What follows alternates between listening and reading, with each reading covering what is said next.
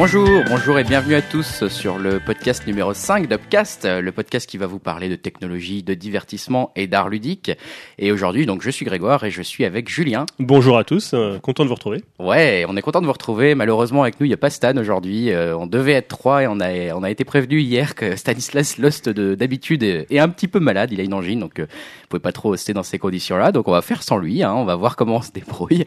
On va, on va, on va improviser un petit peu. En tout cas, on va pas changer le programme pour autant. On va retrouver euh, les, chroniques habituelles, les news habituelles, à savoir qu'on va parler de news techno, on va parler euh, de news divertissement. Alors divertissement, c'est surtout euh, ciné, série, un peu de musique aussi pour en ce qui me concerne cette semaine déjà.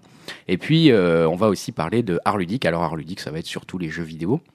Après ça, il y aura la rubrique Il y a un an dans l'actu qui consiste à revenir, bah, qu'est-ce qui s'est passé il y a un an et voir euh, bah, quelles sont les actualités qui sont liées aujourd'hui. Ensuite, on aura des conseils. Alors peut-être deux conseils, je ne sais pas encore exactement. Ouais, apparemment. Ouais, ouais. Au deux moins, conseils. hein. T'en as un. Ouais, j'en ai un. Ok, bon, on en aura deux. Alors super. Et puis on, conclura le podcast par euh, qu'est-ce qui va sortir au ciné dans les 15 prochains jours. Voilà pour le programme et on va peut-être commencer tout de suite par les news techno avec toi, Julien. Oui, tout à fait, puisque du, du 6 au 9 janvier dernier, donc là, ça remonte déjà. euh, Ça remonte à quelques jours voilà, déjà. juste après la- notre dernier podcast, il y a eu évidemment le Consumer Electronic Show, ouais. Euh, plus connu sous le nom de- du CES. Donc le CES qui se tient euh, tous les ans à Las Vegas. Alors ça n'a pas toujours été à Las Vegas, mais depuis quelques années, ça s'est euh, ça s'est installé là-bas. Et alors en fait, pour ceux qui connaîtraient pas le CES, hein, je peux il y en a peut-être, c'est le salon le plus important consacré à l'innovation technologique en électronique grand public. Ouais. C'est comme ça que ça se définit. On y présente donc les dernières nouveautés high-tech et euh, pour le pour information, l'affluence est quand même assez importante puisque l'année dernière il y avait 160 000 personnes qui sont venues du, du 6 au 9 janvier. euh, donc, euh, enfin, là 2015, j'ai- on n'a pas encore les chiffres, mais ça va tourner euh, à peu près au, au même ordre d'idée. Voilà, je pense euh, 160 000. Je sais pas s'il y aura une augmentation. Donc euh, voilà, ce qu'on y présente comme innovation, c'est souvent des innovations en matière de télévision, de jeux vidéo.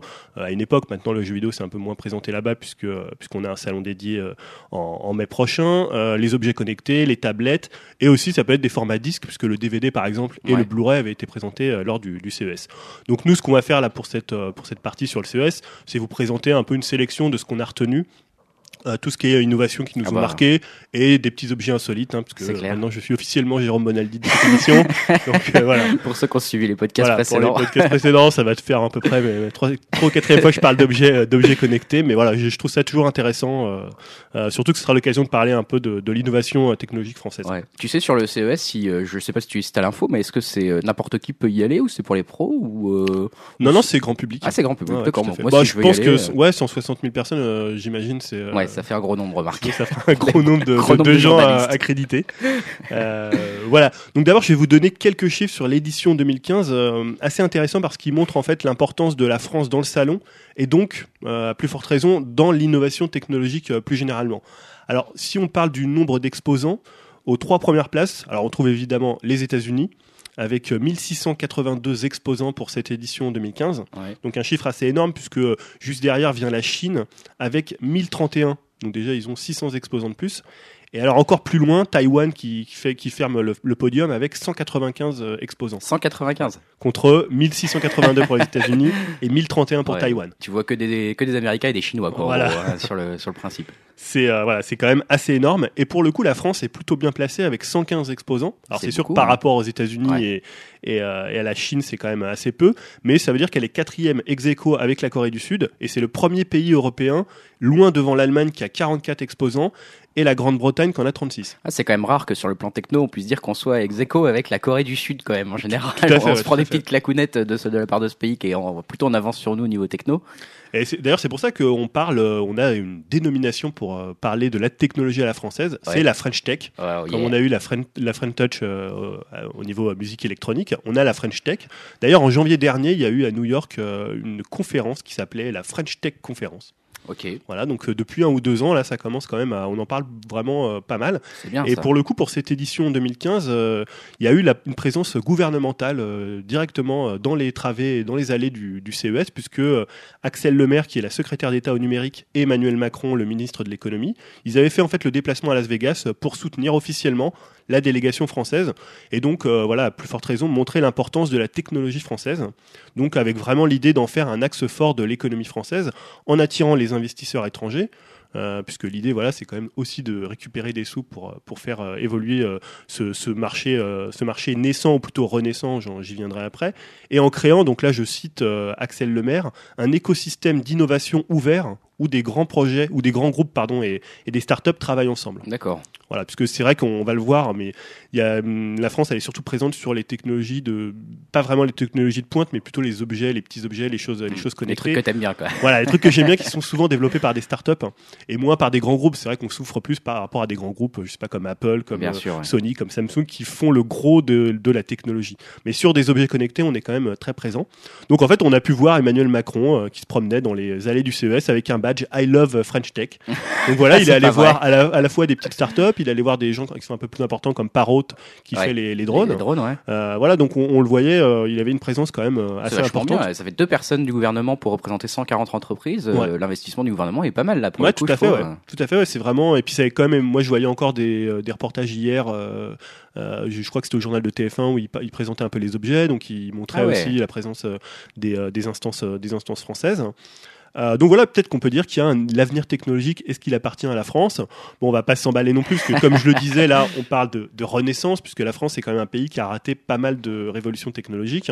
On est bon là-dedans euh. Et qui compte surtout sur les, sur les startups qui ont, comme je disais, qui n'ont pas les moyens de lutter contre les grands, euh, contre les grands qui font la technologie. Mais voilà, sur les objets connectés euh, qui nécessitent moins d'argent, pas forcément mmh. une technologie de pointe, bah, on est très bien placé et ouais. on est surtout vanté pour notre imagination. Voilà, c'est un peu l'idée. Euh, on a, on a, on a, on a pas de pétrole, mais on a des idées. voilà, donc la technologie française. Euh, bah écoute, c'est vrai que moi je, je sais, je crois savoir en tout cas que tu sais sur l'internet des objets, notamment la prochaine grande révolution internet que tout le monde prédit. Effectivement, en France, on est plutôt très bien positionné apparemment. Les entreprises et les petites entreprises françaises innovent beaucoup dans ce domaine.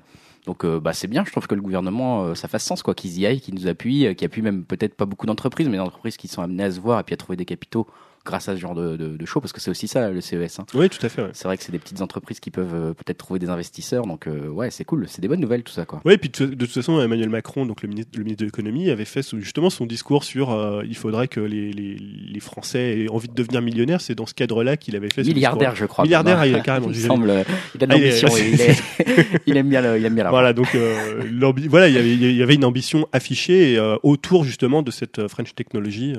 Non, c'est bien, ça fait ça fait plaisir.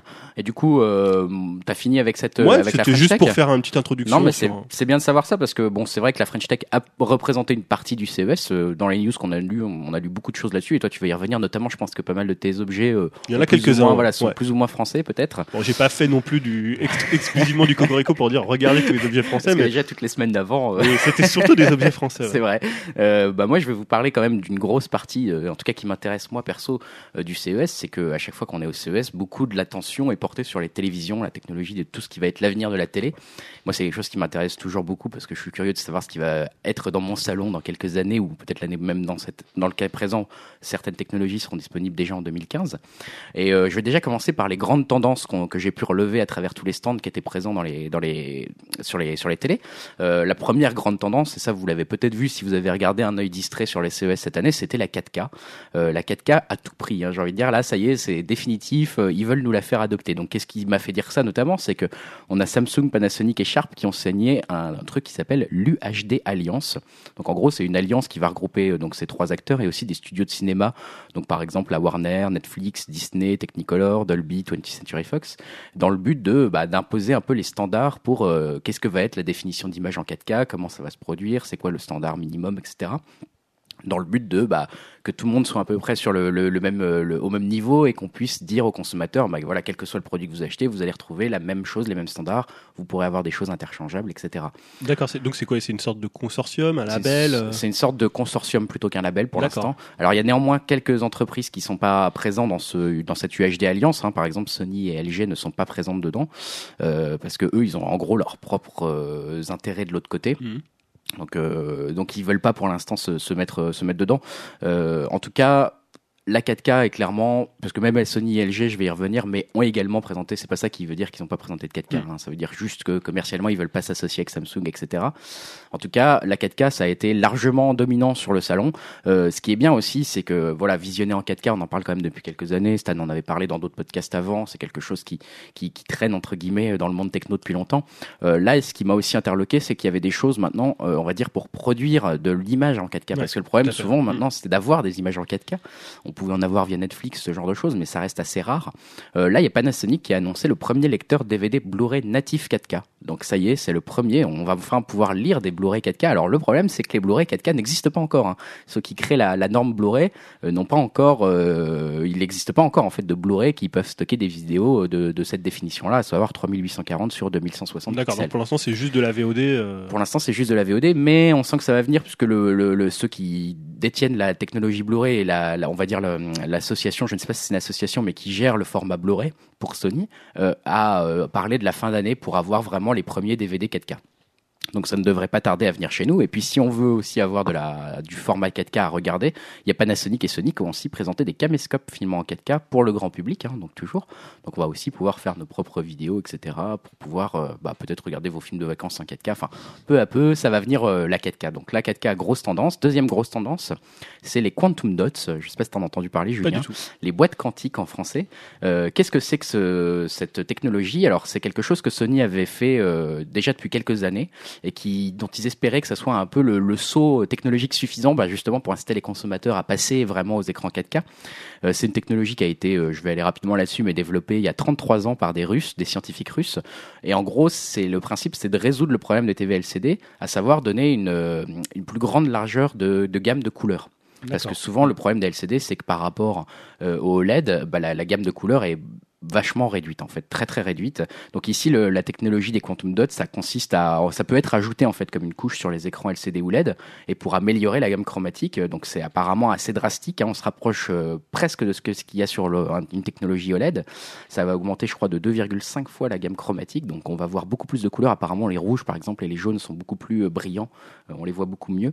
Et ça change aussi la technologie euh, dans sa façon de fonctionner, puisque par exemple les pixels qui sont éclairés par cette technologie, par la technologie Quantum Dots, ne s'allument qu'en cas de besoin. C'est-à-dire qu'ils vont pas rester allumés tout le temps, parce que par exemple aujourd'hui, si vous avez un LCD et que vous mettez un écran noir, bah, tous les pixels sont allumés en noir. D'accord, ça c'est pour des raisons d'économie d'énergie. Exactement. Alors c'est pas, c'est une des conséquences, on va dire, de cette technologie. Elle n'a pas été créée pour ça, mais on va dire que c'est une des conséquences. Donc effectivement, comme tu le dis, euh, c'est très efficient en termes de, euh, consommation d'énergie, euh, et ça donne des noirs beaucoup plus profonds aussi, du coup.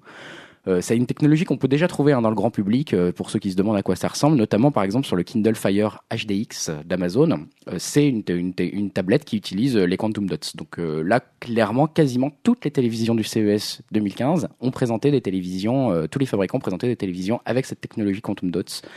Donc euh, voilà, au début, en gros, il y a quelques années, les années précédentes, on était plutôt sur des technologies OLED euh, qui, qui, voilà, qui on va dire parfaites quasiment en termes de d'image, de, mais euh, ça s'est pas pour l'instant encore imposé parce que c'est très compliqué apparemment à produire en masse. Et là, on a l'impression que les quantum dots c'était un peu la solution entre les deux, euh, qui est moins cher et qui permet quand même d'avoir des résultats assez proches. Pardon. Euh, troisième tendance que j'ai détectée sur le salon, sur les télés, c'est la Smart TV. J'ai envie de dire, euh, malheureusement. Pardon, décidément. Pourquoi malheureusement? Malheureusement parce que moi j'y crois pas du tout en fait. Hein. C'est un truc. Euh, bon bah Google TV déjà. On, ça n'a pas marché, c'est déjà mort, ça y est, ils ont annoncé d'ailleurs hein, que mmh. ça ne marcherait plus. Alors c'est remplacé par Android TV maintenant. Euh, bon, euh, c'est bien, c'est un nouveau software euh, qui va fonctionner sur des télés encore plus intelligentes, mieux construites, etc. Donc c'est très bien. Il y a beaucoup de partenaires qui vont qui vont héberger ce, cet Android TV. Mais euh, perso, moi, j'y crois pas. Et justement, j'ai vu une étude là-dessus qui disait que les gens qui ont vraiment une, télé connectée à Internet, en fait, l'utilisent quasiment jamais. je crois que c'est 5% le, le, pourcentage de gens qui ont une, télé connectée qui l'utilisent. Donc c'est vraiment très très peu.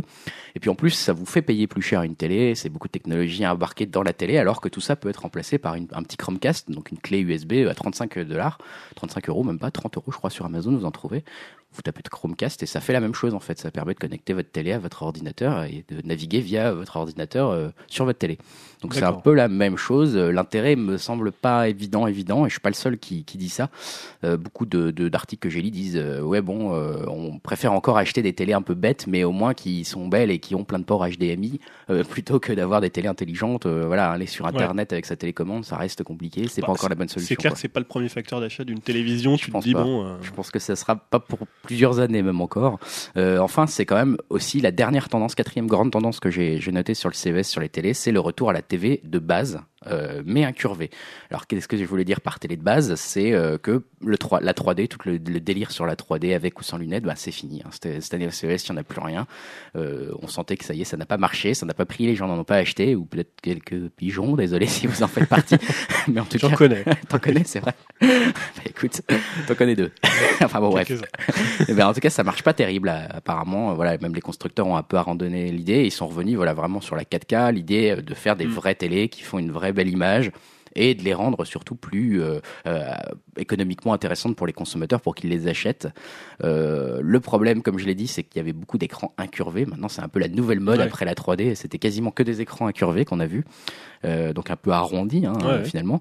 Euh, moi, je suis pas super fan non plus de cette nouvelle euh, mode. Savoir que ça, ça pose pas mal apparemment de problèmes pour l'angle précis dans lequel il faut se situer pour regarder bien. Alors quand on est tout seul, pose Pas trop de souci, problèmes. Mais si tu regardes voilà avec ta femme, avec un copain, que tu veux jouer à la console ou je ne sais quoi, bah tout de suite il y en a un qui a des, un des deux, voire les deux, qui ont moins bonne vision, qui n'ont pas l'angle Ouais. parfait. S'il y a des gens disséminés dans tout le salon, c'est compliqué. C'est voilà. Alors là, bah, si tu peux oublier, euh, c'est très bête, mais c'est compliqué à monter au mur. Bah Une- oui, oui, oui. une Ouais, télé. c'est euh, pas, ça fait, enfin, pas très joli. quoi. Ouais, c'est plus très très. Alors après, c'est pas non plus un cur, enfin, c'est incurvé un petit peu quand même. C'est un petit peu incurvé, mais ça, ça se voit, quoi. Ça se voit clairement. Donc euh, bon, c'est un peu, c'est un peu spécial. Et puis c'est surtout beaucoup plus cher à fabriquer, donc beaucoup plus cher à acheter.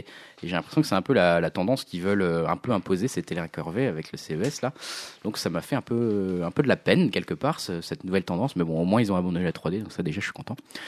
Euh, Pourtant, ce- j'avais l'impression que c'était. euh, maintenant, ils la mettaient la 3D, mais que comme ça coûtait plus grand chose à faire, voilà, les gens achetaient une télé sans vraiment savoir qu'elle était 3D. Ils Bah, s'apercevaient, ah tiens, il y a deux ouais. paires de lunettes si on regardait un film C'est en un peu 3D. ça. Alors, euh, il y, a- il y a quelques télés, là, je vais en parler euh, dans le détail de certains des constructeurs. Euh, maintenant, c'est aussi la télé sans lunettes 3D, sans lunettes, hein, un peu comme la Nintendo 3D 3DS, parce qu'on arrive à des, Mm. justement à des écrans suffisamment bons pour pouvoir faire ça. Mais alors, je vais spoiler un peu ce que je disais, ce que je vais me préparer à dire, mais en gros, tous les gens qui ont vu les télé 3D euh, sans lunettes, en gros, ils sont ressortis malades, quoi. Ah, Ça- d'accord. Ah ouais, ok. ça rend malade. Ça, autant sur un écran de 3DS, ça va, c'est jouable, mais alors sur un grand écran, apparemment, c'est très bizarre, ça donne mal à la tête, euh, ça fait vraiment, c'est vraiment pas acceptable. Donc, euh, Mais c'est vrai que la 3D, c'est un peu passé d'une curiosité à. euh, Ouais. Moi, je sais que personnellement, je, je fuis un peu les, Ah bah les diffusions films, enfin au cinéma en 3D, quoi. Ah bah moi Je je dis, oh non, c'est en 3D. Ouais, je fais exprès en général entre les deux séances quand j'ai le choix de ne pas prendre la 3D. Alors je sais qu'on est nombreux à faire ça. Il y a eu un, j'avais vu des stats là-dessus comme quoi il y avait eu un boom au moment où bah voilà Avatar etc. Forcément pendant quelques mois ça a duré. Puis encore une fois, les, Hollywood a fait euh, l'erreur habituelle de savoir euh, surexploiter cette Ouais. euh, nouvelle truc pour faire des, des tickets de cinéma plus chers et puis ça a pas ça a pas je duré. me quoi. souviens qu'à l'époque, on était très curieux de voir Voyage au centre de la Terre. Alors ça on aurait pu peut-être le garder pour nous, Julien. non, pour le coup, c'était un film qui utilisait très bien les effets 3D. ouais, c'était, c'était, il avait été conçu pour ça, Ouais. donc c'était il n'a marrant. pas mais... trop été conçu pour être un bon film, mais Non. il a été conçu pour. ça c'est un autre problème. Du coup, je vais faire un focus rapide sur certains des produits présentés par des constructeurs. Euh, tu m'arrêtes hein, si c'est trop long parce qu'il y a non, beaucoup pas de du choses. tout. Hein. Bon, par exemple, Samsung, euh, Samsung qui, qui, a, qui est quand même un des gros acteurs dans la télé, hein, justement. Donc, eux, ils ont présenté dans les produits qui m'ont marqué euh, une télé 4K 21 9e, désignée par, euh, designée pardon, par Yves Béard. Donc, euh, voilà, euh, un, un- designer assez, assez connu. La télé est assez jolie. C'est vraiment un bel objet posé sur une sorte de cube. Bon, euh, c'est clairement pas pour nous. Hein, on va pas l'acheter parce que ça va valoir une fortune, mais c'est c'est assez, assez joli. Ils ont présenté la gamme des JS 9500, 9000 et 8500. Donc 21 9 c'est encore plus 21 euh, c'est allongé. Ouais, c'est encore plus allongé. C'est au-delà de l'écran euh, cinéma même. Hein. Voilà. C'est, Pour le coup, le, le cinémascope en. voilà le, le. Moi, j'en ai déjà vu des télés comme ça. Ça rend vraiment Ouais. super bien. C'est vraiment super beau. Bon, après, c'est, c'est spécial. Philips en vendait une à un moment. Ouais, ouais, ouais, je me public, rappelle, voilà. Euh, là, en tout cas, donc la présentation de la gamme TV à Quantum Dots. Donc, euh, comme je le disais, Mhm. euh, TV luminosité 2,5 fois supérieure à la normale. hein. et puis, ils ont rajouté un petit programme à l'intérieur des télés pour encore booster ça. Ils ont présenté une télé de 2,6 mètres incurvée. De diagonale hein, Ah ouais, et incurvable, c'est-à-dire qu'elle est droite et sur un on t'appuie sur un bouton et puis elle se tord un petit peu et elle devient incurvée quoi. Donc euh, là t'as le choix, c'est ils, mal, ont contourné le problème que je que je- j'annonçais. Et ils ont présenté un prototype de 2,7 mètres de diagonale en 8K déjà, hein, donc on Ah parle de la 8K et en 3D sans lunettes, hein, donc c'est le truc dont je te parlais euh, avec qui rend un petit peu malade malheureusement, mais en tout cas la 8K arrive, c'est pas les seuls, je vais en reparler. Euh, LG, je voulais en parler. LG, ils sont intéressants eux parce qu'ils ont, euh, voilà, je l'ai dit, tout le monde était un peu sur les Quantum Dots TV, hein, les, les QDTV ou les QTV, ça dépend. Euh, ici, LG, euh, ils sont un peu dans un dans une situation bizarre parce qu'ils en font, mais eux, ils sont très positionnés sur les OLED. LG, c'est les derniers quasiment qui disent non, non, nous, on veut vraiment faire du OLED, et du coup, ils veulent pas tuer non plus dans l'œuf leur euh, bah, leur leur propre marché, quoi. Donc, ils ont quand même publié des choses en disant, bah attention, voilà, les OLED avec des statistiques en montrant OLED et QDTV à côté. Voilà, on en est encore loin. En gros, le le QDTV, donc la Quantum Dots TV, la réactivité, le contraste, les angles de vision sont en gros identiques au LCD. Il faut bien garder ça en tête.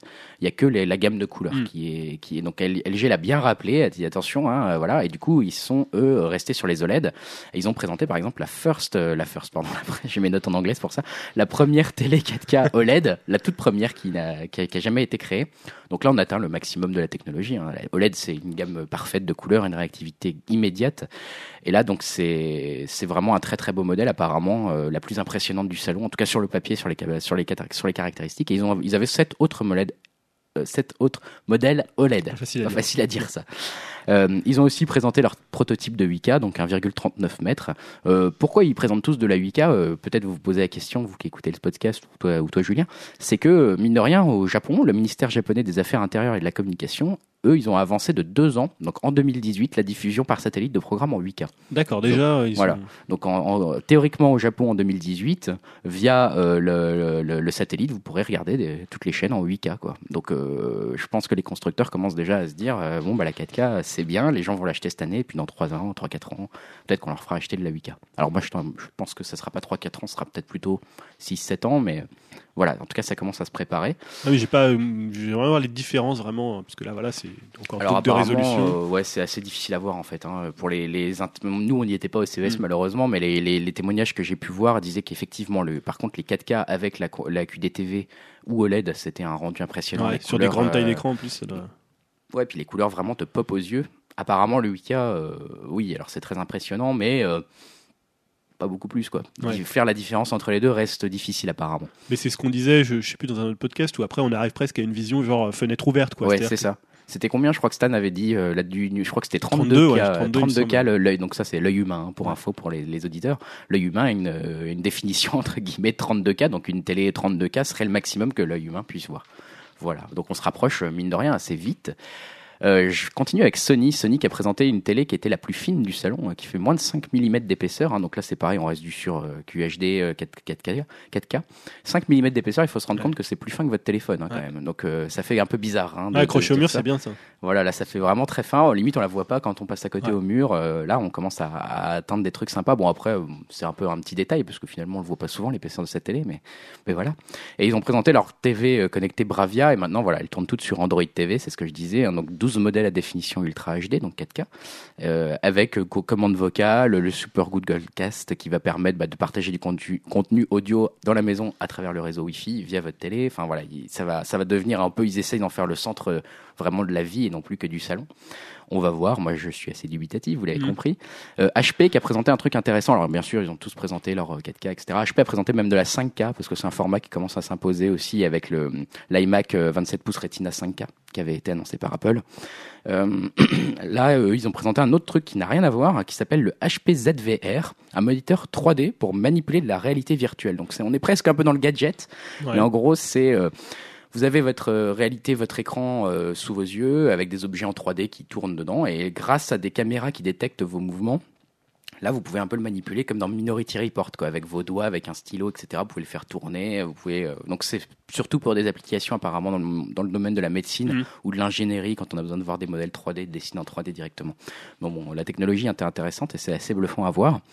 Euh, Sharp euh, qui, qui a présenté des écrans 4K et à moins de 1000 euros, euh, 1000 dollars pardon, donc même encore moins que 1000, 1000, 1000 Ouais. euros. La conversion fera 1000 euros, mais Voilà, la conversion se fera encore bien avoir de presque 30%, mais c'est pas grave. Euh, en tout cas, euh, là, ça commence à devenir intéressant. Euh, moi, je me dis, bah, si je veux changer ma télé maintenant, euh, moi, cette télé, j'ai une télé ici que j'ai payé euh, presque 1000 euros aussi euh, en, en- à l'époque, ouais. et qui est juste LCD et maintenant qui fait un peu vieillotte. Mais euh, maintenant, je me dis, bon, bah, si je veux vraiment racheter le, le, le maximum presque qu'on peut avoir actuellement, c'est bien, on commence à avoir des prix euh, vraiment euh, abordables, quoi. Ouais, c'est ça. D'ailleurs, est-ce qu'il vaut mieux attendre, euh, se dire, tiens, je vais attendre la 4K parce que moi aussi j'ai une télé qui a 5 ans, donc qui est en 720p. Ah, elle devrait pas tarder. Je à- me dis, je vais pas prendre une, une- une- ce qu'on appelle Full HD. Je vais peut-être attendre que la 4K soit. Bah moi je pense que maintenant il vaut mieux passer à la Ultra HD directement. Alors malheureusement ça va être pour tes DVD le problème parce que là tu vas voir la différence. hein. Ils vont être à nouveau pixelisés, à Et- nouveau tout moche. Bon, il y aura des upscales, des choses comme ça. Ouais. Qui Par que- contre si tu regardes Netflix, ouais t'auras des, t'auras des, t'auras une image 4K vraiment par exemple ou des choses comme ça. en fait, tu veux dire qu'on va racheter pour la douzième fois Star Wars euh,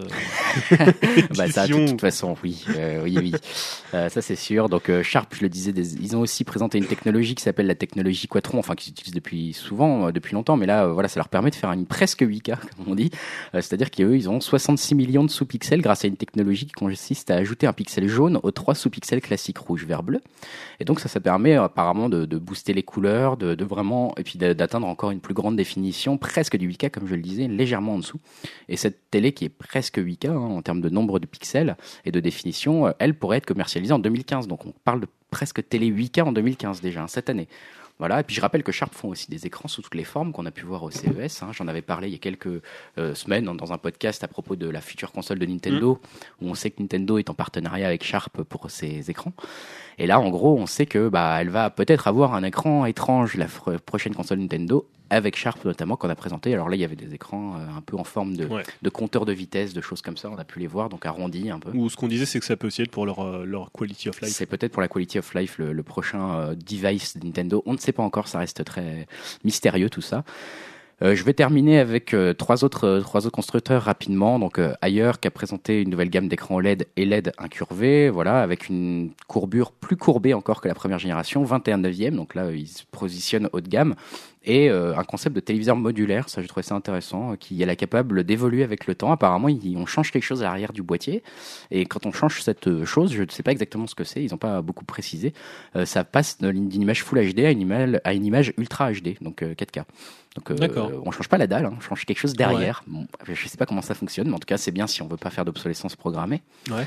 Euh, Panasonic, euh, qui reste sur la technologie LED, euh, couplée au, au Quantum Dome TV, et puis qui a annoncé de mettre Firefox dans toutes ses TV. Donc eux, c'est pas Android TV, c'est Firefox directement. Donc voilà pour Panasonic et Philips, pareil, ils sont aussi sur la, la QHD incurvée 21 neuvième qui va sortir dans l'année 2015 avec Android euh, Lollipop dessus, euh, avec pareil un accès au Google Play Store directement pour acheter vos applications, euh, ce genre de choses. Donc euh, voilà un petit peu pour les news euh, télé. Il y a beaucoup de choses hein, qui se sont passées sur les télés. C'est toujours un peu le, le gros morceau du salon. En tout cas, les deux premiers jours, on parle beaucoup de télé sur le CES. Pas mal de choses intéressantes à retenir en ce qui me concerne. Je suis assez pressé de voir vraiment chez nous peut-être ces télé 4K. euh, Ouais, bah, ça me donne envie d'attendre en fait. Ouais, plutôt je pense de que me tu- précipiter. je pour- pense qu'attends la fin de l'année et tu auras des Quantum Dots euh, pas trop trop chers euh, en 4K. Après, c'est vrai que quand on voit aujourd'hui le prix des télés, euh, je parle d'une- Full HD, tu te dis, voilà, à la limite, tu peux investir. c'est- Ouais. Ça a tellement baissé de prix que. Ça a vachement baissé de prix. pour effectivement. 500 T'en- euros, 500 t'as- euros, ouais, ouais, t'as t'en une as bonne des, as des bonnes. Là, à mon avis, si tu si t'attends un peu, que t'es prêt à sortir, voilà, on va dire, allez, 1000 euros ou à dépasser un peu la barre des 1000 euros, mais peut-être 1300 euros, t'auras une 4K avec la technologie Quantum Dots, Quantum Dots, qui apparemment, là, pour le coup, tout le monde, tous ceux qui étaient sur le salon ont dit, ça vaut vraiment le coup. Ouais. La luminosité est vraiment meilleure, les couleurs sont vraiment meilleures. Donc là, ça va peut-être valoir le coup, enfin, vraiment d'attendre Ouais. pour Après, passer comme à tu, ça. co- comme tu disais, c'est toujours le problème des sources. Euh, si euh, on n'a aucun programme euh, en Malheureusement. 4K, si euh, les consoles, on sait que les consoles sont pas encore en 4K, euh, Non. qu'il faut acheter un lecteur encore, un lecteur Blu-ray, donc euh, Ouais, on a, on faudra encore réinvestir, peut-être acheter tous les DVD. Bon, enfin après, euh, maintenant, je pense que les gens vont arrêter d'acheter des DVD et puis vont, vont regarder en VOD, hein, comme Ouais. euh, ou des choses comme ça. Mais bon, moi, je suis attaché au, au DVD. Je crois que toi aussi, Julien, Ouais. t'aimes bien l'objet, donc euh, malheureusement, euh, ça va nécessiter encore un rachat de tout, quoi. Ouais. Voilà. Est-ce que tu avais d'autres news, toi, sur la, la partie techno? Oui, j'avais fait une sélection d'objets. Ouais, alors dis-nous. Euh, voilà, donc euh, l'idée c'est plutôt de voir, euh, bon là on est que tous les deux, mais de dire voilà, est-ce que cet objet t'intéresse, est-ce que tu l'achèterais? Euh, Voilà, si je te dis par exemple une montre qui te permet de compter les points au tennis. je vois que tu me connais bien. Étant un grand sportif, je dirais non. Bah, parce que c'est ça, je pense que vous en doutez quand vous écoutez, euh, on est des grands sportifs. Euh, dès la fin du podcast, euh, voilà, on prend notre vélo avec sa pédale connectée, euh, on se fait- une petite partie de tennis, voilà. De, Là, ouais, bon, de Stan, tennis, Stan hein. va nous faire faux bon parce qu'il pourra pas défendre, défendre ses chances. Il s'est fait une élongation au tennis. Pareil. Et euh, en fait, non, j'ai choisi cet objet pas forcément parce que voilà, je joue au tennis, je joue pas du tout au tennis, mais c'est l'idée en fait qu'on peut faire des objets connectés dans des niches. Euh, voilà, c'est-à-dire que pour la présenter, en fait, c'est assez simple. C'est euh, une société qui s'appelle euh, i7, euh, qui est une société française qui est basée à Créteil, et en fait, qui a mis au point une montre connectée donc pour les joueurs de tennis qui s'appelle la i7 Watch qui permet en fait de compter les points. Comme ça, ça paraît pas tellement intéressant, mais en fait, faut, faut savoir que ça peut être un objet qui est très intéressant pour les parties amateurs. Puisque quand on joue au tennis avec quelqu'un, si tu fais sur des matchs quand même sur euh, du 3-7, du 5-7, Ouais. si t'as personne avec toi pour compter les points, c'est quand même compliqué. Le Ouais. tennis, on sait que c'est un système de points. Bon, euh, c'est pas, il, c'est pas qu'il est compliqué, mais il est quand même. C'est pas euh, évident, c'est pas, voilà, non, c'est pas intuitif. Ouais, c'est pas le football, quoi. C'est pas, euh, tu retiens le score assez, et puis tu peux avoir quand même quelques disputes. euh, non, mais non, il y avait combien? Il y a quoi? Il y a 40 euh, il y a- voilà. Donc en fait, l'idée, euh, il faut juste en fait qu'à chaque point, le joueur qui gagne le point indique à la montre le résultat de l'échange. L'échange, c'est juste une pression. euh, je sais pas comment ça se matérialise, si c'est une pression d'une touche ou quelque chose comme ça, ou si c'est tactile. Et en fait, sur la durée, la montre retrace la partie et le parcours de chaque joueur. Ah, c'est marrant. Et en fait, la communication euh, se fait euh, donc euh, via Bluetooth, donc D'accord. à, la fois, à la fois via une application et entre les montres elles-mêmes, puisqu'il faut que les, les joueurs aient le même résultat. Et c'est une distance de 40 mètres maximum. D'accord. Donc voilà, pas de souci sur un cours de tennis. Les autres avantages de cette montre, c'est par exemple la possibilité pour d'autres personnes de suivre l'évolution du score. Euh, par exemple, mais mettons, tu es même un joueur amateur, mais tu as quand même un coach. Ouais. Il n'a pas pu se déplacer, bah, il peut voir où tu en es. Il peut consulter les statistiques euh, qui Ah, sont pas mal, ça. in- in- inclus sur ta montre. Par exemple, ça peut être le ratio de victoire-défaite, les tie-breaks, les jeux Ouais. blancs, les services.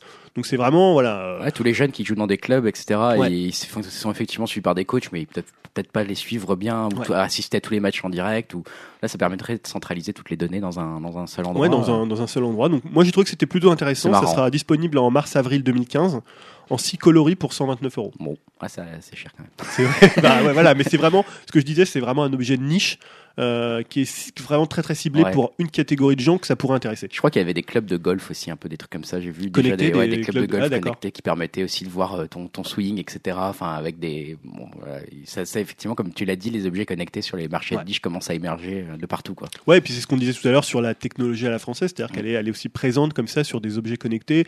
Alors pas des choses qui sont révolutionnaires pour la technologie. euh, Le marché est pas énorme, mais voilà. il existe, il existe. mais il existe et c'est souvent des fois intéressant comme ça de prendre un marché de niche. euh. Ouais.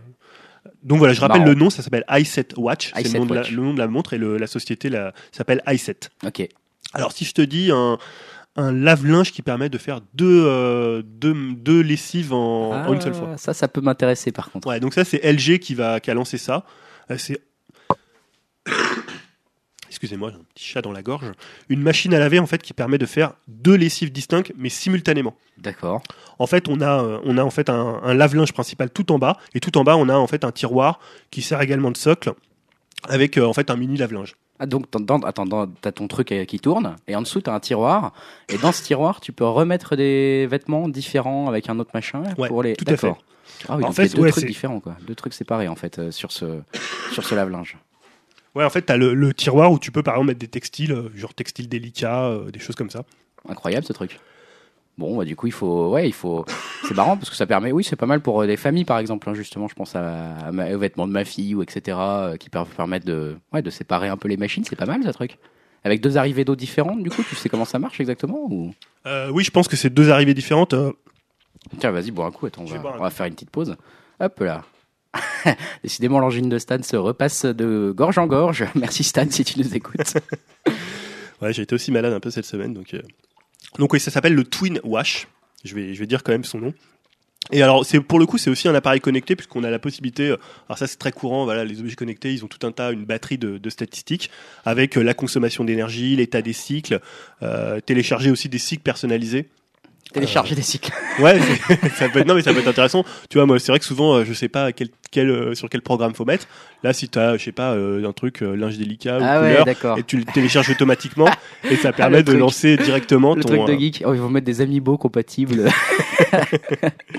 Donc voilà, je trouve, je trouvais ça intéressant puisque, comme tu disais, si t'as, euh, voilà, si, si une famille assez nombreuse, euh, sur le, on va dire que sur le premier, euh, le, le premier tiroir, tu vas mettre tout ton linge euh, principal, et puis sur l'autre, tu vas pouvoir mettre tout ce qui est textile plus Ouais. délicat ou faire un programme un peu, un peu différent. ouais, c'est marrant. Donc voilà, quand on le voit euh, en photo, c'est plutôt euh, réussi parce que ça sert de socle pour la machine et en même temps c'est un tiroir classique, un peu comme un, comme t'as un four ou euh, juste, juste en bas t'as un tiroir où tu peux sortir quelque chose. Donc là, voilà. C'est marrant, ouais, ok. ça plutôt, plutôt Ça peut sympathique. m'intéresser, ouais. Ensuite, euh, j'ai noté deux objets pour les bébés. Ah. Voilà, même les, euh, les, les bébés ont leurs objets connectés. Ça, ça va être plus glauque, ça. Alors le premier, ça s'appelle le baby Gigi. Alors je sais pas si on le prononce comme ça, Gigi. Et on doit en fait, c'est un objet qu'on doit à Slow Control. En fait, c'est un biberon qui embarque euh, trois piles et un inclinomètre Oh qui là calcule là en fait l'angle et le poids du contenant. Donc le contenant, forcément, c'est le biberon. Ça permet de savoir si le bébé tient correctement le biberon. Et euh, voilà, pratiquement, on va dire, ça, euh, ça lui évite les ballonnements et les problèmes gastriques. Oh, non, mais attends, là. Voilà. Alors je sais pas comment on peut mesurer parce que euh, si c'est vraiment efficace, s'il y a vraiment ils ont fait des tests. euh, Oh, puis alors, attends, en plus, euh, la période où on va dire le bébé tient son biberon tout seul, ça dure quoi, trois semaines? Après, il le tient bien. Enfin, voilà, il n'y a pas de souci là-dessus. euh, je- Alors faut voir si c'est efficace parce qu'on sait quand même les, enfin les, les- tout ce qui est ballonnement, tout ce qui est problème gastrique, c'est quand même des choses qui euh, Ah, c'est compliqué en plus. bah, c'est pas qui- ouais, forcément qui, lié à euh, l'inclinaison du biberon. Quoi. qui embêtent quand même pas mal, euh, mais qui embêtent pas mal les, les bébés. Donc Ouais. s'il y a une efficacité, ça peut quand même Ah, être Par assez contre, intéressant. si ça marche vraiment, si, si ouais, si c'est Ouais. efficace, ça peut intéresser tous les jeunes parents, surtout qu'on est en général assez inquiet quand il y a de ce Bah, genre de ça, problèmes ouais, qui ouais. apparaissent. Bon, c'est, ouais, après, je suis pas très confort avec l'idée Donc de. euh, t'achètes pas quoi. 100 euros, t'achètes pas. À 100 euros Ah ouais, euh, si tu me le fais à 10 euros, pourquoi pas Je te dis le prix à la fin. Attends, ça. c'est, c'est sympa, ouais, merci. Alors autre chose, un objet pour, toujours pour les bébés qui s'appelle Passif I de Blue Maestro. En fait, c'est une, une tétine qui est connectée à votre smartphone et qui permet de prendre la température de l'enfant. Et euh, ça permet aussi de faire des gestions de courbes. Donc ça, ça peut être assez pratique euh, sur une journée, euh, voilà, quand votre enfant est malade. Euh, ça permet de voir l'évolution de la température, voir s'il est assez inquiété. D'accord. Et ça gère aussi la prise de médicaments, euh, justement, quand il est malade. Donc c'est une tétine, ça. hein. Ouais, c'est une tétine. Et Ah, ça coûte euh, 30 euros et ça a une autonomie de 9 mois.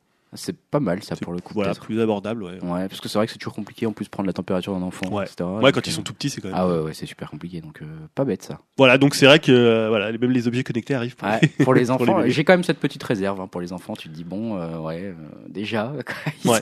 savent même pas se tenir assis, qui sont déjà connectés à Internet. Ouais, et puis tu sais jamais si, moi je sais pas si les ondes, la sécurité sur les ondes. c'est vrai qu'il y a beaucoup de questions de la Wi-Fi sur les enfants. Là c'est en Bluetooth, je pense que c'est des choses en Bluetooth pour Mm. les. Autre chose qui a plutôt, là pour le coup, qui a quand même assez fait parler, c'est euh, la Digitsol.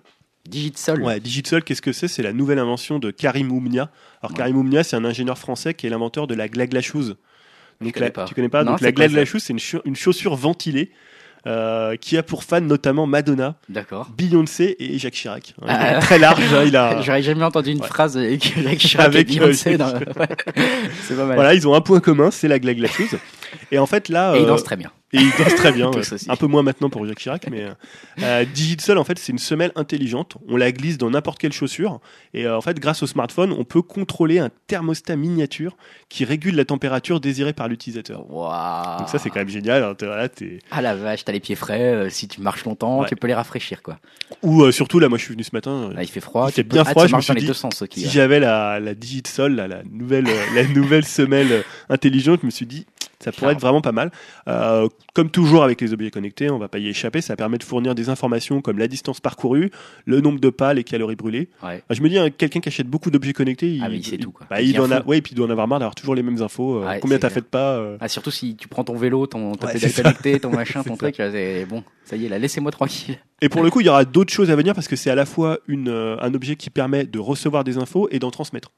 Dans transmettre. Alors d'en transmettre, c'est c'est souvent euh, le cas, euh, c'est-à-dire que voilà, ça nous donne des informations sur ce qui se passe, mais elle peut aussi recevoir des infos. ça veut dire quoi ça Ça va vibrer dans ton pied Vous avez Non, un ça veut dire que sur le, le long terme, ils peuvent rajouter, euh, rajouter des choses. Ah, euh, d'accord. Voilà, parce que souvent un objet connecté, une fois qu'on lui a donné des informations, il peut pas avoir, euh, C'est on, vrai. peut- on peut pas lui envoyer de nouvelles informations euh, par des, il peut y avoir des mises à jour, mais Ouais, pas, des mises à jour en voilà, fait. mais pas des nouvelles choses. Là, il pourra. Alors, que Karim Oumnia a pas précisé ce que ça serait, mais on Ça va peut être des DLC, je crois. Ouais, c'est ça qui veut te dire, ça va, être des, ça va être des DLC. Donc pour le coup, la, la, la semelle pèse 120 grammes. Ouais, ça je me rends pas trop compte euh, par rapport à une Euh, selle normale. Mais... Ouais, je pense que c'est un petit peu plus lourd euh, forcément, mais euh, ça me paraît pas tellement lourd, Mhm. 120 grammes. Euh, elle est en cours de financement via Kickstarter. Elle a une sortie prévue pour Noël et un prix de 150 euros. Bon, Quand même pas donné. 150 euros, ouais, c'est pas donné. Et apparemment, en fait, euh, l'objet intéresserait déjà Apple, l'armée américaine et des entreprises de sport. Ah ouais, Bon, Ouais. les entreprises de sport, je peux comprendre. Ouais, l'armée aussi, ouais. tu peux te dire. Dans Apple. des- mhm. Bon, je sais pas, peut-être qu'ils veulent mettre des choses dessus. Euh, donc, en fait, euh, ce que, ce que disait euh, Karim Oumnia, c'est que dans les 10 prochaines années, 20% des chaussures seront connectées. Et en d'ici 20 ans, 50%. Ça me, ça me déprime un peu, moi, toutes tes news, en fait. Parce que je me dis, on va... est-ce que le consommateur va en Non, avoir mais après, avoir ça, marre ouais, quoi mais après, ça se fera de manière, tu vois, tu, enfin, tu sauras même plus que t'as une, Non, ouais, avec une tu chaussure intelligente et ça sera un usage euh, presque quotidien et, euh, Ouais, mais du coup, c'est encore pire, c'est-à-dire qu'on pourra pas y échapper. ouais, on pourra, je pense, pas y échapper. hein. Et euh, il parle aussi d'une version, ce qui est intéressant, je trouve, une version GPS Ouais. euh, qui Ah. permet, par exemple, de suivre les enfants. Donc, bon, Ça, euh, c'est ça, c'est un peu, on va dire qu'en termes d'éthique, c'est un peu limite, Oh, limite c'est comme bon, débat. attends. Et surtout, pour euh, plus intéressant pour les personnes qui sont atteintes d'Alzheimer. Ouais, c'est Voilà, pas mal aussi, ça. être vraiment une, une utilisation, une utilisation intéressante. Euh, autre euh, une innovation euh, pour le coup française que j'ai trouvé intéressante, c'est une invention qui s'appelle Print et qui permet en fait de transformer n'importe quel smartphone en appareil photo Polaroid. D'accord. Donc en fait, c'est euh, on loge simplement son smartphone dans une coque, la coque Print, et on fait ce qui est en fait une mini imprimante couleur. D'accord. Donc on prend une photo avec son smartphone ou alors on sélectionne une photo dans, son, dans sa bibliothèque et on peut l'imprimer immédiatement sur du papier, euh, donc du papier ce qu'on appelle zinc, hein, le papier zéro ink, donc euh, zéro encre, euh, du papier qui est déjà ancré en Ouais, fait. c'est ça. Qui, qui c'est pas, c'est-à-dire c'est pas l'imprimante qui va ancrer le papier. Donc c'est un prix de 99 dollars. Il y a un financement Kickstarter là janvier janvier 2015 donc pour une sortie cet été. C'est pas mal, ça. Voilà, bah, pour l'instant, le seul souci, c'est que ça peut fonctionner que sur les smartphones dont le micro USB en fait est situé tout en bas. D'accord. Donc voilà, la majorité des smartphones, quand même. Ouais, bah surtout l'iPhone 5.6, le Galaxy, je crois, S4 et S5. Ouais, Mais après, voilà, je pense qu'il y aura des solutions pour l'adapter. euh. pas mal. Donc voilà, l'idée est assez sympa parce que le, le Polaroid, il y a un côté vintage qui est toujours. Ouais, est ouais, puis c'est vrai qu'avec. Instagram, ça marche bien. Enfin, les gens aiment bien leurs photos un peu Ouais. vintage, donc euh, ça, peut, ça peut être sympa, ça, quand Donc même. là, de juste l'immédiat. Alors c'est vrai que ça grossit quand même ton téléphone, mais tu, tu Un petit peu. T'as une imprimante dans ton téléphone. imprimante dans ton téléphone. C'est pas non plus, j'ai vu la photo, c'est pas non plus énorme, Ouais. mais voilà. Euh, et autre chose qui m'a vraiment euh, assez impressionné, c'est ce qu'on appelle la technologie nanodot. Euh, donc en fait, c'est euh, c'est une start-up israélienne qui a en fait dévoilé une batterie rechargeable qui utilise en fait des nanomolécules à la place du lithium classique euh, qu'il y a dans les batteries.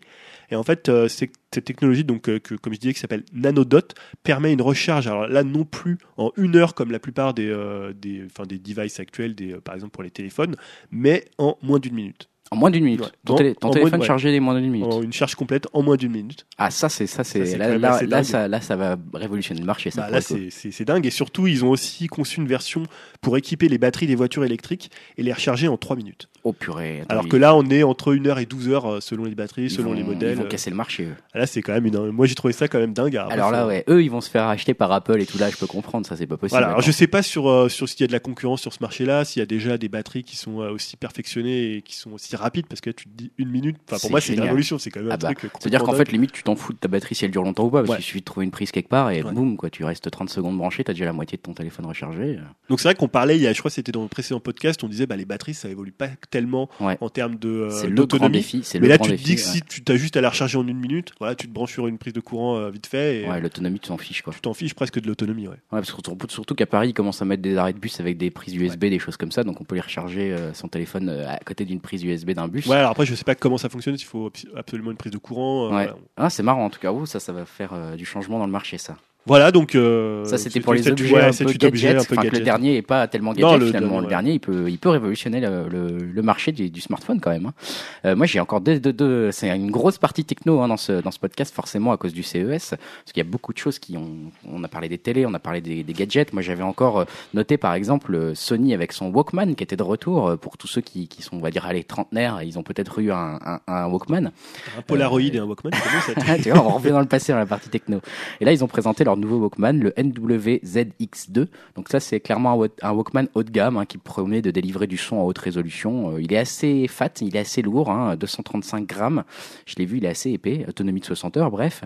Et eux, ils ont une technologie Digital Sound Enhancement Engine qui permet, t'as vu un peu, permet d'améliorer chaque morceau importé normalement dans le dans le terminal. Donc ça va aller chercher au-delà de la gamme du morceau que tu as mis. Ça va augmenter la fréquence et la profondeur d'échantillonnage et théoriquement donner une, une écoute euh, proche de la haute résolution euh, sur n'importe quel morceau que tu as mis dedans. Ça sortira en Europe au printemps et euh, on sait pour l'instant juste le prix US qui est de 1100 dollars. 1100 dollars, voilà, je répète. Mais c'est vrai qu'ils n'ont jamais abandonné la marque euh, Walkman. Non, ils l'ont pas abandonné. Je sais que même sur les, des lecteurs MP3 qui s'appellent Walkman. Euh, Exactement, bah, c'est une marque, euh, on va dire, pour voilà, justement tous les gens qui ont plus de 30 ans, je pense qu'il est connu, très connu et qui est synonyme de beaucoup de choses, liberté, etc., qui a une très bonne vision dans la société. Donc, il, enfin là, 1100 euros. Mais maintenant, je me disais, ça fait quand même peut-être un peu, tu vois, ça sonne vieux, quoi. Ah, ça tu dis Walkman, voilà, à part pour des, des, gens de nouvelle génération, mais pour moi, ça me fait penser à un truc, voilà, un peu, pour le coup, vintage. Ouais, ça fait le nom des années 80. Ouais, c'est ça, ça fait un peu le nom des années 80. Alors, moi, je suis pas certain de l'intérêt de le sortir aussi cher. À côté de ça, c'est marrant parce que justement sur l'écoute en haute résolution, il y a aussi Neil Young qui a sorti son, son, son propre lecteur, on va dire. Hein. Il avait fait un projet Kickstarter pour pouvoir écouter euh, des fichiers audio en FLAC, hein, donc euh, qui s'appelle Pono Music, euh, ce, ce projet. Et parce que lui, il est vraiment adepte de la haute résolution pour les pour les oreilles. Ça, le projet Kickstarter avait bien marché. Il avait levé 6,5 millions de dollars et ça y est, là, il a annoncé au CES la disponibilité de son lecteur Pono euh, à un prix de environ 400 dollars a priori. Euh, donc c'est relativement cher, on va dire. Hein. Euh, même bon, c'est beaucoup moins cher que le Sony, euh, le Walkman de Sony.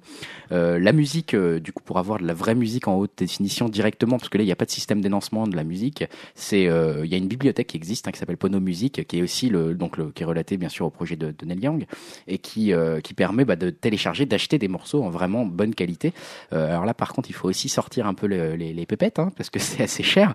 par exemple, le dernier album de Jack White, euh, il est vendu à 25 dollars euh, sur cette, euh, sur cette plateforme. Donc sachant très très bonne qualité. Ça va, la très bonne qualité. On peut le trouver à 10 euros sur, sur iTunes, hein, pour info. C'est 3 euros quasiment la chanson, si on veut acheter juste une chanson. Dernier Led Zeppelin est à 27,27 dollars 50. Oui, là encore, c'est aussi un marché de niche pour voilà, les gens. C'est encore un marché de niche, donc ça peut intéresser voilà les passionnés du, du son, on va dire. Mais c'est bien que ça soit, par exemple, quelqu'un, parce que quand on fait comme ça un projet, c'est pas dit que ça soit financé. Là, que ça soit quelqu'un ah comme ah Young, forcément, qui, a une, qui, a énormément de fans, et donc euh, c'est plus facile de, de comme ça de porter le projet quand tu as une c'est plus facile connu comme ça derrière. Je me suis un peu renseigné quand même parce que moi ça m'a ça m'a intrigué cette histoire de haute qualité, de d'écoute, etc. Et euh, et il y a quelque chose, euh, je mets un petit bémol sur ces deux projets du Walkman et du lecteur Neil Young, c'est euh, la, la, la qualité standard du CD. à l'époque, elle n'a pas été choisie au hasard en fait. Hein. C'est-à-dire que elle est à 44,4 1 kHz et 16 bits, euh, en fait, euh, ça a été choisi parce que c'est le maximum que l'oreille humaine peut mm. entendre en fait. C'est-à-dire qu'au-delà de ça, on ne fait plus la différence entre deux sons, même s'ils sont haute définition ou pas haute définition. Une oreille humaine ne pourra pas le dire en fait. Donc, euh, par exemple, ça, ça a été confirmé dans des nombreuses études. Donc, une, qui est parue en 2007 dans le Journal of Audio Engineering Society, avec une étude en double aveugle faite par des scientifiques. Hein, donc, c'est-à-dire que personne ne sait s'ils écoutent un morceau de très bonne qualité ou pas. Et en fait, les, les gens n'arrivaient pas à faire la différence. Et c'était euh, aussi bien que, euh, voilà, si on lançait une pièce et qu'on disait oui, ça c'est de la pile, c'est de la bonne qualité, face c'est pas de la bonne qualité, ça donnait les mêmes résultats. Donc, en fait, les gens sont incapables de faire la différence entre la, de la très bonne qualité et de la pas très bonne qualité. Donc euh, bon, bah, moi, je le problème, c'est peut-être l'habitude aussi de d'avoir du format tout le temps compressé, du MP3, et les gens ils sont habitués à cette parce que honnêtement, quand tu passes d'un même d'un CD, enfin tu mets un CD, après tu mets ou l'inverse, l'inverse c'est encore plus vrai, tu mets un, bah, morceau MP3. Voilà, alors entre MP3 et CD, là l'oreille fait encore la différence. C'est au-delà de CD en fait. Au-delà de CD, on peut plus faire la différence. L'oreille n'arrive plus à, entendre apparemment la différence. Donc euh, bon, je suis un peu dubitatif, surtout que les prix sont assez élevés. Mais encore une fois, je suis peut-être pas la cible. Je pense que c'est vraiment des passionnés de musique euh, pour l'objet aussi peut-être. L'objet assez particulier hein, du lecteur Young. Il n'est pas portable dans la poche. Hein. c'est une sorte de, de, prisme, de triangle en fait, euh, assez gros. Donc c'est plutôt pour chez soi euh, en fait, hein, a priori. Je reste peut-être sur le son pour terminer. La partie techno, même à deux, elle, est assez longue. comme, CES, comme je l'ai dit, avec le, le, ce que j'appellerais le casque Oculus. moi, je l'ai appelé un peu comme ça, puisque bon, on connaît la 3D avec les lunettes, avec la vraie 3D avec le casque Oculus Rift. et là, on a vu des casques, donc notamment un casque Neo qui, qui va appliquer le principe de la 3D, mais au son cette fois-ci. Donc en fait, tout simplement, c'est une spatialisation 3D du son dans votre casque. En gros, comment ça marche? Ça prend le son de n'importe quelle hein, par exemple votre film préféré, et ça le décode, le réencode via son moteur de 3D. Donc concrètement, euh, il ça va, euh, comment dire, simuler jusqu'à 25 écouteurs, jusqu'à 25 petits euh, écouteurs différents dans votre, dans chacune de vos oreilles. Et si vous bougez votre tête, le son vous suivra. Donc ça sera comme si vous étiez dans une vraie salle avec des enceintes ah posées au mur. Et si vous bougez la tête comme au cinéma, bah, vous entendrez le son à votre gauche, à votre droite, derrière, etc. Euh, donc là, c'est apparemment une vraie révolution. C'est vraiment impressionnant à écouter. Euh, là, pour le casque Neo, euh, que je, je crois, alors j'ai malheureusement pas pris l'info, j'ai fait ça assez, assez rapidement sur cette news-là parce que j'ai pas eu beaucoup de sources, mais je crois qu'il est français en plus. Donc à vérifier. Bref, en tout cas, tarif annoncé de 250 euros avec première livraison pour le printemps. Donc bon, c'est assez cher, mais par rapport à un casque Beats ou des mmh. choses comme ça, il coûte 200 euros. Là, il y a une vraie avancée, on va dire, dans, la, dans une vraie technologie de rupture. Et ce qui est marrant, c'est que ce casque-là a fait parler de lui un petit peu au CES, avant qu'Oculus aussi, justement, donc eux qui construisent vraiment le masque de réalité, le casque de réalité virtuelle, eux aussi, en fait, ont, annoncé qu'ils avaient changé un peu le, modèle pour inclure du, son 3D dans leur casque, qui est euh, lié à celui de, qui qui est attaché à l'Oculus, quoi. Donc, euh, dans l'Oculus Rift, dans sa dernière version, il y a aussi cette spatialisation 3D du son. Euh, qui peut donc provenir de toutes directions. Vous pourrez entendre un son qui vient derrière vous grâce aux écouteurs 3D, etc. Et en plus, comme vous serez, donc apparemment l'immersion est encore meilleure, hein, donc ils font encore un progrès vers l'immersion. Ce qui est bien, c'est que c'est apparemment relativement facile aussi pour les programmeurs, puisqu'il y a une technologie, on va dire, où ils ont qu'à dire, bah, le son vient de la droite, et puis le casque va tout simplement refaire le truc euh, tout seul. Donc euh, apparemment, c'est le prochain étape, on va dire, dans, le, dans, la, dans la gestion du son, et surtout bah, dans l'immersion, on va dire, dans la musique ou dans un jeu peut-être. Ça va être le son 3D aussi. Hein. Ouais, parce que c'est vrai que quand, tu, quand moi j'avais testé l'Oculus Rift, c'est un peu, c'était un peu le parent pauvre, on va dire. c'est vrai que quand tu la première fois que tu le testes, t'es tellement bluffé par l'immersion mm. et tu c'est tellement tu c'est tellement enfin ça part tellement de, de, ce que tu vois ah bah, que finalement le son passe un peu au second plan. Mm. mais c'est vrai que quand il pense c'est euh, moi je me souviens les casques ouais c'était assez moyen. C'était moyen. Il était juste droite gauche enfin classique là. Or pour l'immersion le son c'est quand même alors que là voilà important. clairement si tu vas avoir un objet qui tombe euh, en face de toi mais un petit peu sur la droite à 25 mètres tu vas vraiment l'entendre comme s'il tombait en face de toi à 25 mètres. Là ça va être vraiment flippant maintenant je pense d'entendre ça. Donc euh, là c'est carrément c'est un, un autre monde c'est vraiment un autre monde, moi je très très je reste très très pressé d'avoir l'Oculus. Malheureusement, il n'est toujours pas annoncé, pas de date, etc. Théoriquement, c'est pour 2015. Moi, j'y crois de moins en moins, perso. Euh, j'ai un peu peur aussi que le, mec qui gère l'Oculus, alors j'ai plus son nom là, enfin, je l'ai peut-être dans Brenda Dirib, voilà, c'est ça.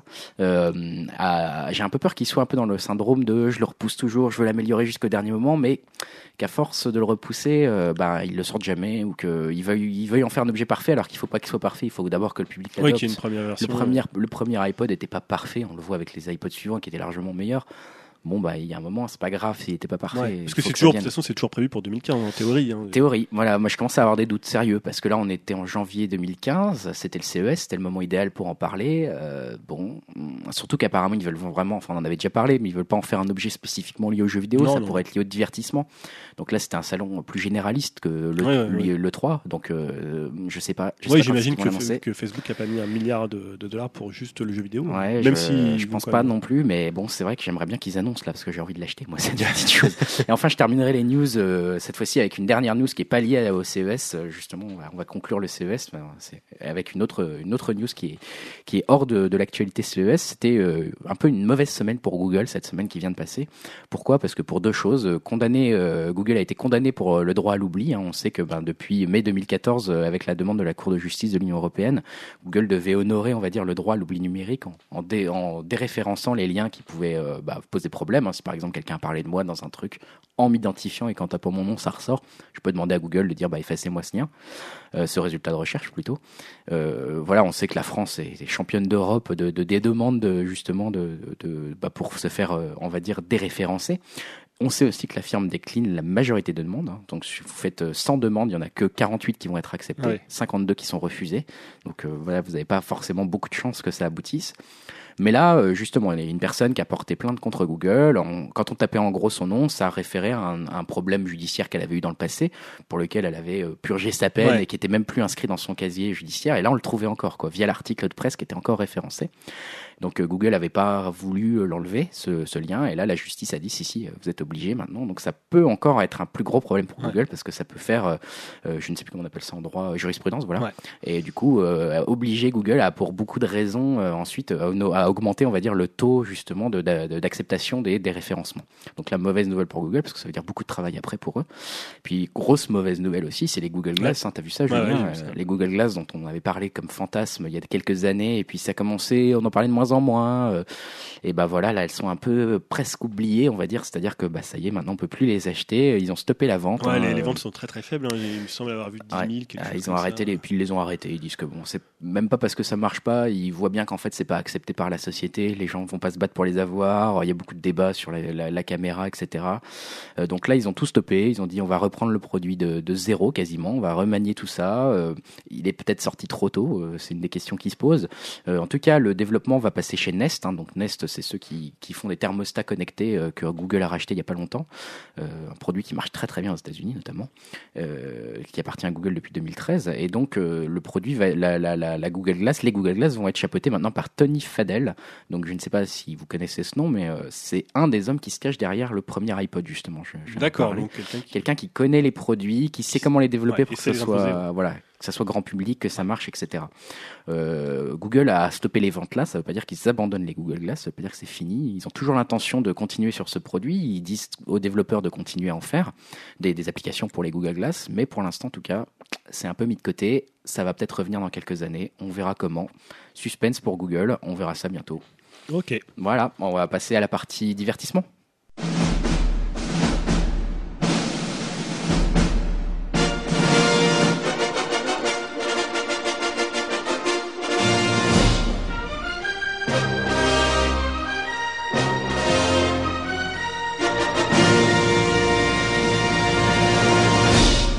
Alors Julien, du coup, pour la partie divertissement, tu vas nous parler de Golden Globes, hein, c'est ça? Ouais, tout à fait, puisque le, 11 janvier dernier a eu lieu la 72e cérémonie des Golden Globes, qui récompense les films de cinéma et les, euh, on va dire, les séries ou les films de télévision, puisqu'il y a aussi ce qu'on appelle des téléfilms en France qui s'appellent euh, films de télévision. Ah, ils sont récompensés là-haut aussi, d'accord. Ouais, tout à fait. Pas, tu vois. Bah, par exemple, l'année dernière, on avait eu euh, Liberace, le, le, film de.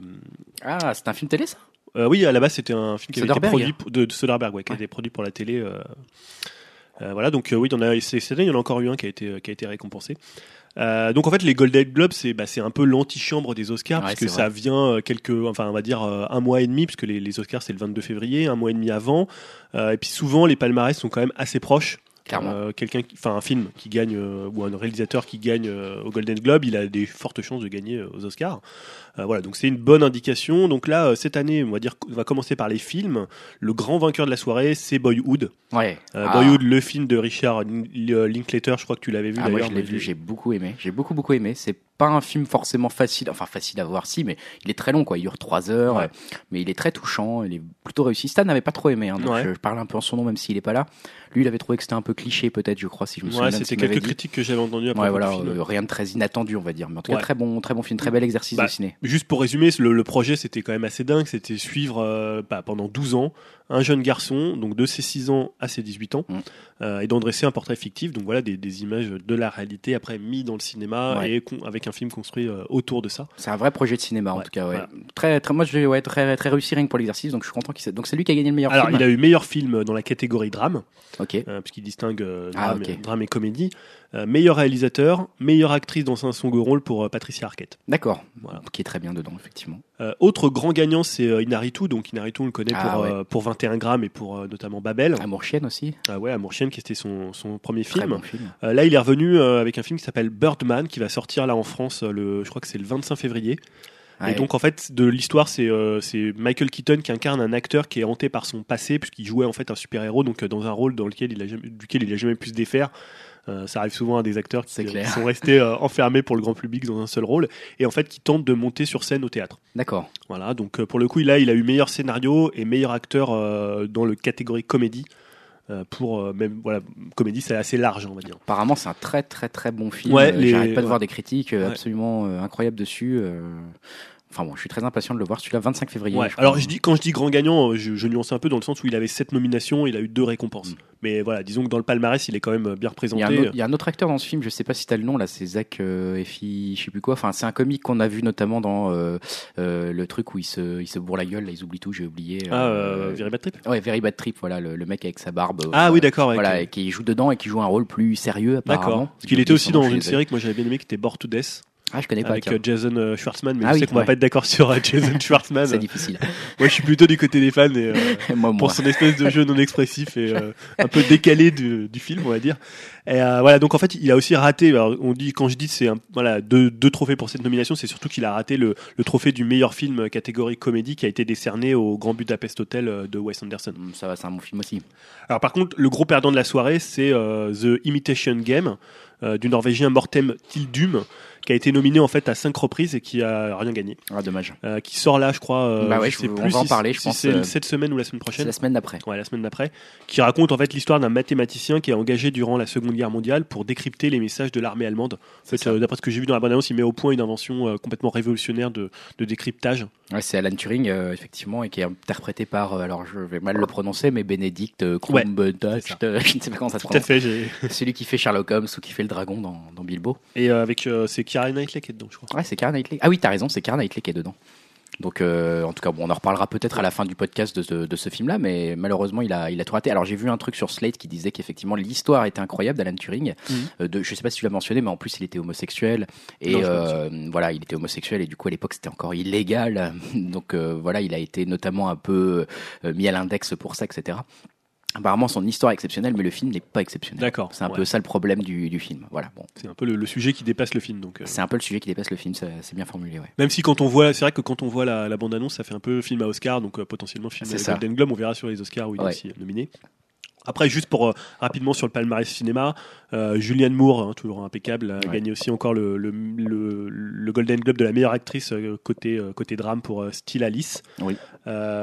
Amy, Amy Adams qui a encore gagné le un second Golden Globe de suite. je crois que la, la- la fois dernière pour- c'était pour American Bluff. Ouais. Donc là, elle est dans le dernier Burton qui s'appelle Big Ice, qui sort en mars, en mars en France. C'est fou, j'en ai même pas entendu parler de ce film. Ouais, bah il arrive dans un mois, donc je pense que la promo va. Tim. Burton. Ouais, moi j'avais pas du tout entendu parler. Plus. Incroyable. Je sais même pas du tout de quoi il parle. D'accord, ok. bon. Voilà, donc là c'était juste pour dire que Amy Adams avait gagné deux fois de suite euh, le Golden Ah, elle Globe est quand même, une bonne actrice. hein. de la, la meilleure actrice euh, côté comédie. Et euh, je crois d'ailleurs que tu vas peut-être nous en parler tout à l'heure. C'est euh, pour le rôle du meilleur acteur dans un second rôle, c'est J.K. Simmons. Je vais en parler tout à l'heure. Voilà, dans Whiplash. Whiplash, ouais. Whiplash, donc J.K. Simmons, on l'avait vu. Moi, je me rappelle de lui notamment dans, c'était dans Spider-Man. Exactement, c'est un peu comme ça que j'allais le présenter Ouais. tout à l'heure dans mon D'accord, conseil, ok. hein, C'était voilà. lui qui jouait le, le Qui jouait chef le de presse voilà, le- irascible. euh, C'est ça. Qui est jamais content des photos Voilà. que Peter Parker lui ramène, alors qu'elles sont simplement magnifiques, Voilà, et qui essaie ouais. toujours de l'arnaquer. Il est, plutôt dans le dedans. Et juste pour terminer, côté meilleur film d'animation, euh, c'est Dragon 2 qui a gagné le Ah, Golden Globe. ouais, euh, bon Devant les nouveaux héros dont nous avait parlé Stan, euh, qui sort bientôt d'ailleurs Ah oui, en France, dans les, Six, films, ouais. dans les films de 2015. Et devant La Grande Aventure Lego. Grande aventure Lego, le, qui est un coup plutôt favori. euh, très très bon film. Moi je l'ai vu, je l'ai acheté Tout en VOD dit, sur. Orange un soir comme ça. Je me suis me suis dit tiens bon tout le monde en parle et bah franchement, je te le conseille. Euh, D'accord. Je, referai peut-être un conseil un jour, tellement ça vaut le coup ce film. Il est très, très, très, très, très, euh, très, très, drôle. Donc, euh, excellent film sur, sur, sur le film Lego. Et alors du coup, ça c'était les principaux résultats sur les Golden Globes. Mais sinon, pour le coup, comme ça, ça fait le lien puisque il y a les Oscars 2015 qui ont annoncé leur nomination et comme il euh, n'y a pas de série dans les Oscars, je vais faire le, lien ah avec, avec, avec, le, film. Bonne idée. donc voilà, pour le coup, on est un peu dans les mêmes dans les mêmes nominations puisque encore une fois, Birdman, euh, le film de Inaritu, euh, s'impose vraiment comme le grand favori des Oscars, puisqu'il a récolté euh, 9 nominations. 9 nominations d'Oscar pour Birdman. Ok. Ouais. Donc on Euh, attend celui-là. Ouais, voilà. Donc, euh, ça- et euh, pareil que Grand Budapest Hotel, qui a aussi 9 nominations. 8 nominations pour Imitation Game. Ok. Donc, bientôt va- au voilà. cinéma. Ouais, si- s'il va repartir aussi, euh, si bredouille. On trouve aussi American Sniper, le dernier Clint Eastwood. Ouais. Bon apparemment qui est pas super. hein. Ouais, qui fait un peu débat sur le sujet. Hein. C'est euh, Mais j'ai pas trop suivi les débats. Tu, tu- tu bah, c'est l'histoire vraie d'un d'un sniper. D'accord. Merci. Ça- le tout, tout est dans le titre. Je, euh. je suis moins fan de, de Clint Eastwood depuis quelques temps. hein. J'avoue que Ouais, derniers je- films m'ont un peu déçu. Euh, Il y avait sa période Million Dollar Baby où il m'avait vraiment Ouais. impressionné. Il était dans un bon, dans une bonne dynamique, j'avais trouvé. Et puis maintenant, ça me plaît moins. Enfin bon, après, je suis moins sensible à ce qu'il fait en ce moment, on va Ouais. dire quoi. Je- moi, je suis pas le dernier, ça doit être Grand Torino, donc ça remonte quand même déjà. Ouais. Et euh, Boyhood aussi, qui a, été, euh, Ah. qui, a, qui a eu 6 nominations. Mais Birdman, alors moi, je, je peux ne qu'inciter les gens euh, autour de, de nous, euh, ceux qui nous écoutent, à aller voir euh, quand même la bande-annonce, Euh, même s'il sort que le 25 février euh, en France. euh, Ça a l'air euh, aussi, euh, c'est pas un film que à Oscar. Enfin, je l'aurais pas classifié comme ça tout de suite. Ça a l'air quand même un peu déjanté. C'est-à-dire que le, le héros a des visions de ce qui pourrait se passer dans son quotidien s'il était encore le héros, le super héros qu'il qu'il incarnait à l'écran. D'accord, il y a plusieurs coup, temporalités. des- euh. Bah, c'est plutôt un peu comme euh, la, la, la vie euh, de Walter Mitty un peu. C'est-à-dire qu'il se passe des trucs euh, autour de lui euh, avec des accidents des machins comme ça des trucs enfin ça a l'air d'être un peu délirant quand même. Donc ça a l'air intéressant les prestations des acteurs ont l'air absolument hallucinantes. Donc euh, euh, ouais je suis assez curieux de le vraiment très très curieux de le voir ce film Et sinon, voilà, petite note euh, franco-française, puisque euh, il y a encore une nomination pour Marion Cotillard. ah, Là, les Américains l'adorent. pour sa mort euh, quand elle joue là Bah, là, c'est pour le coup, elle est nominée pour le film des frères Dardenne, Ouais. euh, qui s'appelle, je crois, Deux jours, une nuit. Oui. Qui vient d'ailleurs sortir là, en... on peut le trouver en vidéo, je crois. ah bah c'est vrai je voulais le voir aussi Ouais, puis il j'ai a l'air raté Très, très bien. Tu l'avais vu, toi Non, je l'ai pas vu. d'accord Je connais assez mal le cinéma des frères Dardenne, mais euh, c'est souvent de apparemment, très bons films quand elle était très bien dedans. Après, elle- c'est une bonne actrice. hein. Moi, je, je me Mm. rappelle dans le film de, euh, de Jacques Audiard, ouais euh, de, De Ruidos, elle était, elle est vraiment, elle était très bien ouais vraiment excellente. Donc voilà, elle est encore nominée. hein. Bah franchement, on lui souhaite de gagner. Hein. Je pense qu'elle a des bonnes chances parce qu'en plus dans les autres actrices nominées, il n'y a pas des, y a pas des grands grands noms, on va dire. C'est une année assez moyenne hein, pour les Oscars. je dirais ça sans être méchant, sans, sans noter les films, sans dire c'est des bons films ou des bons, moins bons films. Mais c'est vrai que d'habitude, euh, on peut avoir des noms très connus, etc. Bah voilà, là le film le plus nommé, euh, personne n'en a encore entendu parler Oui, en et France. puis quoi. c'est- alors c'est vrai que c'est c'est plutôt une année pour les indépendants, on va dire. C'est Ouais. vrai que sur les films de, de gros studios comme ça, il y a- c'est c'est pas forcément cette année, mais c'est pas plus mal. Après, ça peut faire émerger comme ça des, euh, des, on va dire des challengers. Je sais pas si tu vas en parler ou pas, mais est-ce que tu vas parler de la partie justement de la catégorie animation dans les Oscars? Euh, pour les nominations, non Ouais, Mais parce que moi, en il y, a- parler, hein. il y a- il y a juste un truc qui m'a surpris, et je suis pas le seul à être surpris, c'est justement la non-nomination du film Lego, Ouais. qui est pas du tout nommé, même, euh, voilà, il a même pas un truc euh, pour la- la- le meilleur film d'animation, alors que vraiment, il le méritait euh, au moins d'être, voilà, d'avoir une nomination, on va dire. Et là, ça, ça fait un peu un mini scandale aux États-Unis, parce que ce film est vraiment très apprécié, euh, il est même très très bien classé sur Ouais. IMDb. Parce que là, on retrouve Nouveau Héros, Dragon Voilà. 2, et c'est On vrai retrouve que les mêmes et il n'y a pas le film Lego. Et il y a, il y a un autre truc qui m'a surpris. Alors là, c'est plutôt à titre personnel, mais euh, j'avoue qu'une des meilleures prestations que j'ai vues euh, au cinéma cette, euh, cette année, en 2014, c'était Jack Gyllenhaal dans Nightcall, Ouais. Nightcrawler en français. Nightcall. c'était pas Nightcrawler non, non, Nightcall. Alors, c'est Nightcrawler en anglais et Nightcall en anglais. Ouais. Ah oui, c'est ça. ouais, ça, c'est Nightcrawler. Moi, je savais Ouais. pas le titre original. C'est Nightcrawler, alors Ah pardon. d'accord, et c'est marrant ça. C'est un Ah, titre anglais. Ils ont remis un titre- anglais. Ils ont remis un titre anglais. Et donc, ouais, dans ce film, il était hyper impressionnant dans. Nightcall. Et vraiment, il est très bien joué. Le film en lui-même vaut ce qu'il vaut. C'est pas un mauvais film. Mais alors, euh, vraiment, Jack Gyllenhaal m'a mis des frissons, quoi. Il jouait excessivement bien. Il avait perdu du poids et tout. Je m'attendais au moins à une nomination, pareil, pour l'Oscar, voire au- au- à l'Oscar. Il est même pas nominé. Non, Donc, bah euh, non, non, non, il est acteur. euh, Donc voilà, deux petites déceptions pour On moi. verra si c'est aussi Michael Keaton euh, qui remporte le rôle. Ah, il a de bonnes chances. hein. Il a Et- de bonnes chances. Donc ouais, on peut passer à la partie bah, série pour revenir sur les, les Ouais. Golden Globes, parce que sur, bon, sur les nominations d'Oscar, il n'y a pas grand-chose d'autre à dire. On Non, c'est vrai. Dans le même. euh, Alors, dis-nous les séries qui ont bien gagné peut-être des choses Ouais. aux Golden Globes. Qu'est-ce qui s'est passé? Alors souvent dans, les Golden Globes, ça se résume souvent à un affrontement entre les chaînes. Ouais. Parce qu'on sait qu'on a d'un côté, bah voilà, des, des chaînes comme HBO. Showtime pour les, les plus connus. Et bah cette année, le grand perdant c'est HBO. Alors, Ouais, incroyable. Alors, les- pas de dire qu'ils s'annoncent des nouvelles séries tout Bah, le une temps. fois n'est pas coutume, mais là ils ont euh, 14 nominations, et ils ont gagné qu'un seul trophée pour euh, Matt Bomer, donc meilleur acteur dans un second rôle, second rôle pour justement on parlait tout à l'heure le, le téléfilm qui s'appelle Normal Normal Earth. Ah oui. Euh, voilà, et ce que je disais tout à l'heure, c'est que là, côté ce qu'on appelle téléfilm, hein, en Mm. France, c'est quand même très péjoratif. Mm. Euh, Là-bas, beaucoup moins. Donc voilà, HBO, euh, rien pour trop détective. Rien pour Trop Détective, rien pour Game of Thrones, rien pour. non, Game euh, of Thrones, ouais, qui avait, je crois pas beaucoup. Je, Non, il me semble il- qu'ils avaient qu'une nomination ouais. et ils ont, ils ont, ils ont pas gagné. Euh, bon, ils en ont déjà eu quand même. Pas Bon mal. après euh, ils ont la consolation on va dire de, de l'audimat on va dire ça marche quand même très bien les séries HBO donc euh, mais c'est vrai que c'est un peu dommage parce qu'ils font des, quand même des bonnes séries True Détective est quand même une Ouais, très, True très bonne série que, euh, voilà, c'est, moi je trouve que c'est une des meilleures premières séries depuis très très longtemps. ah ouais Bon, après, pour le coup, j'ai pas vu non plus toutes les séries euh, qui ont, été récompensées, donc c'est toujours difficile de comparer. C'est comme les Oscars, on dit, ah, mais, ou Cannes, Ouais, mais ouais, pourquoi. Cannes il pas voilà, Finalement, t'as pas vu le film. pourquoi ils ont eu l'anguille c'est nul Euh, donc là, oui, il y y, a vraiment trois gagnants. D'abord Showtime, hein, qui avec euh, The, The Affair, hein, qui narre en fait un adultère euh, d'un double point de vue contradictoire. Ah. Donc ça, c'est plutôt intéressant d'un Ouais. point de vue euh, narratif. Ouais. Et donc a gagné le- la meilleure série dramatique et meilleure actrice dramatique pour Ruth Wilson. d'accord Euh, donc Amazon. Donc là, c'était Ouais. un peu euh, c'est- Amazon. c'est une première et c'est une revanche pour eux qui sont arrivés sur le le comment le front des séries. Il y a, je crois que c'était en 2013 et, ouais c'est assez récent ouais. et qui étaient plutôt moqués au début pour leur série, qui était apparemment de pas très bonne qualité. Euh, et là, en fait, c'est une série, moi j'avais entendu parler il y a quelques temps, qui s'appelle Transparente. Oui. Euh, donc l'histoire d'un père qui est transgenre et qui fait son coming out et qui a raflé en fait meilleure série comique et meilleur acteur comique pour euh, Jeffrey Tambor. Alors quand ils disent comique, c'est parce que c'est drôle ou euh, c'est d'un point de sais ça si c'est un peu genre on va dire sur un ton humoristique ou Ouais, c'est voilà plus qu'il y a des, des éléments de comédie. D'accord. Mais c'est pas non plus c'est pas euh, ouais. drôle. voilà. C'est on va dire plutôt c'est pas com- dramatique comédie. on va dire. Il y a Ouais, comédie et drame. ouais, c'est ça. Voilà, il ok. distingue, Eh les ben, deux. deux- donc deux trophées pour Amazon. Ouais, deux trophées pour Amazon. Donc ça, ça a euh, dû faire chier puis Ouais, c'est ça. ouais. Et puis ça a dû surtout, ouais, c'était un peu un petit sentiment de revanche pour Ouais. pour Amazon. Euh, autre autre en fait, autre- deux récompenses aussi pour pour la mini-série Fargo. euh, qui est produite Netflix. par FX. Ah Donc, non, c'est euh, FX. ouais, ah, je crois que c'était Netflix, tu vois. Ah, c'est parce que c'est sur Netflix, mais Ouais. je l'ai pas. Ouais. Donc là, c'est l'adaptation du film des, des frères Cohen qui a eu meilleure mini-série euh, ou, comme comme je disais tout à l'heure, film de télévision. Toujours pas regardé. Apparemment, c'est excellent Ouais, cette série. il paraît que c'est très très Ouais. bien. Ouais. Et meilleur acteur de mini-série pour euh, Billy Bob Thornton, euh, qui est souvent chez les frères Cohen. hein. Effectivement. Voilà, c'est pas les frères Cohen qui l'ont fait, mais Ils sont, ils sont, ils ont validé, je crois. ils, ont, ils sont quoi Ils sont producteurs ou ouais. quelque chose il, me semble qu'ils ont un rôle, en tout cas, de consultant dessus, quoi. Et euh, j'avais ouais donc j'avais Amazon j'ai dit et euh, pour le coup là il n'y a pas eu de surprise sur le trophée du meilleur acteur puisque c'est Kevin Spacey qui l'a remporté encore pour euh, House of Cards. Bon, bah, c'est mérité.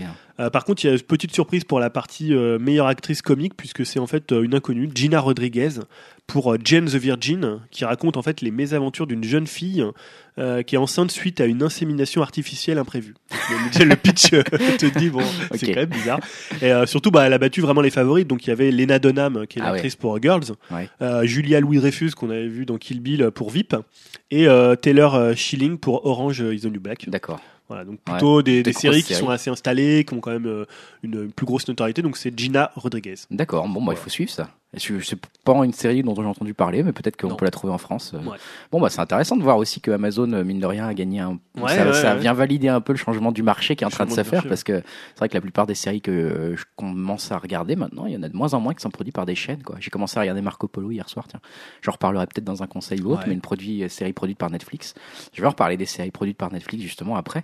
Euh, je vais peut-être reprendre la parole du coup sur le. Alors moi j'ai une news sur le marché musical. On commence à en parler de plus en plus souvent dans nos news divertissements. Là je voulais faire euh, voilà suite à un excellent article que j'ai lu sur Combini, qui est vraiment un site que je vous recommande, que j'utilise souvent dans, mes sources, qui nous qui nous mm, raconte un peu voilà l'état du marché de la musique via une étude Nielsen qui est publiée euh, régulièrement. Et là euh, bon bah qu'est-ce qui s'est passé en 2014 C'est un peu le bilan, c'est que bah le streaming apparaît vraiment comme le grand gagnant de 2014. On pouvait s'y attendre, mais là c'est vraiment confirmé par les chiffres. hein. La vente globale de musique en 2014 est en baisse de 11%, donc le marché de la musique continue à baisser. Euh, on retrouve cette baisse notamment sur la vente physique, avec une baisse de 14% des, ventes physiques, et les ventes numériques, hein, donc sur Apple, euh, Apple iTunes, quand vous allez acheter un morceau, bah ça c'est en, baisse de 9%. Euh, globalement, si on regarde sur les États-Unis, euh, il y a un, déclin de 12%, euh, aux Éta- juste aux États-Unis, hein, des ventes de musique dématérialisées. Alors que justement le streaming, là pour le coup, n'a cessé dans le même temps d'augmenter. Et par exemple, Variety a, cité eux un bond de 54% des, de- de- des écoutes via le streaming euh, dans, dans la même année en 2014.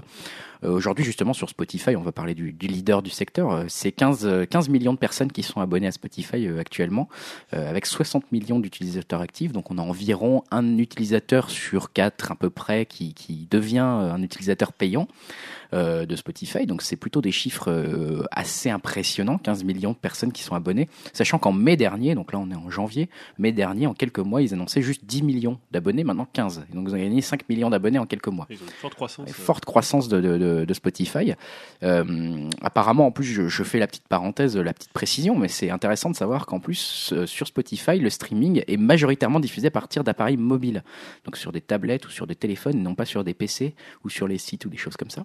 Donc euh, là, on sent que le marché de la musique quand même continue à évoluer. hein. Voilà, les ventes euh, qui chutent, le streaming apparaît. En plus, le streaming maintenant est sur appareil portable, donc là, les gens écoutent la, musique de façon de plus en plus euh, nomade et différente. Euh, je rappelle quand même qu'on avait parlé d'une news dans notre podcast zéro, notre podcast test où Stan était là et toi t'es pas, t'étais pas encore là, euh, Julien. Euh, je crois que c'était dans celui-là en tout cas que Cobalt, donc l'organisme qui gère les royalties euh, des revenus, euh, voilà par la musique aux États-Unis, euh, avait déjà dit en 2014 que les revenus générés par Spotify sont en moyenne 13% plus élevés que ceux générés par iTunes. Alors tout simplement parce que ça veut dire qu'il y a largement plus d'écoute sur Spotify que via d'achat via iTunes. Bon, bah ça, ça se confirme largement cette année, donc on peut euh, pré- on peut précevoir, euh, peut-être prévoir une très très bonne année 2015 pour Spotify et une très mauvaise année pour la musique dématérialisée à acheter. Euh, je, je noterai quand même que les ventes de vinyle ont fait un bond Ouais, remarquable de 52%. Là, on parlait des marchés de niche, mais Voilà, que le vinyle continue, effectivement, comme tu le sais très bien dit, c'est un marché de niche, hein, donc euh, ça reste, de- voilà, c'est de plus en plus populaire, 52% en un an, mais on part de très bas, hein, ça reste un marché où il n'y a pas beaucoup d'achats. Mais c'est vrai que quand tu vas dans des magasins de disques euh, maintenant, euh, tu, je sais pas, même des, ou des, des magasins culturels, on va dire, tu vas chez Gibert Ouais. ou à la Fnac. à la Fnac, il y a bah, des, rayons il y a des vinyles. importants, rayons vinyles Ouais. importants qui sont vraiment mis en avant alors qu'avant c'était tout au fond du magasin. Ce qui est marrant, c'est qu'apparemment même les, les gens qui sont dans l'industrie du vinyle n'y croient pas tellement. En fait, enfin, ils hallucinent un peu des chiffres. Ils ont, ils ont du mal à croire qu'ils sont encore vivants et que même en- ils sont en croissance, c'est Ouais, en croissance ouais, ouais. importante.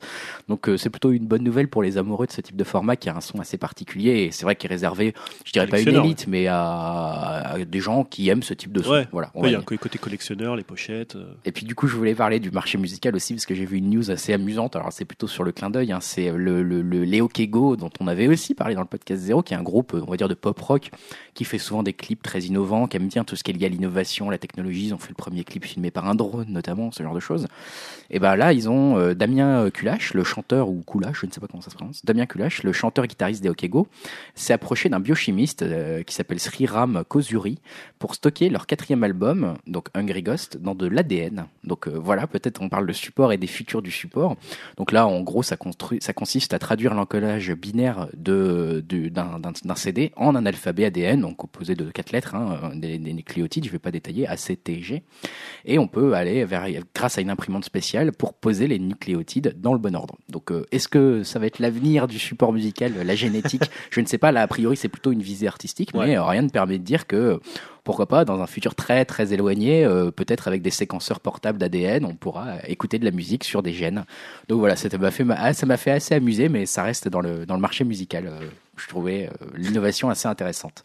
Est-ce que Julien, tu veux reprendre la parole Oui, pour quelques, quelques petites news. hein. Une petite news série, euh, il y a quelques mois, on avait appris le retour à la télévision d'une série mythique Twin Peaks, Ouais.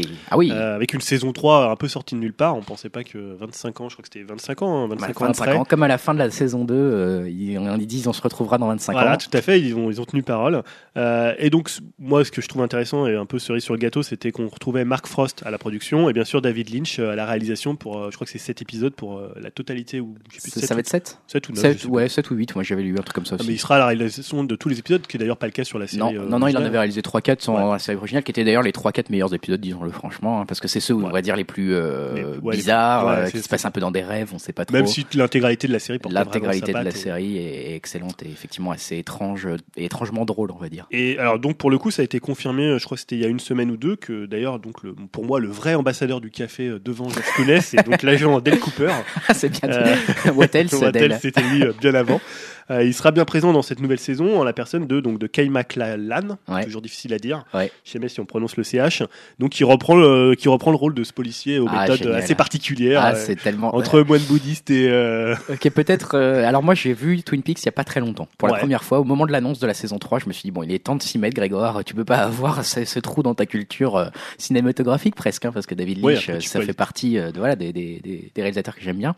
Et j'avoue que ce personnage principal, donc de, avec ce nom euh, difficile prononcer, euh, est peut-être le meilleur personnage de série que je- Ah, j'ai vu dans extraordinaire. toutes séries confondues. hein. Dale Cooper, c'est un grand grand personnage. c'est un très très grand personnage. Euh, je, je, je- franchement, il est très attachant. Il est à la fois drôle. Il Ouais. est à la- il est pas bête non plus. Pourtant, il est, il est plein d'empathie. Enfin, il est vraiment excellent. Donc en plus, euh, ça se terminait un peu sur un cliffhanger, civil Ouais. cliffhanger. Euh, Est-ce qu'on aura la réponse dans ces huit épisodes? Oui, à partir de la, on va dire qu'à partir de la deuxième saison, la, la série prend un tournant assez euh, étrange. Il y a hein, une euh, voilà. partie décevante dans la deuxième saison, je Qui dirais. d'ailleurs à l'époque avait euh, coïncidé avec la chute des audiences. hein. Ah bah ça m'étonne pas parce que quand je l'ai revu, je me suis dit mais qu'est-ce qui se passe là? Bah, c'est ça, on va pas spoiler, mais voilà, il y a, Non, une- il y a une 5-6 vraie- épisodes moins vraiment où le Voilà, il y a rythme un petit trou et après ça repart. euh, Après, ça repart sur un peu une autre intrigue, Ouais. mais en fait qui est plus ou moins liée. Enfin bon, bref, Ouais. ça repart vraiment. Donc Et- là, on va voir ce que ça va donner. C'est Showtime qui va produire ça et c'est pour j'ai- 2016. Je sais pas si tu en parles ou pas, mais j'ai vu même cette nuit que l'actrice qui a incarné Laura Palmer va revenir aussi. Ah non, j'ai pas vu Voilà, ça. bah, elle va revenir aussi. Donc euh, Laura Palmer, Bonne euh, nouvelle encore. is dead. on le sait, on le sait depuis le début, hein, pas, de, pas de problème, pas de spoiler là-dessus. Ça, je l'attends avec impatience, euh, clairement.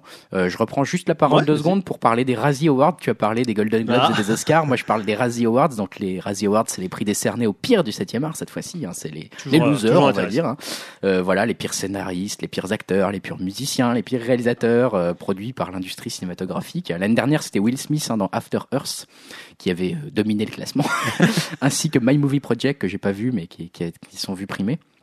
Cette année, il y a de bonnes chances que ça soit Transformers, euh, l'âge de l'extinction, euh, pire film américain peut-être de 2015. Lequel Le 3, c'est le 3 ça Euh, c'est le 4, je crois, du coup, maintenant. Enfin, je suis perdu dans les Transformers, euh, j'en ai pas vu un seul, malheureusement. Le premier, mais-. Ah ouais, alors, c'était bien Mais non, non. Bah, tu vois. C'était assez affligeant. C'était affligeant, bah, ça continue apparemment. Là, il a quand même, Michael Bay, 7 nominations aux Razzie Awards hein, pour Transformers. Donc, pire réalisateur, pire scénario, pire film. Il a pas encore gagné, mais on croise les doigts.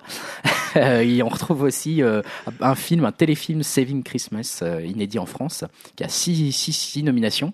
Et La Légende d'Hercule, qui a 5 nominations, Ah. ainsi que Les Ninja Turtles, le remake, là, le Ah film oui. avec les Tortues Ninja, donc 5 nominations. Euh, au niveau des acteurs, c'est plutôt Expandables 3 qui, Ah, a- qui, fait... Il y a, matière, il y a- un filon là. Voilà, il y a un trust avec Mel Gibson, Arnold Schwarzenegger qui domine la perception du, du, du rôle, euh, second rôle euh, masculin. Euh, et enfin, le nom de Cameron Diaz, qui est pas mal cité cette Ah. année, hein, à plusieurs reprises dans Triple Alliance et Sextape, qui lui valent une nomination à la catégorie de la pire actrice. Et la comédie musicale Annie euh, permet aussi de prétendre à la pire actrice dans un second rôle, donc elle peut Ah, peut-être gagner les deux. doublé, quoi. Voilà, donc ça c'est rendez-vous le 21 février, la veille des Oscars.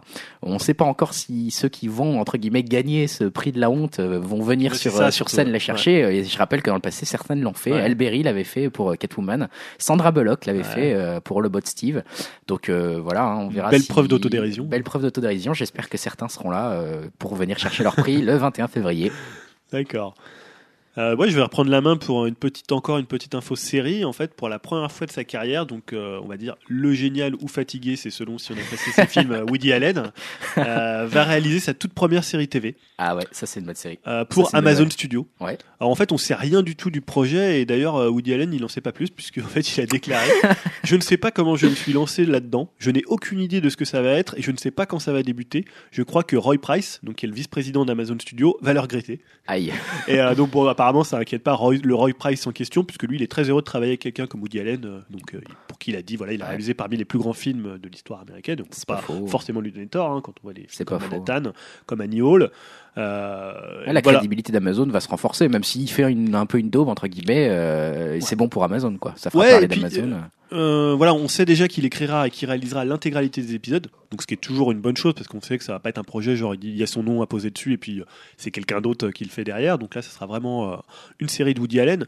Et euh, moi, je trouve ça intéressant parce que moi j'aime bien Woody Allen, mais je trouve qu'il est quand même dans un train-train depuis quelques années avec des films certains assez moyens et je trouve que le fait de venir sur un autre format ça peut peut-être lui redonner euh, voilà un autre ton un autre euh, enfin pas forcément un autre ton mais euh, le, le se faire réinterroger un peu, mais Ouais. est-ce qu'il va réussir à faire une série et à produire son film annuel comme d'habitude? Justement, comme tu le dis, alors c'est vrai que le dernier Magic in the Moonlight, là, moi je l'avais trouvé pas mal, mais c'est clairement du train-train, quoi. C'est vraiment ouais, Woody vu, Allen moi. sur Moi, des j'avais rails. vu euh, Blue, Blue Jasmine qui était pas mal mais- c'est voilà, il- c'est vrai qu'il est sur des rails, hein, voilà, même Ouais. avec son film annuel. euh, c'est un format qui est intéressant à suivre, hein, c'est un défi, mais bon. euh, on sait que tous les ans, on aura notre Woody Allen Ouais. qui va être tout le temps un peu presque le même en termes de ton, de machin, la petite musique jazz. euh, bon, Ouais, c'est voilà. Bah, moi, celui qui m'avait vraiment impressionné il y a quand même quelques années maintenant, c'était euh, Matchpoint. Qui que- était un des derniers vrais grands. Ouais, et qui était pour moi un peu celui d'un peu son retour comme ça, qui est Mm. vraiment un très très grand film. Ouais, et c'est vrai que depuis. Bon, Bon, il y a eu des bons films, hein, c'est Ah, c'est pas des mauvais euh, films. Attends, moi, Magic in the Moonlight, c'est un de mes films préférés de l'année. euh, Ouais. Et c'est vrai que Même Blue Jasmine euh, était bien. euh, Minuit à Paris, c'était aussi pas mal. Non, mais bon, je suis content de voir ce que ça. Je je suis très curieux là pour Ouais. le coup de voir ce que ça va donner sur une série.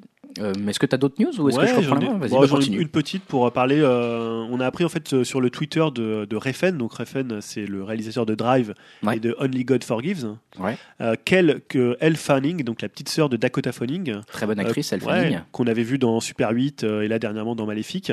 Elle tiendrait en fait le rôle principal du prochain film de, de, de Refn qui s'appelle The Neon Demon, qui est un film d'horreur au féminin et un thriller sexuel, donc annoncé comme ça par Refn.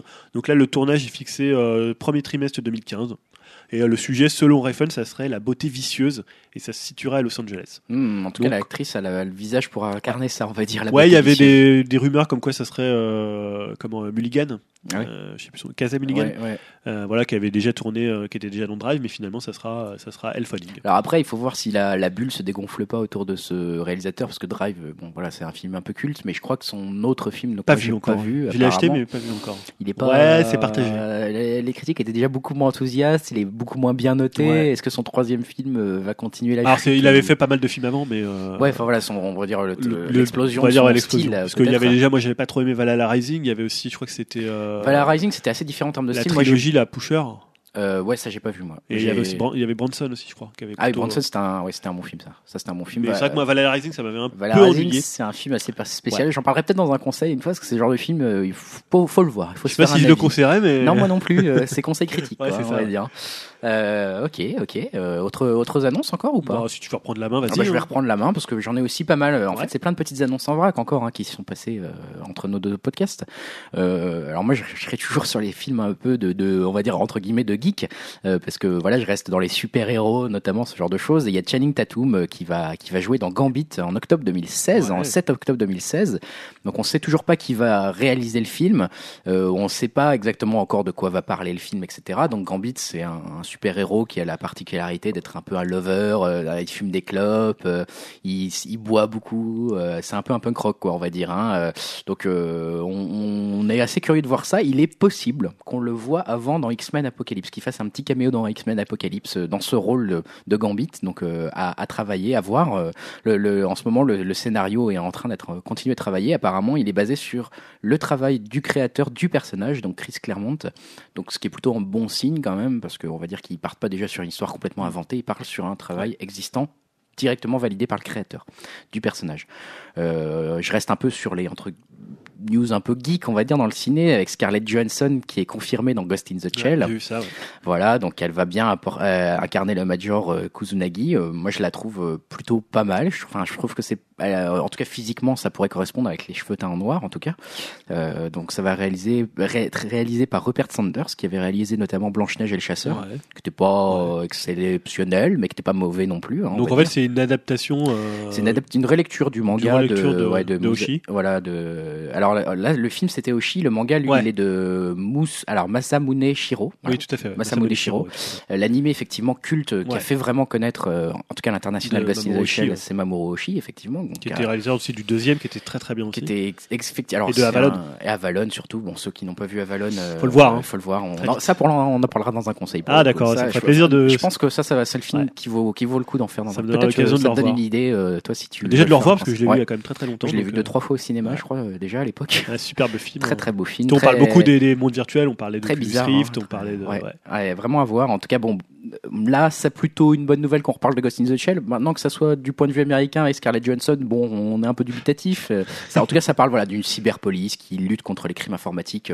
Je vous renvoie à aller euh, sur Internet pour pas parler euh, 10 ans de Ghost in the Shell parce qu'il y a matière avec ce, Ouais, ce et puis- film. Oui, et puis il y a matière aussi à faire des petits liens avec Matrix. hein. Exactement, clairement, clairement. Euh, je continue peut-être sur les news avec Guillermo del Toro Ouais. qui a annoncé un retour vers l'horreur avec euh, Crimson Peak, qui va, on retrouvera aussi Jessica Castain et Tom Hiddleston, donc euh, qui joue Loki euh, dans la trilogie, euh, dans les, dans les Ah oui, films exact. Avengers, Ouais. qui est un, plutôt un acteur que j'aime beaucoup personnellement. Il, il est assez drôle, on va dire.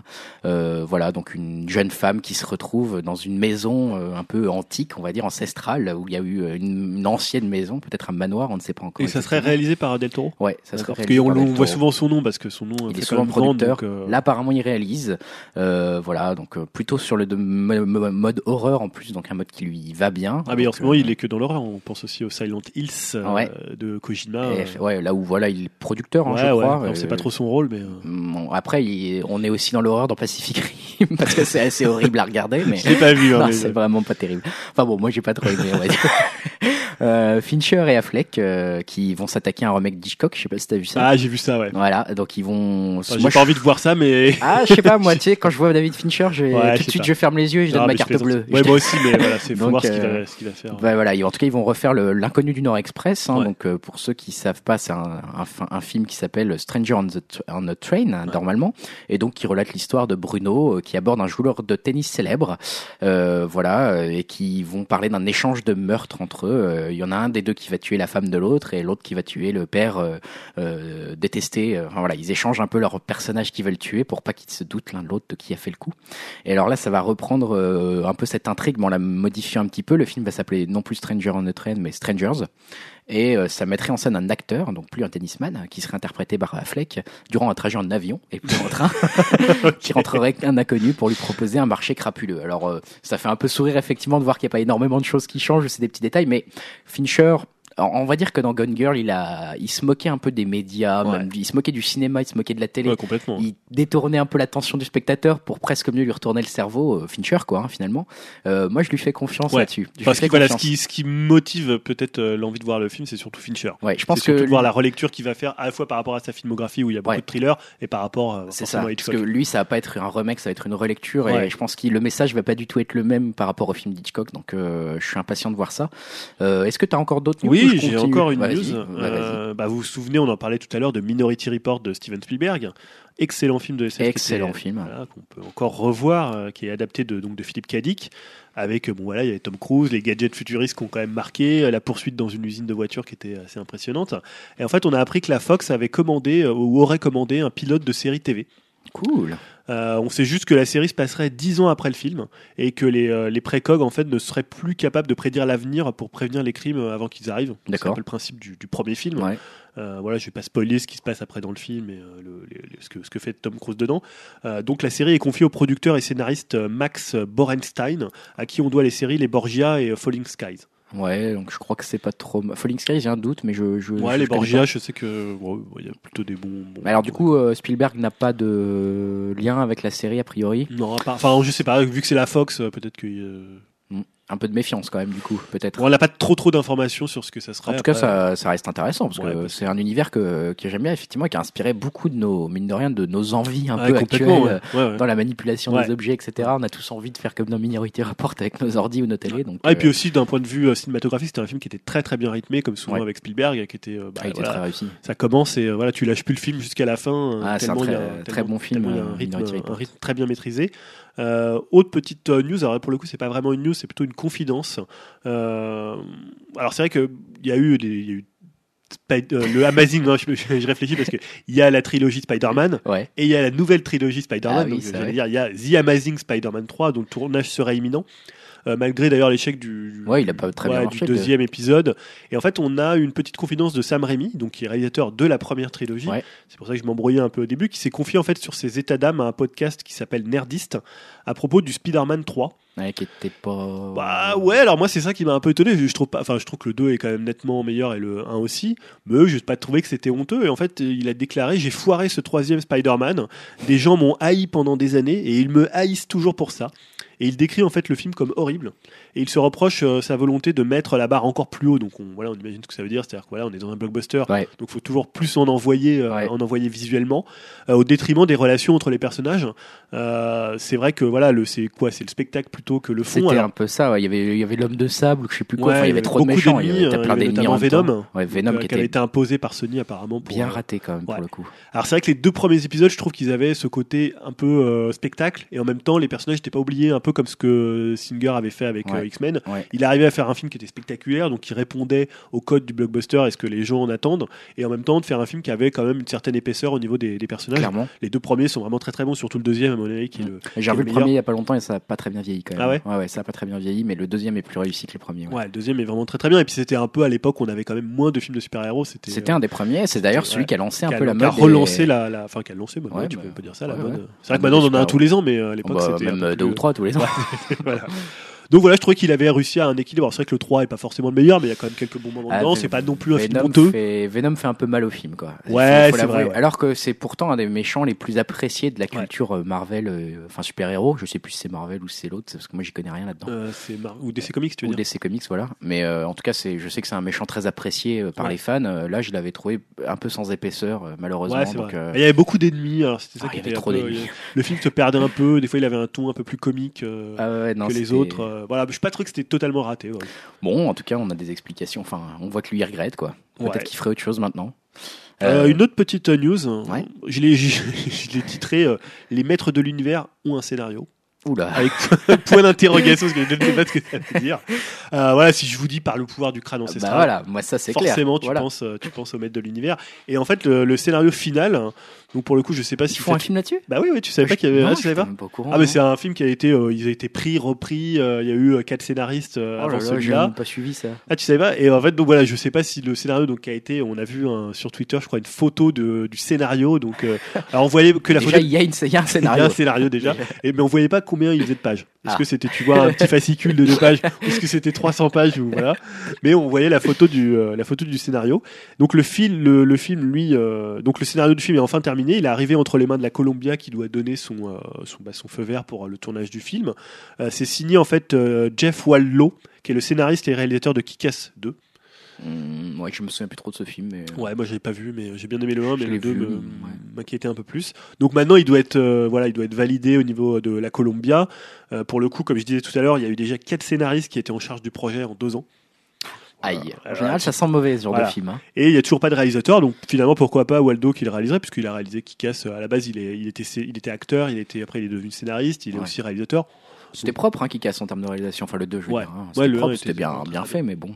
Alors, les maîtres de l'univers, est-ce qu'il y a vraiment plein de gens qui attendent ça en film? Ah oui, enfin, euh, de notre me- génération, ouais. Moi, ça me euh, fait sourire comme référence, mais est-ce que j'irais voir un film basé sur ça, tu vois? Bah, le truc, c'est soit ils font un. Avec les film- squelettes. et Ouais, tout. soit ils font un film euh, voilà, de trucs bodybuildés un peu bas du front et ça sera nul, soit ils font un truc un peu kitsch Ouais. en jouant sur, voilà, je veux dire, Skeletor, c'est quand même un des personnages euh, Ah, bah, c'est kitsch. ridicules et voilà. euh, Ils peuvent un peu, un peu gardien de la galaxie style. Quoi. Ouais, ils Euh, pourraient faire quelque chose comme ça, quelque chose qui, qui rappelle plus un peu le, le kitsch de la série qui était plutôt involontaire, mais sur un film, c'est vrai que c'est très premier degré, très bas du front. euh, bon, ça a peut-être euh, pas tellement bien passé et je pense qu'on le retrouvera dans les Razzie euh, s'ils prennent cette option-là. C'est ça, les Razzie Awards ont des futures nominations à venir. Et Euh, dernière ouais. news hyper rapide, euh, bah voilà, enfin The Interview, alléluia, l'interview qui tue va sortir en France Ah. dans voilà dans la langue de Ribéry, il sortira le, le- le mercredi 28 janvier. Donc voilà, T'as je- des fortes attentes dessus. Euh, non mais je trouve ça bien qu'enfin il sorte et qu'on que tout le monde On va puisse pouvoir se faire un que- avis. Apparemment, euh, c'est pas terrible. On va enfin pouvoir Non mais juger bon, sur voilà. pièce. Après, ça ça devait pas non plus être le film. Il sort au siècle. cinéma, t'en sais ou pas ou... Ouais, ouais, c'est au Ah, cinéma, d'accord. le je répète la 28, 28 janvier 28 donc janvier, euh, bientôt, bientôt. donc, euh, on verra tout à l'heure si on l'a mis dans nos conseils. Euh, ouais. Pas, dans, pas dans nos conseils mais dans, dans, nos notre- attentes, dans nos euh, attentes. dans nos euh, choses. Moi, je finirais sur des euh, plutôt. Alors, c'est pas des news, c'est plutôt des annonces euh, rapides sur les séries en 2015 pour Netflix, euh, parce que euh, ils sont quand même, justement, on l'a vu dans les euh, ceux qui organisent les séries maintenant, ils sont régulièrement nommés dans les bonnes séries aussi, hein, dans les très bonnes séries à suivre. Donc là, il y en a quelques annonces qui ont paru. Il y a notamment une, une série qui s'appelle Unbreakable Kimmy Schmidt, euh, qui va être prévue à partir du 6 mars. hein. donc sur Netflix, en général, bah, vous avez tous les épisodes d'un coup, donc vous avez l'intégralité de la, de la saison d'un coup. Donc là, moi, pourquoi ça m'a interloqué, c'est parce que c'est créé par Tina Fey, qui est une comique américaine qui avait fait la série Surty Rock notamment, Ouais. et qui présente d'ailleurs les Golden Globes. Ouais, ouais, qui était. Et qui est une de mes actrices préférées personnellement, peut-être Surty Rock, une de mes séries préférées, euh, les plus drôles que j'ai vues. Donc euh, ça m'intrigue beaucoup. Ça va parler d'une jeune femme qui échappe à une secte apocalyptique et décide de recommencer sa vie à New York. Donc voilà. D'accord. Euh, voilà, 13 épisodes euh, à partir du 6 mars. Ils vont parler d'une, ils vont lancer une série le 20 mars qui s'appelle Bloodline. Là-dessus, on n'a pas beaucoup d'infos. Ils vont lancer une série le 10 avril 2015 sur Daredevil. Donc là, Marvel euh, Daredevil à nouveau sur Netflix en série. On espère que ça sera mieux, que, le film. Ça devrait pas être compliqué. Non. Et enfin une autre série qui va s'appeler Grace et Frankie, les prévue pour le 8 mai 2015. Donc là, ça va. Ça va être avec Jane Fonda et Lily Tomlin euh, qui jouent les héroïnes Grace et Frankie du coup, duo de meilleurs ennemis euh, et qui vont euh, se voir forcer un peu de reprendre leur, vie à zéro à 70 ans au 21e siècle quand les, les deux maris, euh, leurs deux maris respectifs se quittent, euh, les quittent pour se mettre ensemble en fait. Ah d'accord. Voilà donc euh, j'attends, j'attends. Au début, j'allais mais- dire bon, c'est bon, c'est un peu du réchauffé, mais finalement, c'est Ah, ça peut être marrant. Des seniors, euh, des façon, seniors gays, ça peut je être me, pas mal. quoi. je- en fait, cette série, je les annonce juste le titre, même si on n'en sait pas grand-chose. Pourquoi? Parce que euh, justement, Amazon ou Netflix, ils sont obligés de faire différent de HBO, de Ouais, faire différent des autres. De trouver un ton. ouais. Ils sont obligés de trouver un ton. Donc euh, voilà, et Netflix, ils ont quand même fait euh, le, le House of Cards, Orange is the New Black, euh, qui a plutôt des bonnes critiques, des bons retours. Je me dis que toutes ces séries, donc Unbreakable, Kimmy Schmidt, Bloodline, Daredevil ou Grace and Frankie. Bon, je vous incite à les suivre de, près si va. vous avez Netflix, si vous êtes abonné. Ça vaudra peut-être le coup de jeter un œil à tout ça, sachant qu'en plus Marco Polo, donc moi j'ai commencé hier soir, je vous donnerai peut-être mon avis prochainement, euh, a été renouvelé pour une saison 2, donc euh, ça continue pour Netflix avec toutes leurs séries. Voilà pour les news divertissement. Et ben on va passer euh, aux news jeux vidéo art ludique. Donc Julien, c'est parti pour la partie art ludique. De quoi tu vas nous parler Alors, je vais vous parler du Nintendo Direct euh, Ah, qui a Nintendo. eu lieu le, le mercredi 14 janvier. Euh, avant que ça arrive, je me disais, est-ce qu'il va y avoir des news, euh, des news Bah, la, la jeux news, vidéo? la news principale, c'est que j'ai acheté ma Wii U. Ah, voilà, J'ai- enfin. j'ai enfin craqué. À Je, force de je faire vois même des amiibo. oui, bon, ça va. euh, on n'en arrête pas de parler de Nintendo. Ils, font des- ils ont fait une très bonne fin d'année. J'ai craqué. Je vous incite à craquer aussi. Donc voilà. Très bonne chose. Donc voilà, le Nintendo Direct est, venu à ma rescousse pour trouver une, une news. hein, Ouais, vrai qu'il n'y il avait a pas grand chose. Hein. Ouais, il a été annoncé le, le lundi ou mardi, je crois. Et donc, c'était le 14 janvier à 15h, heure française. Donc, pas forcément facile à suivre euh, pour les gens qui travaillent. Voilà. Alors, c'était un Nintendo Direct japonais, américain et européen. Donc, moi, je me suis plutôt concentré sur celui européen. Ouais. Autour des sorties du printemps sur 3DS et Wii U. Euh, bon, on va, on va parler assez vite de la Wii U parce que c'était plutôt un Nintendo Direct tourné euh, vers la 3DS et surtout la New 3DS Ouais. euh, dont je reparlerai après. Donc on n'a pas vu côté Wii U, il n'y a rien eu sur Yoshi Woolly World, pas de Star Fox, pas de Zelda, pas de Mario Maker. À la place, en fait, on a eu quelques annonces et des trailers. Donc la pro, ce que j'ai retenu, il y a eu Xenoblade Chronicle X, Ouais. dont on a vu en fait un nouveau trailer, le jeu de Monolith Software qui sort pour le coup en avril au Japon, Ouais. mais en 2015 ailleurs. Donc c'était un peu finalement c'était un peu étonnant de voir un trailer du jeu alors que c'était les sorties euh, printemps 3DS et Wii U et que le jeu a une pas de date encore euh, encore en Europe. D'accord. Donc là, ce qu'on a vu, c'était euh, un trailer avec beaucoup d'environnements qui ont l'air assez gigantesques euh, et très très variés. Cool. Voilà. Après, le cara design fait toujours euh, fait toujours de débat puisque les têtes des personnages euh, voilà, sont un peu particuliers comme tout le temps dans la série des, des Xenos.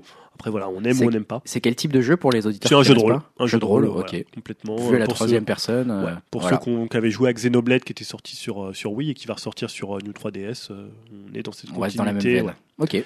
Euh, deuxième deuxième chose pour la Wii U, c'était Splatoon. Ah. J'en avais parlé Toi, dans mes avais attentes. parlé dans tes euh, attentes 2015, 2015. ouais. Euh, donc Splatoon qui est un jeu solo et à la fois coop, un, un F- un TPS Ouais. avec des bombes de peinture, donc un truc très très coloré, revisité, le TPS revisité par Nintendo. Euh, bah là on a vu en fait un nouveau trailer euh, plutôt intéressant qui montrait en fait le hub dans lequel on évoluera avant d'accéder aux affrontements online. D'accord. Le menu, euh, quoi. Bah, pas vraiment le menu parce que pour le coup c'est euh, alors c'est un menu mais c'est euh, c'est on est on, On, est- on voit son marche personnage en fait, dedans et on voit d'autres personnages qui sont dedans c'est vraiment un hub style ce qu'on avait moi, Ah, je me comme rappelle les. À l'époque quand je joue à Fantasy Star Online, voilà, tu te balades dans un endroit où tu peux finalement euh, aller dans des boutiques pour acheter des tenues, euh, euh, perfectionner tes armes, euh, faire de la cosmétique sur ton personnage dès que tu as acheté, euh, dès que t'as acheté ton, tes, tes habits, et après rejoindre des parties online. Donc un vrai petit univers euh, comme ça en C'est un- 3D dans lequel on, se déplace. à mi-chemin entre le mi-vert et un mini-jeu, Ouais. en fait, quelque part, quoi. Ouais, c'est une sorte de Miiverse Place. euh, Ouais. voilà. Donc euh, c'est plutôt sympa, le- l'environnement euh, un peu urbain, tout Ouais, ça, a l'air vraiment excellent. Il y a un côté un peu jet set radio dans le Ouais. jeu. Euh, Je sais pas si je me, je me fais des idées ou pas. Moi, je suis pas trop l'actualité de Splatoon, mais j'ai l'impression que au début, c'était juste une petite annonce vite fait euh, Ouais. sur un coin de table, et j'ai l'impression qu'ils en mettent de plus en plus Bah d'importance ouais, ouais, dans le c'est jeu. euh, bah, c'est sur le, on va dire sur la première moitié puisque le jeu a une date finalement, c'est mai 2015. mai 2015, Donc ça arrive quand même assez vite pour euh, bientôt. ouais. par rapport à du Zelda, du Star Fox, du Xenoblade Ouais. qui seront plutôt euh, d'année. gros ouais. jeux de fin d'année. Là, on aura un jeu mi-année qui a l'air vraiment très très bien. Non, Alors après, encore une fois, il faut voir si le, le comment le netcode va suivre puisque c'est un jeu qui est quand même très tourné online, même si on aura une partie euh, une partie comment euh, solo. Mais c'est vrai que le jeu est même a une grosse communauté autour de lui. Il y a beaucoup de fan art qui sont faits autou- autour des personnages. Ah alors qu'à la base, les, on- tout le monde trouvait que c'était un peu des personnages, voilà, un peu lambda, un peu Nickelodeon Junior. euh, C'est vrai que ça fait un peu. Moi, je trouve qu'ils ont pas. ex-. Ils ont pas vraiment d'âme. hein. Enfin, les personnages pour l'instant, ils, ils ont pas cette patte Nintendo où tu te dis, Non. bah voilà, tu vois une tête de Yoshi, et tu Bah, t'attaches quoi. ouais, je trouve les, je trouve quand même assez cool finalement quand tu vois les cosmétiques. bizarres, moi, je euh, là, on voit un peu les, les, ceux, les marchands des, des boutiques. T'as une espèce d'anémone. C'est plutôt assez bien foutu. Moi, je trouve que le jeu a vraiment une touche. euh, alors après, on aime, on n'aime pas, mais Ouais, il a il vraiment une, euh, un- une patte visuelle. Il a une patte visuelle, c'est clair. Et Après, il faudra voir si les, euh, tout ce qui est euh, Amiibo sera aussi compatible. Qu'on peut imaginer que si on a tous les Amiibo, on pourrait jouer avec Mario dans un. Ah, ou avec un costume de Mario. Bah, non, mais t'imagines que s'ils avaient lancé un, un jeu, un jeu Splatoon euh, Mario, enfin Ouais. Mario TPS, peut-être que là ils Mais auraient fait un carton. tu sais d'ailleurs s'il euh, va y avoir des, des amiibo. Ils ont rien annoncé pour l'instant. je D'accord. sais pas s'il y aura des amiibo Splatoon, mais peut-être qu'on pourra utiliser quelques amiibo. Et alors, autre question qui a rien à voir, est-ce que tu j'en profites parce que t'es là et que t'es un peu l'expert jeu vidéo de- du podcast, mais est-ce que tu sais s'il va y avoir un jeu Amiibo justement? Bah, Bah, il y a pas- tous les amiibo seraient compatibles, où on ferait un peu un univers amiibo comme euh, Disney Infinity. Bah ça, il n'y a aucune annonce pour l'instant, mais j'imagine qu'ils réfléchissent à quelque chose. C'est euh, c'est quand même un énorme succès ce truc et j'ai l'impression qu'il y a, bah voilà, moi j'en ai acheté deux des amiibo et Ouais. je sais pas trop quoi en faire. Bah c'est ça pour l'instant, ouais, et- ils servent plus de voilà de petits compléments à tes jeux de DLC, à part dans Smash où ils sont en Ouais. version écriture, mais on va attendre, à mon avis, à l'E3, on devrait avoir un jeu, euh, peut-être un truc Nintendo Universe, Ah, un ça truc, serait là, ça serait top. voilà, où tous tes amiibo peuvent se matérialiser, un peu un Skylander euh, ou un Disney euh, Infinity à la sauce, à la sauce Nintendo. Euh, pour revenir, que j'ai fait une petite digression, on a fait une petite digression sur les amiibo et sur Splatoon, euh, on a eu l'annonce d'un nouveau jeu qui s'appelle Project Treasure. Alors, Ouais. Project Treasure, c'est pas le nom du jeu, c'est le nom, euh, nom définitif. C'est une nouvelle exclu pour la Wii U euh, de Bandai Namco sous la houlette de Harada. Donc Harada, c'est le créateur de Tekken, enfin celui qui s'occupe de Tekken. D'accord. Euh, pour le coup, on n'a pas vu grand chose. Le seul truc qui fait un peu peur, c'est que c'est un free-to-play. Ah. Donc ça, c'est bon. Après, pourquoi pas hein, Mais euh, il y a plein de free-to-play qui maintenant euh, sont des, des très bons jeux. Mais bon, moi, je suis toujours un peu réticent comme ça aux microtransactions euh, a posteriori. Pareil. Euh, voilà, donc c'est du jouable à 4 en coop. On a vu vraiment peu de choses. On sait juste qu'il faudra récolter des trésors et combattre des ennemis. Bon, D'accord. On sait- combattre des ennemis et récolter Pareil, des on trésors. voit son personnage en. On voit rien, on n'a pas vu On d'image, on d'accord. voit des images très furtives avec des personnages qui ont un peu le style Tekken. D'accord. un personnage qui ressemble un peu à Nina Williams pour ceux qui connaissent. Tekken. Mais voilà, on sait, là je pense que c'était juste pour l'idée, bah voilà, on a un jeu, nouveau jeu de Bandai, euh, de Bandai Namco, sous la houlette de Harada qui est quand même un nom qui parle, gamers. éditeur tiers en plus, c'est suffisamment Ouais. rare pour être annoncé. C'est un peu dommage que ça soit du free to play parce que parfois Ouais. ça peut limiter l'ambition du projet. C'est un jeu, euh, c'est un jeu, un jeu e-shop. Donc on verra ça. Euh, alors plus étonnant, on a vu donc, euh, on en parlait d'ailleurs avant les, avant les, avant les, avant de commencer le, le podcast, euh, l'arrivée de sur l'e-shop de la Wii U des jeux Wii. Ouais. Puisque là est débarqué euh, Super Mario Galaxy 2 euh, au prix de 10 euros. Hein, Ceux qui l'ont pas fait peuvent y aller parce Voilà. que c'est quand même Moi, un je l'ai très acheté. très hein. grand jeu. Je l'ai acheté, voilà. J'ai vu 10 euros. En plus, c'est pour le coup pas très cher pour un jeu comme un Super Mario Galaxy Ah, ouais, qui est long en général. Oui oui, c'est Euh, c'est- L'univers de Super Mario Galaxy 2, il est juste euh, absolument euh, ha- hallucinant. Ah ouais, ouais. Je l'ai juste commencé hier, hein, donc j'ai juste fait deux étoiles, mais déjà euh, j'ai pris un plaisir euh, incroyable. C'est ultra bien fait, c'est hyper maniable, une jouabilité qui est parfaite. Enfin, Ah oui, c'est un 10 très très grand jeu de plateforme. euh, tous ceux qui ont la Wii U, euh, j'ai envie de vous dire, allez vous connecter sur l'eShop et achetez-le parce que c'est un très très grand jeu, ça se sent tout de suite. Alors on sait, bah, la, la Wii U elle est rétrocompatible, oui, mais à chaque fois fallait passer par un, fallait ouvrir presque une Wii. Il y avait une Wii à l'intérieur de, de la Wii. U. hein, c'est même pas de l'émulation, c'est euh, euh, pour le coup. Euh, et donc là, bon, quel est l'intérêt? Alors euh, moi j'y ai vu surtout un intérêt, c'est qu'il y a beaucoup de jeux qui vont sortir dessus, qui sont très difficiles à trouver ou qui ont une cote Hmm. euh, très importante. Par exemple là, je crois que c'est la semaine prochaine, ils vont lancer ou dans deux semaines Metroid Prime Trilogy, Ah oui, qui pour le coup coûte très cher, qui coûte parfois 90-100 euros. ah oui, Alors que là il sera à 9,99€. ah oui, oui. Bah pareil, même Mario Galaxy 2. Ouais, il est à 25 Il est à euros, 25 euh, euros ouais, en ouais. cote. Là, tu l'as 9 euros quoi. Mais euh, là, il y a des jeux vraiment qui sont souvent 70, 100 euros. Ah oui, donc là, bah, là, ça peut être, ça coup, peut être là. intéressant. Mais bon, voilà, c'était pas non plus une annonce. C'est pas une grosse annonce, non Euh, donc, on parlait tout à l'heure des Amiibo. On a dit, ouais, c'est un gros succès. Et bon, bah, forcément, quand c'est un gros succès chez Nintendo, il s'arrête- il s'arrête pas là. et, là.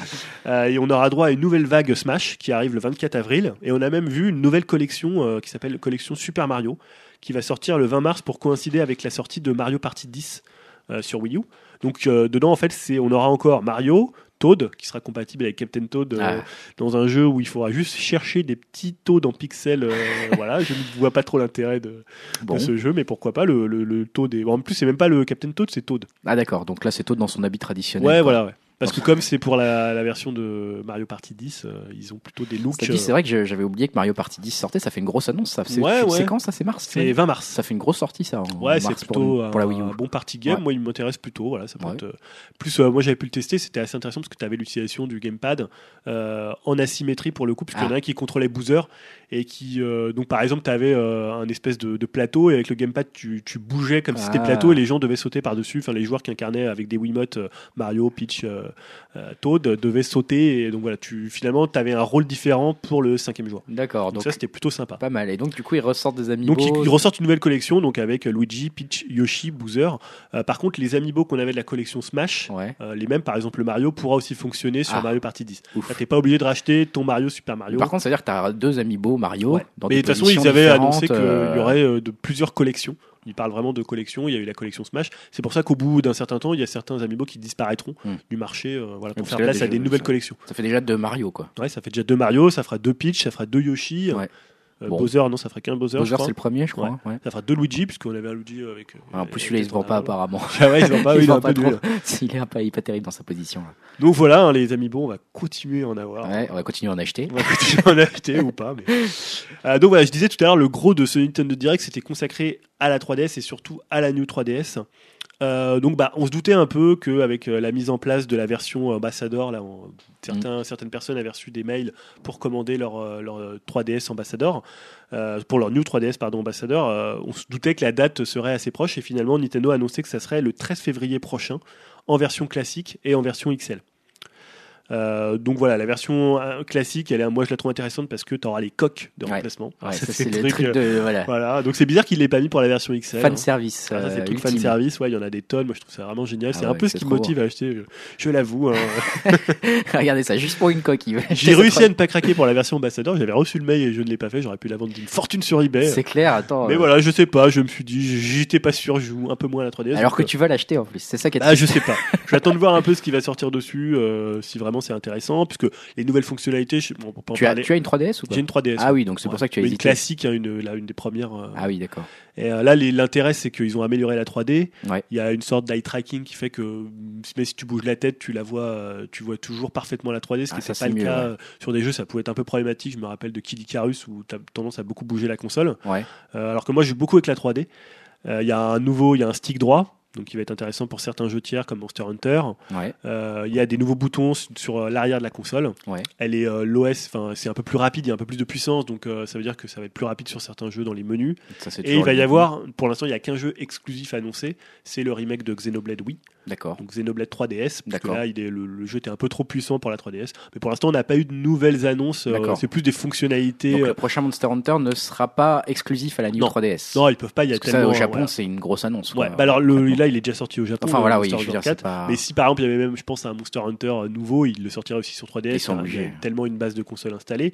Donc là, en fait, on a eu droit à. Alors les prix pour les prix, j'ai pas dit les prix, c'est 169 euros pour la version classique Ah, ça va. et c'est pas- 199 euros pour la version XL. Alors c'est des prix indicatifs parce qu'on sait que Nintendo je ne je ne donne jamais de prix officiel. Ouais, ouais, ouais. Et c'est après les revendeurs qui fixent eux-mêmes leur prix tu- euh, dans une fourchette. Enfin, c'est que- peut-être question bête. Je sais pas si certains auditeurs se la posent, mais est-ce que ça vaut plus le coup d'acheter une XL ou une euh, 3DS Euh, normale ça dé- ou- hmm, C'est beaucoup plus confortable d'avoir une XL. C'est beaucoup plus confortable. ouais. Euh, Maintenant, c'est vrai est, moi je trouve ça moins nomade. C'est vrai que si tu as une utilisation de ta console où tu joues dans le métro, euh, alors là il faut voir que la New 3DS euh, classique est un peu plus grande que la classique de base. L'écran est un, je sais pas de quel ratio, mais il est un petit peu plus Ah, ils grand. ont quand même augmenté Ouais. un petit peu les trucs. Donc après voilà, il y a- il y a vraiment c'est partagé. Moi je préfère les classiques. Mm. Euh, je suis pas trop XL, mais je sais que enfin voilà, il y a plein de gens qui achètent exclusivement des XL parce que l'écran est quand même beaucoup plus grand. Donc 13 février en tout cas. 13 février euh, donc euh, en Europe et 13 février avec euh, pas n'importe quel jeu puisqu'il y aura un pack Monster Hunter 4 Ultimate Voilà. et un pack Majora Mask. Donc Ah, Majora Mask ouais. arrive très très tôt, hein, c'est quand même C'est vite, ouais. ouais puisqu'il a été annoncé, je crois que c'était en fin d'année Bah, dernière. c'était lors du dernier Nintendo Direct, ouais. Ouais. et puis finalement ils disaient oh on sait pas, on le fera peut-être un jour. Il y avait plein de fans qui le réclamaient et finalement ils sortent déjà le 13 février. Ah, Ils sont toujours comme ça Nintendo. Ils font pas d'annonce genre hyper en avance. Non, euh. c'est toujours leur. Mais souvent, comme c'était un jeu qui était très très attendu par la communauté Ah bah de ouais. Zelda, et ils avaient envoyé plein de petits signes pour dire, euh, bah, et ça sortit. Oh, est-ce qu'on sait pas trop, on y travaille, est-ce qu'on y travaille pas? Et puis ils faisaient des, des clins d'œil. Je me rappelle dans le, le Zelda 3DS, euh, A Link Between Worlds. euh, euh, ouais, c'était Link Ouais. Between Worlds. Il y avait Ouais. un petit masque à un moment de, Ah. un masque de Skull Kid Ah. que tu voyais. Voilà. Donc, là, il y a un pack spécial. euh, il y a un pack spécial avec une 3DS spéciale. Oh. aux couleurs. Je crois que c'est une XL aux couleurs. Il y a aussi un pack avec une figurine, voilà des. Donc un truc collector qui est disponible, euh, je crois, en France chez, euh, chez Micromania, peut-être dans d'autres enseignes aussi. J'avoue que ça peut être tentant quand même hein, la New 3DS parce que c'est peut-être le moment, on va dire entre guillemets. Moi, j'en ai pas de 3DS, donc Ouais. c'est peut-être le moment d'en acheter une. Il y a quand même une base de Ouais. jeux sur 3DS qui est monstrueuse, Ouais, beaucoup de très bons jeux. Ouais, très, très bons jeux. Si t'en as pas, c'est vrai que là, il faut mieux t'attendre la sortie de la. C'est peut-être le moment là de, de commencer à craquer. Ils sont. Surtout qu'elle est au même prix, que t'as les coques interchangeables, t'as une là, ça va 3D être la- améliorée. quand Ça va être la dernière version de la 3DS là, non? A Ouais, on peut priori. penser ils que- vont plus, ils vont plus en faire de nouvelles. Je pense que là, ils peuvent plus trop tirer sur la corde sur les. Ça fait 10 ans qu'elle existe quoi. Euh, non, c'est moins, moins. DS, 3DS. Ah, tu parles DS, Ouais, 3DS Enfin, ouais. la- Ah oui, le DS, modèle ouais. console euh, ouvrable avec deux écrans tactiles. Enfin, un écran tactile et un écran. Ouais, ça, ça fait. Oui, la 3DS, ça fait moins effectivement. ouais. Ouais, là, il commence un peu. Après, il faut qu'il retrouve un autre nom, c'est compliqué. Hein. Euh, DS. new, new, 3 Multi DS, je sais pas, il y a- a quatre écrans. euh. quatre écrans. ouais. Voilà, donc euh, côté jeu, il y a la grosse annonce, c'est d'ailleurs le, ce qui a ouvert le, euh, le, comment, le, le Nintendo Direct, c'est un nouveau Fire Emblem. Ouais. Euh, qui s'appelle If au Japon et qui n'a pas de titre euh, particulier pour l'instant en Europe, c'est un titre provisoire et qui devrait sortir donc l'été au Japon. Euh, la cinématique qu'on a vue était splendide, on a vu un peu du jeu, donc ça reste un tactical fait par Intelligent System, donc très, très, le premier avait été très très bien accueilli et avait plutôt bien marché. D'ailleurs Nintendo avait dit à l'époque que si le jeu n'avait pas marché, ils auraient certainement mis la licence en sommeil. Et comme le jeu s'est bien vendu, ils, bon, bah, ils se disent bah, autant lancer un Bah nouveau ouais. maintenant. Et ça a l'air vraiment très très bien. On retrouve la même équipe que sur Awakening, donc euh, c'est gage de, gage de qualité.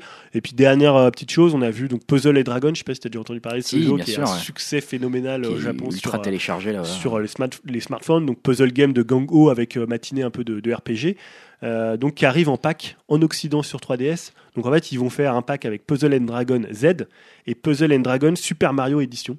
D'accord. Donc euh, voilà, t'as à la fois ils ont euh, collé un espèce de skin de, de, de Mario.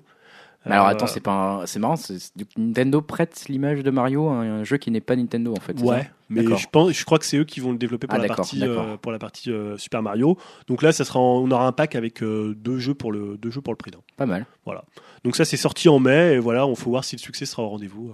Voilà, c'est un peu tout pour ce Nintendo Direct qui était euh, euh, plutôt intéressant parce que voilà pour la, 3 la New 3DS, La c'était New 3DS important qu'on ait, le, ait le prix. Pour la Wii U, c'était moi je trouvais un petit peu plus décevant. La Wii U c'est un peu faiblard, ouais. Ouais, alors est-ce qu'on en Parce que je viens de l'acheter, euh, ils ont vu, ah c'est bon, Greg l'a acheté, on est plus. Ouais, c'est surtout que sur le premier semestre, on n'a pas tellement de jeux qui sont annoncés. Euh, Kirby sort euh, simplement aux États-Unis, au Japon et pas du tout en Europe avant le second semestre, Ah oui. alors qu'il est 20 février. On a voilà euh, Yoshi, on sait pas du tout la date. Mm. Bon, bah, il va falloir être patient. Il va falloir être patient. En attendant, bah, moi, je vais vous parler de news, de news sur la Xbox One plutôt. Alors, c'est marrant parce que c'est plutôt une news euh, un peu thématique, euh, c'est-à-dire que c'est des offres d'emploi qui ont. Ah, ça c'est la, la grande mode. Des... c'est la grande mode des offres d'emploi qui leak. pour euh, trouver des annonces. qui trouve euh, voilà alors là justement je, j'ai toutes mes news liées à la Xbox One sont liées à des offres d'emploi j'annonce tout de suite la couleur donc par exemple euh, une news d'emploi qui est parue euh, sur le Kinect euh, a priori donc on avait dit bon le Kinect a priori c'était fini hein, ils l'ont même enlevé de la console pour le faire baisser le prix mais euh, ils ont publié une offre d'emploi liée à un poste d'ingénieur logiciel senior euh, qui parle du Kinect et ils disent euh, que c'est une annonce assez secrète hein. la majeure partie des choses sur lesquelles vous travaillerez sera top secrète mais si vous êtes passionné par le potentiel qu'a Kinect de continuer à révolutionner le divertissement, je rigole un peu, hein, et que vous êtes un ingénieur logiciel expérimenté, blablabla, voilà, construire ensemble l'avenir d'expériences premium basées sur le Kinect. Donc ils auraient pas laissé tomber totalement l'idée du Kinect pour, bah, pour voilà, pour exploiter en fait cette technologie. C'est vrai que pour l'instant ça paraît un peu faiblard. Euh, au moment où ils avaient annoncé la Xbox One, euh, c'était un peu euh, le centre de la Xbox One, Ouais. le Kinect. Ils l'ont du coup vite, Vite supprimé, ils l'ont vite décentré exactement. Et puis, bah, ils ont peut-être pas laissé tomber complètement. En tout cas, cette annonce, on verra si ça se concrétise dans les faits. Mais bon, en tout cas, ils travaillent encore dessus. Ils travaillent aussi sur la sécurité. On avait, oula, on avait parlé des Lizard Squad euh, euh, dans le dernier podcast, Ouais. je crois, qui avait piraté euh, les PS Now et, et le, et le Xbox euh, Live. Euh, bon, bah voilà, ils ont été un peu marqués par ça, Microsoft, même s'ils ont plutôt bien réagi au moment des attaques et que ça a été assez rapide finalement.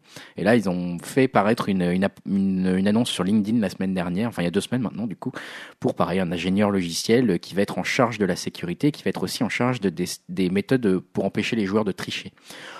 Donc euh, voilà, ils veulent encore renforcer leur sécurité. Apparemment, ça les a quand même un peu marqué cette expérience du Lizard Squad. On imagine que financièrement, c'est toujours pas très agréable de se dire que bah, peut-être qu'ils perdent des gens euh, qui Ouais. vont arrêter de s'abonner s'ils sont trop souvent attaqués.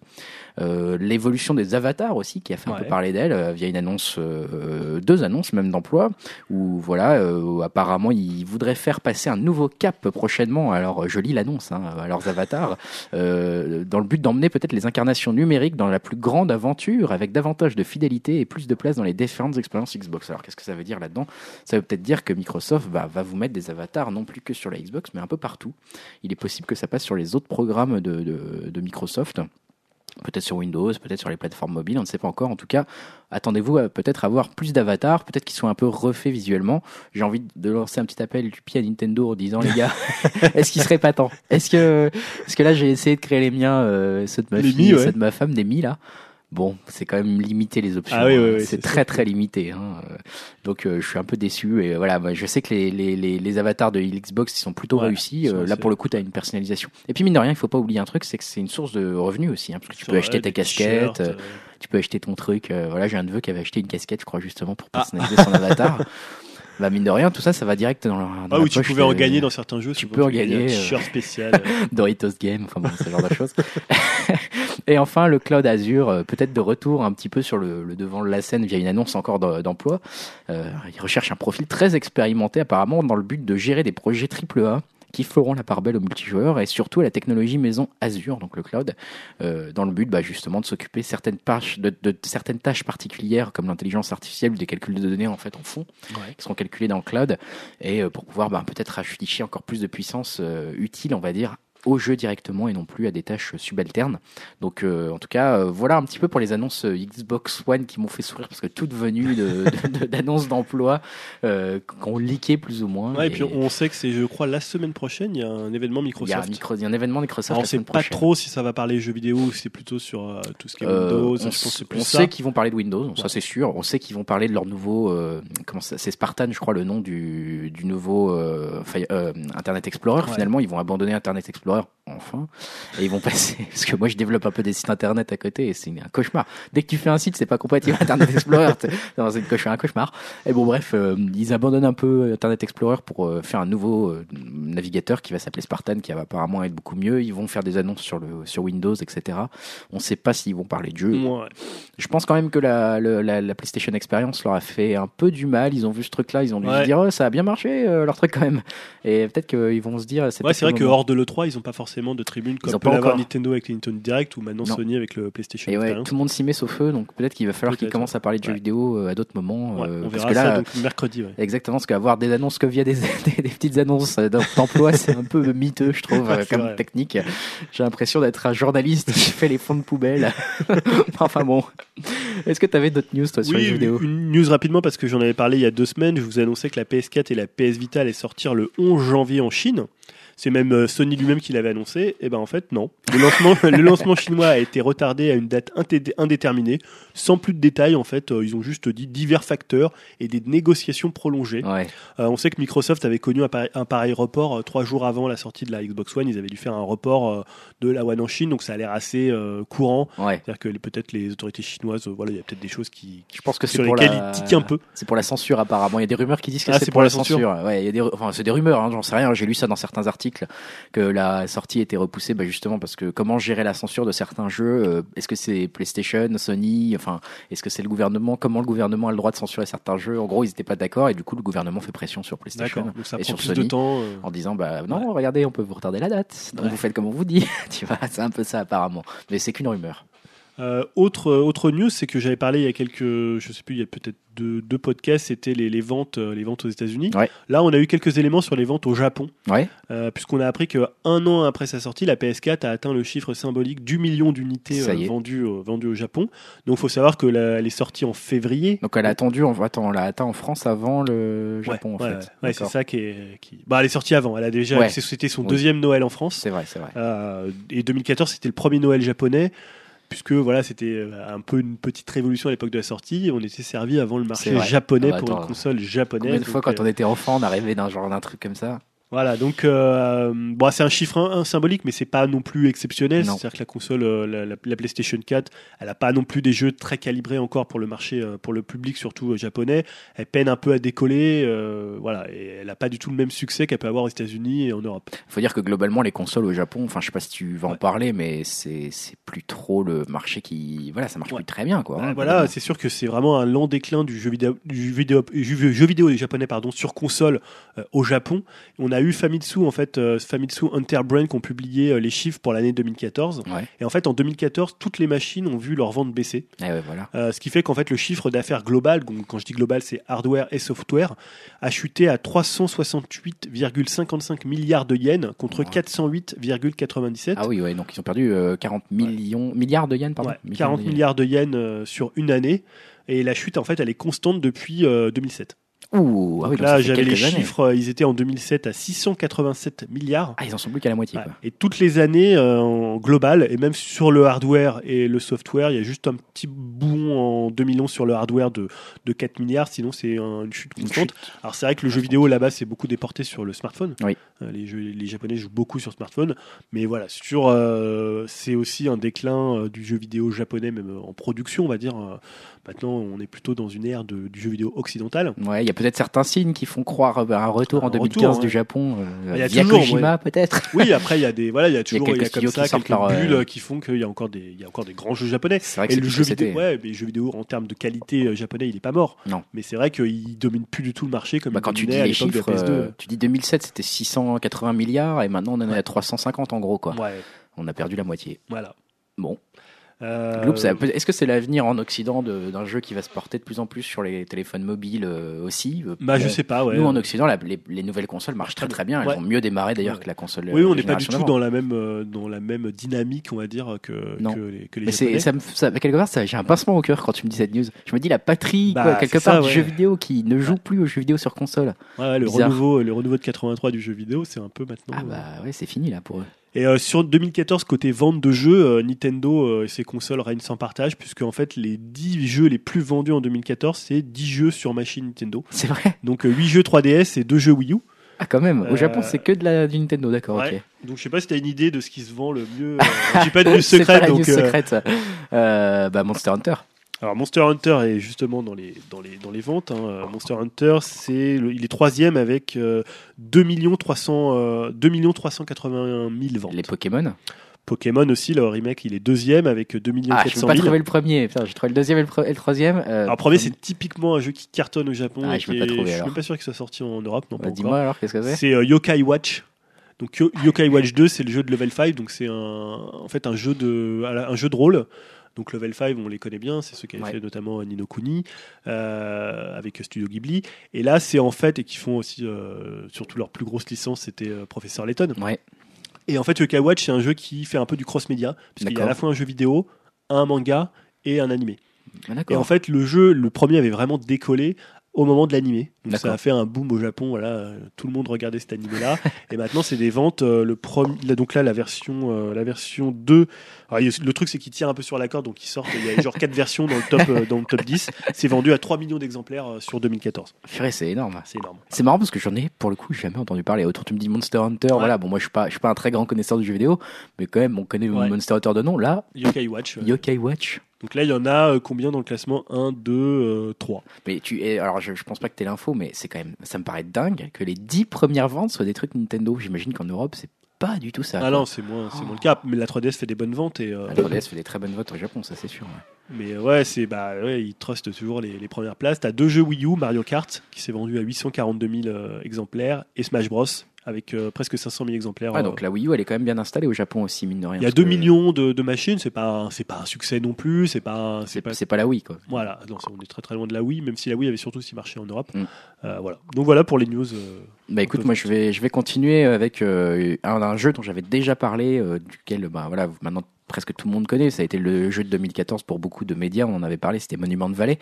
Euh, Monument de Valley qui a refait un peu parler d'eux dans les actualités dernièrement, puisqu'il y a le créateur, euh, le développeur qui a qui a partagé un tweet où il a dit bah voilà euh, 5%, euh, 95 95% des, des des versions n'ont pas été payées de- du jeu quoi. D'accord. Donc voilà, euh, 95% de versions piratées pour interrogation. Euh, ça, c'est pas lui qui le dit, c'est moi qui me suis posé la question. Ou offert. je Euh, alors voilà, justement, il y a, il y a dans les 95%, il y a euh, des, donc des gens qui n'ont pas payé. ils sont compris, on compte les gens là-dedans qui ont plusieurs appareils Android et que tu l'achètes une fois et Ouais. tu l'installes sur plusieurs appareils. Donc ça, ça compte un petit peu. Mais euh, après, euh, c'est un peu tout. C'est-à-dire que dans les autres chiffres, euh, ils avaient enlevé, par exemple, les, les 400 000 utilisateurs qui avaient euh, installé gratuitement Monde Valley au moment où c'était gratuit sur Amazon, parce qu'Amazon avait fait une offre de quelques jours où le jeu était gratuit. Donc cela, ils les avaient comptés. Donc on reste quand même à 95%. Donc euh, en gros, euh, ce que nous dit Dan Gray, euh, donc le, dé- le développeur responsable chez Monument de Valley, c'est que euh, ils n'ont pas de façon certaine le nombre de piratages, mais qui sait que c'est très très proche des 95% qu'il a Ah, annoncé. énorme. Donc euh, moi ça m'a complètement sidéré euh, ce, ce- ce- cette annonce là. Euh, mais euh, Us2, euh, donc le studio, a, lui il ils sont pas particulièrement choqués par Ouais. ce ratio de 9,5 jeux piratés pour un jeu acheté. Euh, par exemple, le site Pocket Gamer euh, dit que lui c'est commun euh, dans le jeu des, dans Ouais. le monde des jeux Android ce, ce ratio. Euh, par exemple, eux, alors ils essayent donc chez chez Us2, euh, chez le, le Monument de Valley, ils essayent de voir ça de façon positive. Hein. Dan Gray dit bon, je, je me dis que la majorité des utilisateurs qui auraient qui n'ont pas payé de toute façon n'auraient pas acheté le jeu. Ouais, c'est ça. Donc euh, c'est pas comme si on perdait de l'argent. Lui, il a dit ça comme ça. Et il a expliqué que ça pouvait peut-être probablement, probablement venir des connaissances techniques et des, régi- région, dans le sens où c'est sur Android, hein, dont je vous ai cité ce chiffre de 95% de versions piratées. ces appareils Android sont surtout utilisés dans les marchés émergents pense notamment à la Chine, hein, euh, et qui ont ce genre de culture entre guillemets, de penchant de ne pas payer pour ces, pour les jeux, de, de les pirater si possible, quoi. Euh, par exemple, il disait que sur les statistiques, si on prenait uniquement les États-Unis, là, les taux de paiement pour Android et iOS, donc iPhone, étaient euh, globalement beaucoup plus proches. Alors pourquoi je parle de iPhone? Parce que là, au moment où il a publié que 95% des jeux avaient été piratés sur Android, il a aussi dit que 60% seulement des jeux avaient été piratés sur iOS, donc il y a quand même 40% des gens qui ont payé sur iPhone contre 5% sur Android. Euh, encore une fois, ça va expliquer alors deux choses. Déjà, c'est que bah, pourquoi il y a de nombreux développeurs qui continuent à sortir les applis sur euh, iPhone plutôt que sur Android? Bah, Tout simplement parce qu'il y a beaucoup plus de gens qui les achètent, euh, alors que beaucoup de gens les piratent sur Android. Et c'est quelque chose aussi, là aussi, ça m'a intrigué, cette différence de piratage entre Apple et, puis Android, on va dire. C'est que la différence de chiffre, je me suis dit, mais c'est quoi ce délire? Est-ce que c'est juste Android? Est-ce que c'est juste Monument de Valley ou pas? Et non, en fait, ça a été aussi constaté par d'autres studios, hein, notamment Battle Earth. Euh, le jeu donc c'est Mika Mobile, hein, le, studio qui a fait Battle Earth, euh, ils avaient exactement à peu près le même taux de, piratage, c'est-à-dire un taux beaucoup plus important, 4, proche des 95% sur Android, et alors que c'était plutôt proche des 60% sur, euh, sur iOS.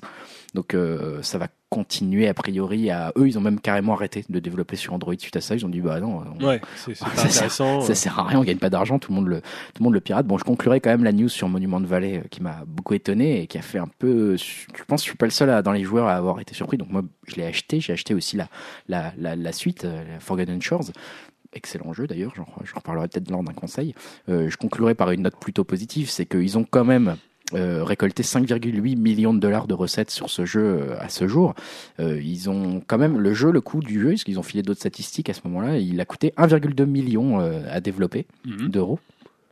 2,4 euh, millions de copies écoulées et dont 1,7 million sur euh, Apple. Et seulement, alors ça, ça m'a un peu étonné, 50% des joueurs ont terminé le jeu. Ouais. Donc ça, moi j'étais. Hein, c'est pas si mal 50%, je crois. 50% hein. c'est même énorme par rapport. C'est vrai que si tu prends un, GTA 5 ou un truc comme ça, euh, là, voilà, on tombe à 4-5% des gens qui finissent le jeu. Mais même sur des jeux de 10 heures, les gens. Ah oui, oui, même sur un Capitaine Toad, les gens le finissent. c'est ce qu'on en avait parlé il y a deux semaines.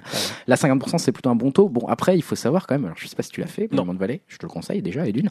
Mais de deux, c'est que c'est vraiment très rapide à terminer. C'est-à-dire qu'en une heure et demie maximum, tu as fini euh, la première partie. Et si tu achètes l'extension Forgotten Shores, moi je l'ai fini en moins d'une heure. Mais euh, voilà, vraiment. Euh, après, ça vaut le coup. Ouais, pas que ça vaut pas le coup. Il faut l'acheter. C'est vraiment peut-être le meilleur jeu auquel j'ai joué l'année passée. Mais j'étais étonné quand même par ce 50% des gens seulement qui, qui terminent les, le, le, jeu. Voilà, voilà pour euh, Monument Valley. Est-ce que tu as toi d'autres news ou je continue sur le PS Now bah, Vas-y, continue. Bah, je continue sur le PS Now. Alors, le PlayStation Now, euh, on en avait parlé, il y a quelques podcasts qui permettent donc de jouer au, jeu PS3 en streaming euh, via le cloud, qui avait quand même un gros point noir que Stan avait cité à l'époque, qui était le prix, des prix exorbitants apparemment. Alors, moi, j'ai pas de PlayStation, donc je connais pas trop. Euh, là, euh, justement, à l'occasion du, alors c'était pas pendant le CES, c'était au même moment du CES, je sais pas si c'était pendant le salon ou pas. Euh, le constructeur japonais, donc PlayStation Sony, vient d'annoncer que les joueurs américains auront la possibilité de s'abonner au service à partir du 13 janvier. Donc ça y est, là c'est en cours du coup, hein. avec deux formules un mois d'abonnement au prix de 20 dollars ou trois mois d'abonnement au prix de 50, 45 pardon euros. Euh, non, dollars, c'est dollars, pardon, 45 euh, dollars, donc ça fait environ 15 dollars par mois. Euh, ce que j'ai trouvé plutôt bien. Euh, de, ça reste encore un peu cher. mais... je, me, je me rends pas trop compte si les, les, les, fans de la marque sont prêts à payer pour des jeux qui. C'est bah, des jeux PS3. Euh, bon, il y en a quand même des jeux PS3 qui valent encore beaucoup le coup d'être joués. Hein, je pense que pour certains, ce qui est bien, c'est que ça, tu peux jouer de manière illimitée, illimitée pardon, à une centaine de jeux quand même. Hein, PS3. pour l'instant, c'est développé que pour les, les possesseurs de PS4. Après, on verra s'il y a d'autres appareils qui seront compatibles la PS Vita. Euh, bon, moi j'ai trouvé, en, tout cas, bon, financièrement c'est plus intéressant que payer un jeu qui était ultra cher juste pour y jouer une fois. Là, tu peux jouer de manière illimitée et tout, donc on, se rapproche d'un Netflix quelque part ou d'un Spotify. Le modèle me semble plus intéressant. Quelques précisions que j'ai trouvées sur un site, c'est que les jeux PS1 et PS2 devraient arriver prochainement sur le service. Pour l'instant, il n'y en a pas encore. C'est d'abord les jeux PS3. Euh, les utilisateurs du PS Plus n'auront malheureusement pas de réduction euh, sur les prix de souscription, donc voilà. il y aura des nouveaux jeux qui vont être ajoutés tous les mois, ça je l'ai, dit. Euh, si vous achetez des jeux sur le PS Store par exemple, euh, malheureusement ils ne seront pas disponibles sur le service du PS Now, donc c'est pas encore euh, tout à fait unifié. Euh, par contre, si à un moment vous arrivez à la terme de votre abonnement du PS Now et que bon quelques mois après vous décidez d'en reprendre un, vos sauvegardes auraient été stockées sur le cloud, donc vous pourrez reprendre vos jeux euh, à ce moment-là. On n'a pas encore de date pour l'Europe. Moi, je pense que c'est un modèle qui pourrait être intéressant. Toi, tu as l'air d'être plus, ouais, moins de moins y croire, Euh, quoi. Je suis plus sceptique pour les, les gens qui sont déjà des gros joueurs parce que tous ces jeux, soit ils vont les avoir fait sur euh, PS3, soit ils les auront eu dans les offres PS Plus, euh, soit ils les achèteront parce qu'il y a quand même souvent des, des ristournes. Par contre, je pense que ça peut être intéressant pour des gens qui n'ont pas de PlayStation et qui vont y jouer. Par, on parlait la dernière fois sur les télé Samsung, Ouais. sur des télé Sony. Euh, voilà, je trouve que ça, pour ça, ça peut être un peu un- intéressant pour un- une autre utilisation pour euh, faire connaître la marque et préserver le catalogue PlayStation. Ouais. Après, sur les joueurs vraiment les, les gros hardcore, je, Dubitatif. voilà, je Toi, par exemple, prix- tu l'achèterais pas, quoi. Enfin, Non, tu t'abonnerais pas. non, non, bah non, non. Je suis déjà tu les as PS+. déjà tous fait, Non, bah, ouais, après faut voir, alors, faut voir le catalogue, mais euh, sais pas. Je, Mm. Non, pour l'instant, je suis pas vraiment convaincu. On verra si le succès est en rendez-vous en- aux États-Unis. Euh, Est-ce que tu avais encore une, une dernière news en une ou ou- pas Moi, j'en ai une dernière. Ok, vas-y. Pour conclure euh, ma partie, en tout cas, euh, mes news, c'est bon, c'est très rapide. hein, c'est juste l'internet archive. Je sais pas si vous avez lu ça, mais qui a mis en ligne 2400 jeux vidéo classiques sous MS-DOS. Donc c'est une, une assoce à but non lucratif hein, qui a le but de garder la mémoire du web. Ils mettent des logiciels, des films, des livres en ligne. Ils avaient déjà mis 900 jeux d'arcade en novembre dernier, et là ils viennent d'en rajouter. Maintenant, on arrive à 2400 jeux euh, disponibles sur sur les internet euh, sur internet archive.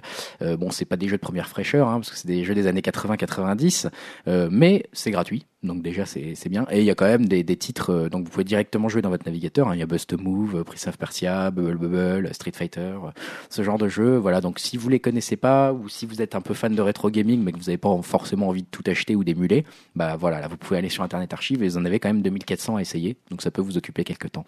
D'accord.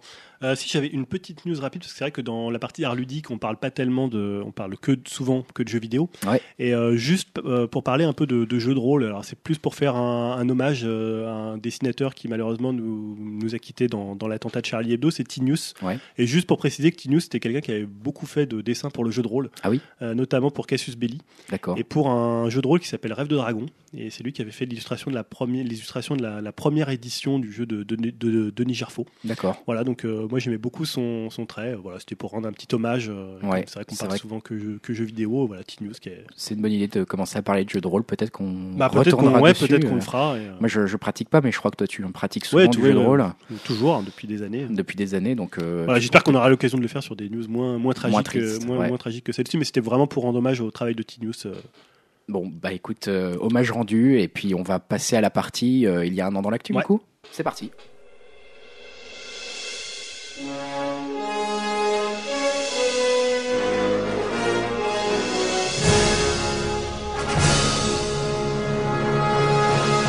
Il y a un an dans l'actu, toujours la petite rubrique qui revient sur ce qui s'est passé bah, il y a un an.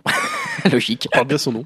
Et du coup, qu'est-ce qui, à quoi ça nous fait écho aujourd'hui? Alors, il y a un an, dans un épisode des Simpsons, on célébrait Miyazaki, hein, dans le 25e, euh, dans le 540e épisode, pardon, 10e épisode de la 25e saison, euh, donc qui était, euh, qui était diffusé il y a un an. Les amateurs avaient pu retrouver de nombreuses références aux 11 films de, de, de Miyazaki, euh, considérés, bah voilà, comme les, finalement légal de Walt Disney ou de Osamu Tezuka.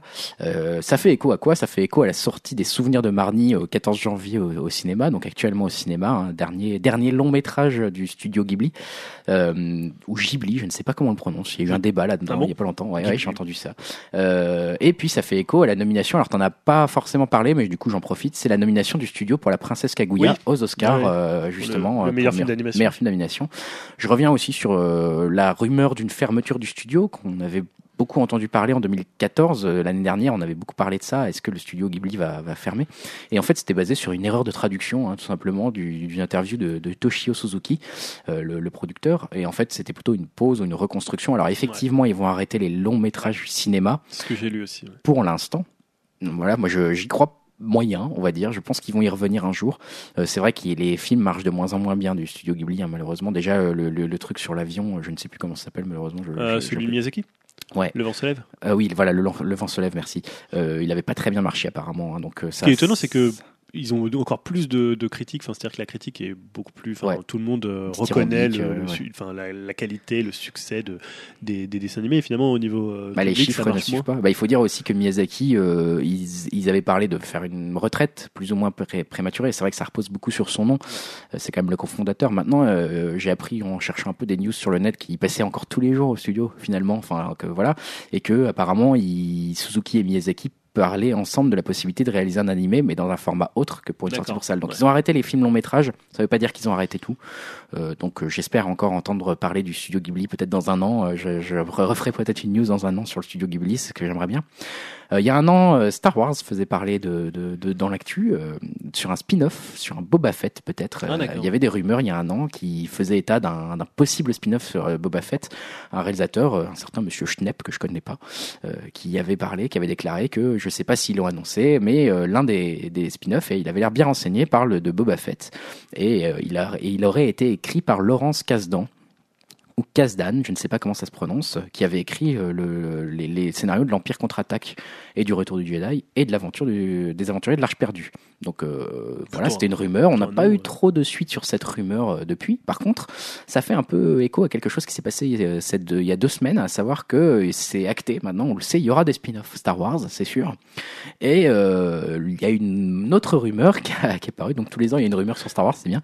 Donc cette rumeur-là, c'était au début janvier, une rumeur rattachant Aaron Paul, donc l'acteur qui a joué dans Breaking Bad, euh, Jesse Pickman, au projet en faisant de lui un personnage d'un spin-off, donc peut-être un, un Solo. euh, A priori, la rumeur faisait état d'un Han Solo jeune euh, à la tête d'une équipe de contrebandiers ayant pour objectif de voler les plans de la Death Star. Voilà. euh, après, l'acteur a été très surpris euh, par cette rumeur. Il a dit sur son Twitter, euh, voilà, bah, je, je, c'est quoi cette rumeur? Je suis content de, je suis content de l'apprendre. Je vais cool, a un contrat. Mais il a quand même dit qu'il était intéressé. Si c'était une rumeur euh, véridique, donc euh, peut-être qu'on en entendra parler. Qu'en fait, euh, c'était un peu comme euh, bah, Scarlett Johansson dans Ghost in the Shell. Elle faisait euh, genre non non, Ouais, euh, je suis pas au courant, mais en fait, tout le monde savait que euh, globalement ça allait se faire quoi. Ouais. Et il y a un an dans l'actu, c'était le CES 2014 du coup logiquement. Et au CES 2014, on avait beaucoup parlé des Steam Machines. Donc euh, de pour ceux qui connaissent, qui jouent, euh, qui pratiquent Valve, euh, il y avait 13 fabricants qui, qui avaient présenté leur propre prototype de Steambox ou Steam Machine, notamment le constructeur Alienware qui avait beaucoup fait parler de lui. Et depuis, bah, je me suis dit, mais où est-ce qu'on en est de cette histoire? Et j'avoue que ça semble être un peu la débâcle au niveau des Steam Machines. Il y a, bon, on sait que le Steam Controller va bientôt être présenté, Ouais, parce il y a une nouvelle version, ouais. apparemment il est achevé, même plus ou moins, on, espère. Il va être bientôt présenté par Valve. Euh, le patron d'origine PC a dit que lui, les Steam Machines n'étaient plus à l'ordre du jour. Chez Ah, d'accord. Bon, il a un peu refroidi la douche froide. Enfin, ça a un peu la douche froide, pardon. Il n'y a pas eu de, il y a pas eu de Steam Dev Days euh, cette année non plus. Ouais. hein. Normalement, ils font ce, ce genre de choses.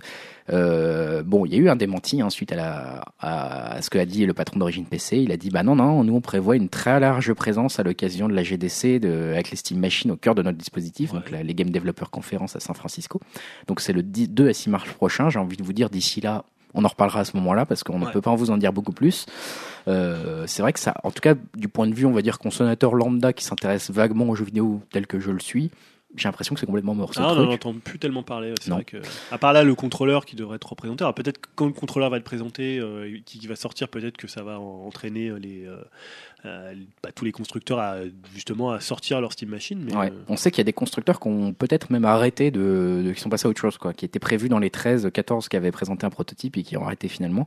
Euh, pourquoi j'en reparle aussi cette année? Pourquoi maintenant j'en parle? Bah, donc déjà il y a le contrôleur, on sait qu'il est qu'il est terminé. Et puis il y a aussi au CES il y a un, un constructeur Razer qui a, appelé un, qui a sorti un petit truc qui s'appelle la Forge TV. Et toute la presse a un peu dit c'est c'est un peu ce que nous proposent les micro consoles Android et les Steambox euh, en même temps quoi, mais réussi cette fois-ci. Donc euh, ça permet quoi? Ça permet jusqu'à 4 joueurs de jouer à des jeux Android euh, sur sa télé.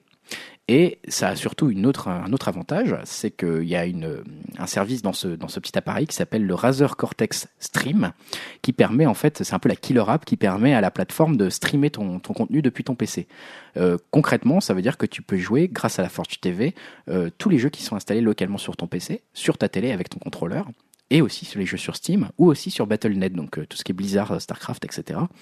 Euh, avec ça, ils- avec la, la petite boîte, ils te fournissent soit euh, un keyboard, un, un clavier pardon, avec une souris attachée, en plus une souris un peu aimantée ouais. au keyboard, donc elle va pas tomber, donc il y a un côté assez sympathique sur l'utilisation apparemment de, de l'objet pour pouvoir jouer, si tu veux, bah, justement conserver une jouabilité au clavier, parce que c'est vrai que c'est un peu ce qui est difficile, c'est pourquoi Valve met du temps à, sortir un Steam Controller parce que bah, euh, refaire un contrôleur de toute la précision d'un PC ou d'une souris avec une manette, c'est très compliqué. voir ce que ça donne leur contrôleur. Donc là, voilà, eux, ils proposent tout simplement de te dire, bah non, bah, vous prenez le clavier avec vous sur vos genoux, vous pouvez jouer comme ça. Ou euh, ils ont aussi sorti quand même une manette. Donc euh, voilà, c'est et apparemment, c'est un peu la solution justement. voilà, on a vu que les consoles, la Ouya, le genre de console Android, ça n'a pas tellement pris. Les Steam Machines, on n'entend plus tellement parler. Là, la presse, tous ceux que j'ai lus, tous les articles que j'ai lus, étaient très enthousiastes sur ce petit objet donc de Forge, euh, qui, qui a l'air d'être vraiment très prometteur et qui a l'air de réaliser un peu, donc la Forge TV, euh, réaliser un petit peu le, le, rêve des Steam Machines et de pouvoir jouer sur sa télé quand on a un compte Steam. Donc ça va coûter 99 euh, dollars seulement en plus, donc c'est pas très cher par rapport à un, parce que les Steam Machines, on avait parlé de prix assez conséquents, hein, plutôt d'un très beau PC quasiment. Et ça va sortir là au premier, premier trimestre 2015. Donc euh, moi je suis assez impatient de voir ce que ça va donner pour ceux qui aiment bien euh, les comptes euh, joués sur Steam et qui ont acheté des centaines et des centaines de jeux sur, sur Steam. Voilà pour ce qui s'était passé il y a un an dans l'actu. on va passer à la partie critique et conseils. Avec toi Julien, bah oui, peut-être? commencer alors. Allez, de quoi tu vas nous parler pour ce podcast? Alors, moi, je vais vous parler d'un album. D'un album, de la musique. Ouais, de la musique. Ouais, on avait déjà fait, euh, on avait déjà fait deux, deux fois, trois fois même. On avait trois fois. grand fan de musique, Julien, hein, toujours. Ouais, donc voilà. Donc, euh, c'est vrai que dans le précédent podcast, euh, on n'a pas parlé de nos attentes concernant les disques de 2015. Non, c'est vrai. Fait, c'est vrai. mais c'est vrai que c'est quand même un peu plus compliqué en musique. Les sorties sont, il n'y a pas forcément, voilà, on peut pas, on peut écouter des morceaux, mais il n'y a pas des comme des trailers. On suit pas le développement, par exemple, d'un album sur plusieurs années. Il y a une idée à faire, là. Il y a un truc à faire. Voilà, un trailer d'album. Mais c'est vrai que c'est plus compliqué de savoir, ça sort pas forcément au catimini, mais c'est annoncé, puis ça sort un mois après, donc c'est plus difficile de faire ça sur l'année. Donc voilà, j'ai décidé plutôt de revenir sur certains albums que j'ai aimés en 2014. Et donc aujourd'hui, je vais vous parler d'un disque de Avi Buffalo, mhm. euh, qui a sorti en fait un second album qui s'appelle At Best Cuck Hold. Ouais en 2014, en septembre 2014. Alors déjà, Avi Buffalo, c'est quoi, c'est qui? C'est avant tout euh, un, un, homme qui s'appelle Avid, Dor Zaner Issenberg. D'accord. Donc on résume en Avi Buffalo. parce qu'en fait, Avi Buffalo, c'est à la fois un groupe, mais c'est surtout un projet solo, donc de ce, ce monsieur Avidor euh, Zaner Issenberg, qui est un jeune homme de 23 ans maintenant. Ah, et qui avait 19 ans quand est sorti oh, euh, le premier album. Euh, ah, Il faut chier. très très jeune, le premier album qui était sorti en 2010. Donc il avait juste 19 ans. Oh, merde. pas beaucoup plus vieux maintenant, mais voilà, quand on écoute l'album, c'est quand même assez impressionnant qu'il soit, il soit aussi jeune. Euh, qui est originaire de Californie, contrairement à ce que laisse croire en fait le, nom. Le nom, ouais, j'aurais dit, ouais, c'est un Islandais ou. Avi Buffalo, t'aurais pu te dire, c'est voilà, c'est quoi ce truc Buffalo. Ça fait bon, ça fait quand même très américain. Donc voilà, le premier album éponyme de de Avi Buffalo, et c'était un bon disque, mais pas non plus euh, quelque chose qui se fasse crier au génie. Euh, même si voilà, on, constatait déjà un vrai sens de la mélodie et c'était c'est plutôt un bon disque. Mais euh, là, ce qu'il a fait sur le, dernier At Best Cuckold, c'est quand même beaucoup plus impressionnant. Donc il y a 4 ans qui sont écoulés entre les deux albums, ce qui est quand même beaucoup dans l'industrie musicale, surtout mm. quand tu lances un premier album à 19 ans. Il y a quand même de fortes chances qu'on t'oublie quand tu laisses passer 4 ans. C'est plus tellement la mode de, de, laisser passer autant de temps entre, entre deux disques. Clairement. Et là, donc, c'est 4 ans pour 35 minutes de musique, 10 titres et honnêtement rien acheté. Ah bah ça c'est sur les voilà, c'est 4 ans bien utilisés quoi. C'est 4 ans bien utilisés. Donc moi ce que j'ai vraiment aimé dans ce second disque, c'est ce qui le rend passionnant à écouter pour le coup à réécouter puisque je l'ai vraiment même encore je le réécoute encore là en 2015, il est sorti en septembre 2014 euh, mais il tourne toujours euh, il tourne toujours chez moi. C'est vraiment que il y a un point d'équilibre qui est trouvé entre on va dire le classicisme et mmh. l'innovation. Mmh entre euh, passé et présent. C'est un disque qui mélange d'ailleurs euh, l'analogique et le digital. Il a été enregistré dans un studio 24 pistes et ensuite, euh, donc à Ville, il a vraiment bidouillé tout seul chez lui. Il disait qu'il téléchargeait des petits programmes gratuits pour s'amuser avec. Donc derrière, il a rajouté pas mal de d'autres instruments. Il a fait beaucoup d'overdub, donc il a superposé, multiplié les voix, superposé les instruments. Il a ajouté, il a retiré, mais toujours avec sur chaque morceau un équilibre. Ça sonne jamais, il perd jamais le fil du morceau. Euh, voilà. Donc pour le coup, pour moi, c'est c'est pas du tout un album qui est tourné vers le passé. Mm. C'est un album qui est vraiment, euh, je trouve, complètement dans l'époque. Quand on parle de pop, puisque c'est vraiment pour le coup. C'est ma question que j'allais te poser. dire, c'est de la pop, c'est. Bah, on pourrait le qualifier comme un album. Moi, je le qualifie comme de la pop. Parfois, il a des, des accents un peu folk, mais pour le coup, non, c'est vraiment un album de pop. D'accord. Voilà, dans le sens euh, très large du terme. Et c'est vrai que c'est un style où c'est quand même très difficile d'innover. Euh, Voilà, la pop musique, ça a quand même, il y a des grands noms, il y a des, euh, il y, a, il y a quand même, euh, c'est très, c'est finalement c'est très cadré et c'est toujours la mélodie qui définit finalement ce qu'est un bon ou un mauvais morceau pop. Et là, même si Avi Buffalo, il a, il a l'album sonne parfois un peu 60, 70. Je trouve que vraiment c'est un album qui, qui est dans le présent, notamment euh, par son côté, il refuse un peu tout revival, toute nostalgie. Il n'y a pas un son, c'est pas un son très 70, c'est plutôt un esprit, un esprit très 70. Bah, D'ailleurs, pour que les éditeurs de se rendent compte à quoi ça ressemble, on va s'écouter un petit extrait euh, avec un morceau qui s'appelle Memories of You. Memories of you, they only come to me when I'm with you. One moment I come to, the rest I spend in pain. It's all the same, bitch, I'm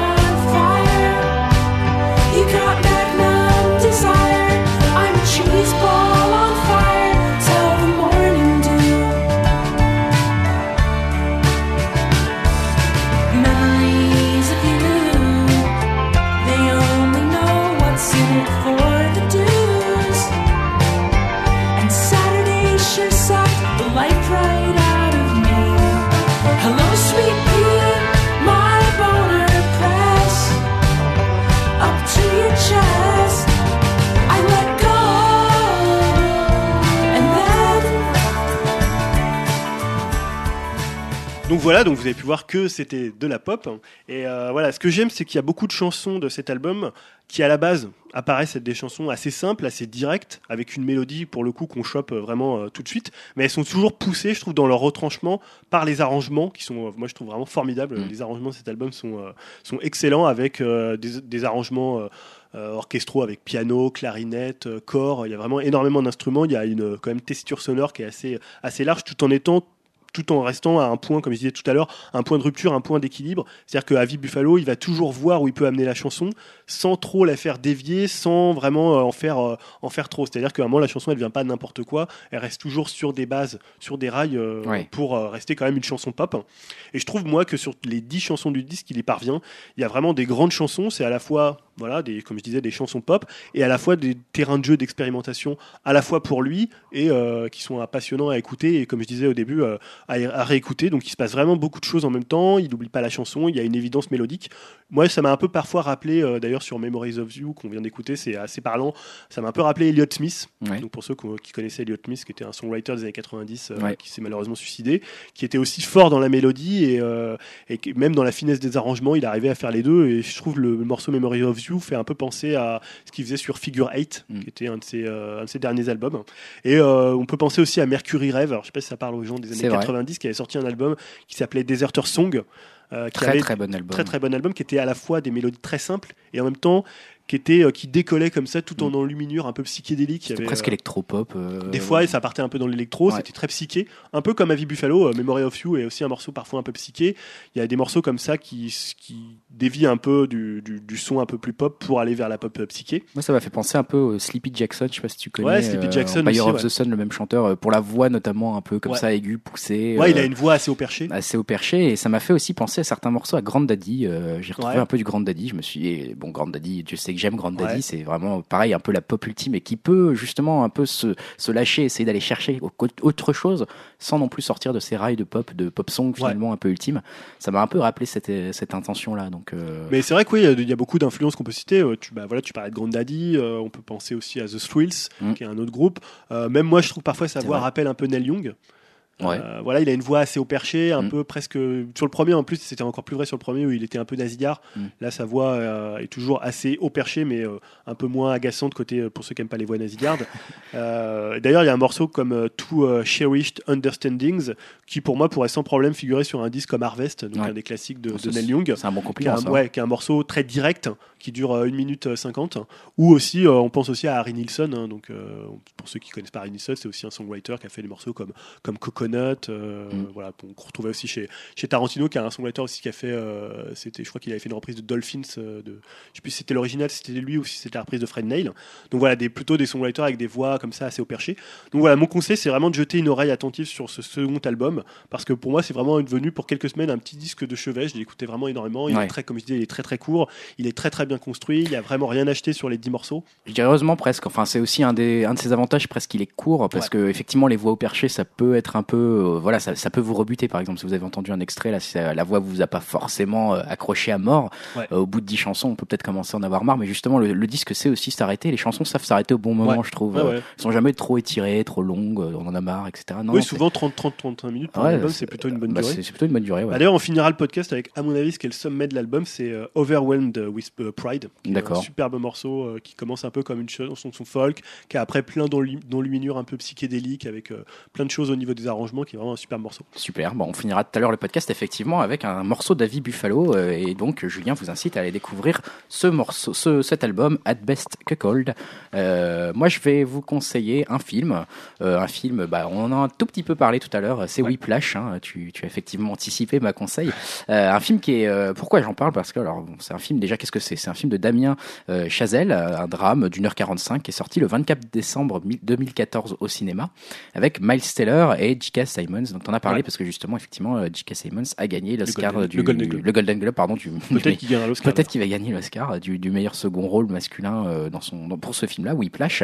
Donc euh, l'histoire de, de Whiplash, c'est que Andrew, donc euh, interprété par Miles euh, qui a 19 ans, rêve de devenir l'un des meilleurs batteurs de jazz de sa génération. Donc là, je lis hein, le, le- Ouais, le résumé. pitch. La concurrence est rude au conservatoire de Manhattan où il s'entraîne avec acharnement. Il a pour objectif d'être d'intégrer le fleuron des orchestres dirigés par Terence Fletcher, donc interprété par Simons, professeur féroce et intraitable. Lorsque celui-ci le repère enfin, Andrew se lance sous, sous sa direction dans la quête de l'excellence. Voilà pour le pitch. Bon. J'avoue que Whiplash, euh, moi j'en avais pas trop entendu euh, parler, c'était un peu sorti en catimini, et puis à force, il y a eu un petit bouche à oreille, notamment sur Sens Critique, hein, un site où je suis beaucoup. Euh, J'ai vu que les notes étaient bonnes, euh, j'en ai entendu parler, tout le monde, la- l'affiche mettait des critiques, bon toujours, hein, ils, ils vont pas mettre ce film est une merde, mais, mais là il y avait quand même beaucoup de sources, parfois ils mettent des sources genre Twitter, Ouais. là j'y crois pas trop, là c'était quand même le New York Times, des choses comme ça, donc je me suis dit, ah, je vais peut-être Ouais, le film a été bien accueilli. Quoi. Le film a été très bien accueilli et donc j'ai été le voir et j'avoue que ce film euh, m'a impressionné par sa maîtrise. Alors la maîtrise de Damien euh, Chazelle, le réalisateur, 29 ans. Rien n'est laissé au hasard. hein. La caméra, euh, elle est partout. Elle est, elle virevolte, elle est, elle se resserre, elle s'élargit. Les utilisations des, des, hum, comment dire, des, des zooms ou des, des, des focus comme ça ou des, des zooms sont très, très, très bien faites. Euh, on s'attarde sur un visage, sur un instrument, toujours au bon moment, toujours la bonne durée. C'est une prouesse technique dans le sens où ça traduit visuellement la performance du batteur de façon absolument incroyable. Donc les séquences musicales, on va dire, où on voit de, la musique se dérouler devant nos yeux et devant nos oreilles, on vraiment tout un peu d'un clip de luxe.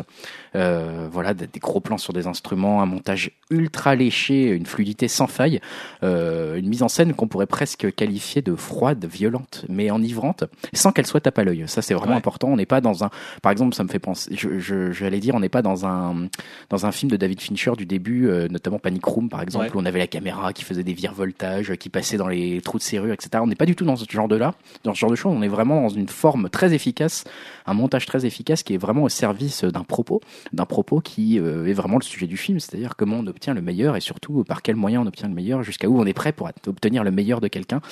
Euh, là, on a vraiment une maîtrise technique et des acteurs qui sont au service de, de ce propos-là. Euh, je dirais que Whiplash, c'est pas un film sur la musique.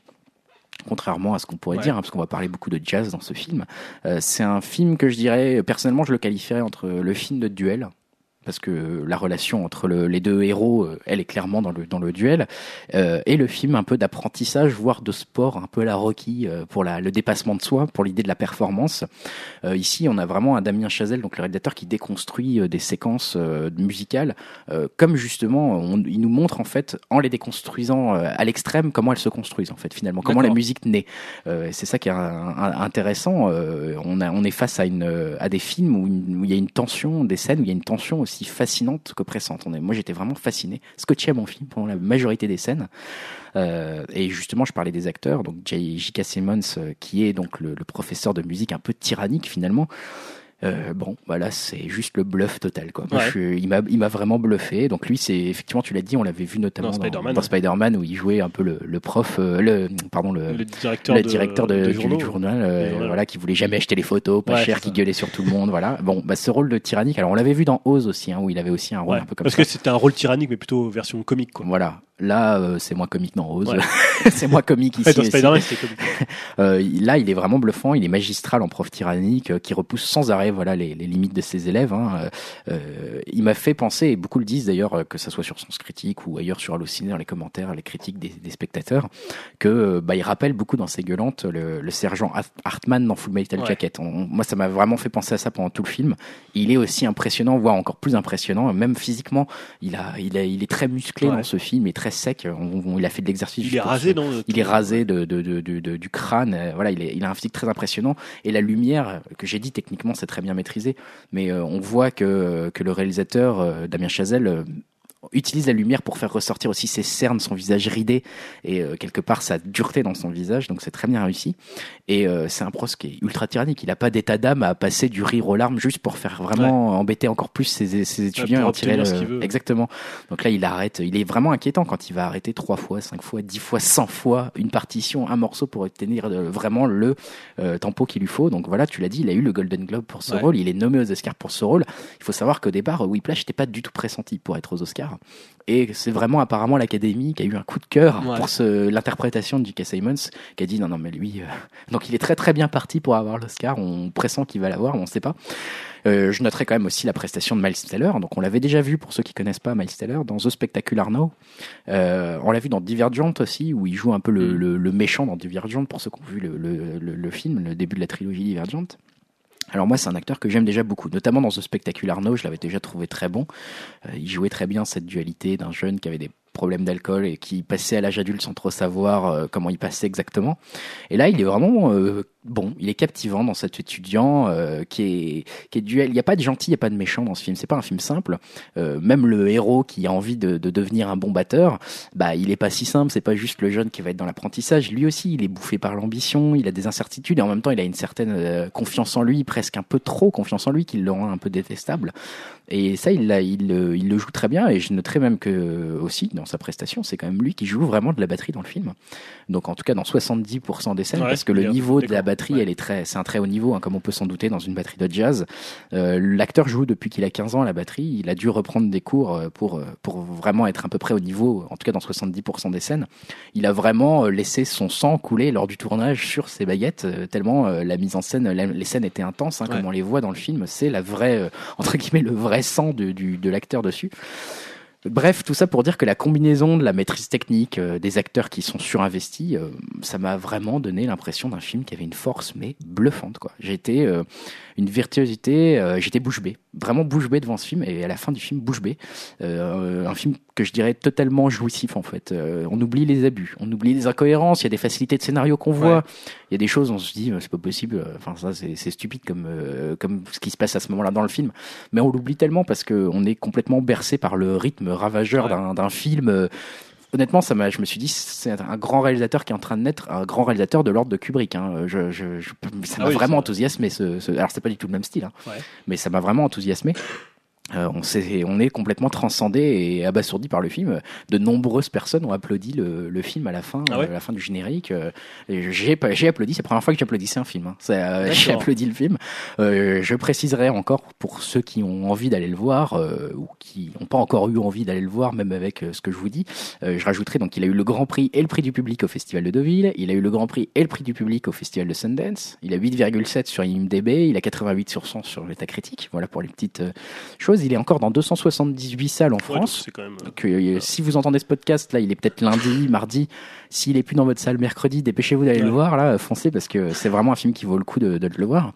Pour euh, un peu de niveau cinématographique, on va dire, euh, pour euh, la parcours, le parcours de Damien Chazelle derrière, c'est son second film, hein, donc Ouais. juste Whiplash. Ce qui est intéressant, c'est qu'il avait fait son premier film euh, Guy and Madeline on a Park Bench en 2009. Euh, il l'a fait alors qu'il était encore étudiant à Harvard, donc un peu comme un hobbit, et euh, il a été nommé meilleur film de l'année 2009 par le New York Times. D'accord. Donc Ah lui, oui, c'est un mec, on va dire, qui est un peu énervant parce qu'il est, il est, il est né pour faire des films et il le réussit tout de suite, quoi. Euh, par exemple, ce film-là, au début, il ne trouvait pas de financement pour Whiplash, donc il a fait un court métrage pour présenter au Festival du film de Sundance en 2013. Il a remporté le, prix du jury et donc il a pu faire le long métrage. Donc le mec, dès qu'il fait un truc, ça, il gagne des, Il il gagne. il gagne des Oscars. Il est un peu énervant, surtout que le film a été tourné seulement en 19 jours. Ah oui, quand même. Voilà, donc c'est très euh, et un peu pour vous situer un peu le, le, le type de directeur que, que c'est, c'est que par exemple pendant les scènes de batterie, euh, même quand la scène était terminée, le, il disait pas couper en fait. Il faisait exprès de laisser l'acteur jouer, mais donc Miles Teller jusqu'au bout pour qu'on ressente vraiment l'épuisement de, de Ouais. jouer à la batterie euh, physique, euh, cet épuisement. Donc euh, tout ça, ça retransparaît vraiment, ça transpire à l'écran. Ouais, parce que je- je- il me semble avoir lu un truc sur lui ou de l'entendre parler où il parlait, tu parlais tout à l'heure de la violence euh, qu'il y a dans le film et d'ailleurs le titre Whiplash, c'est Ouais, coup de fouet. et il disait en fait que lui, bah, en fait l'idée de la l'idée de la violence c'était que euh, je sais plus encore ce que je voulais. Non, mais en fait, il voulait. Alors, je crois que je sais à quoi tu fais référence. C'est que il s'était inspiré de films de guerre Voilà, pour faire ça, ce film. c'est tout à fait ça. Il, vou- il voulait présenter les instruments de musique comme des, comme des euh, armes de guerre. Et c'est très bien fait. C'est Ouais. très vraiment, c'est un peu l'impression qu'on en a à la fin.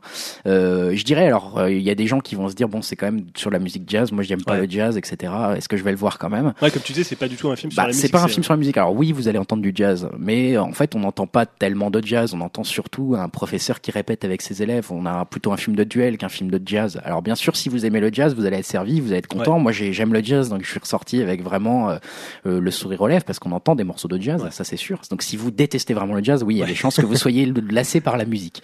Mais bon, si vous êtes, on va dire, on va dire si vous êtes indifférent au jazz, je pense que quand même c'est un film qu'il faut voir. Il faut vraiment le voir. Euh, C'est pour moi, j'ai. Il est sorti donc le 24 décembre 2014.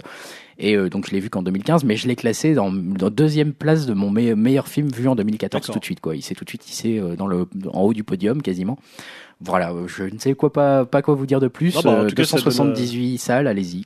Ça, ça- ça donne envie. Non, mais c'est pour ça que je disais ça, la, la référence que tu faisais à, comment, au Ah, film de Kubrick. Ouais, Full Metal donc, euh, Jacket. Full Metal Jacket, donc des films de guerre, et c'est vrai que ça a l'air vraiment d'être tourné comme Ah, ça, comme si c'était des, Bah, des armes. on Quoi. s'ennuie pas. Ouais, il y a ce rythme aussi euh, très impressionnant euh, dans les scènes de guerre en fait qui sont là des scènes de répétition. Ouais. Il a réussi vraiment à faire la transposition de cette intensité euh, de- de- d'un film de, de, de guerre, de bataille.